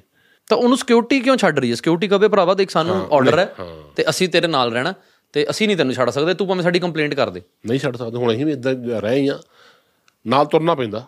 ਕਿ ਭਾਵੇਂ ਉਹ ਬੰਦਾ ਦਾ ਮਨ ਹੋਵੇ ਨਾ ਜਾਵੇ। ਹੂੰ। ਨਾਲ ਜਾਣਾ। ਭਾਵੇਂ ਮਗਰ ਸਕੂਟਰ ਮੋਟਰਸਾਈਕਲ ਤੇ ਜਾਣਾ ਪਵੇ ਨਾਲ ਜਾਣਾ।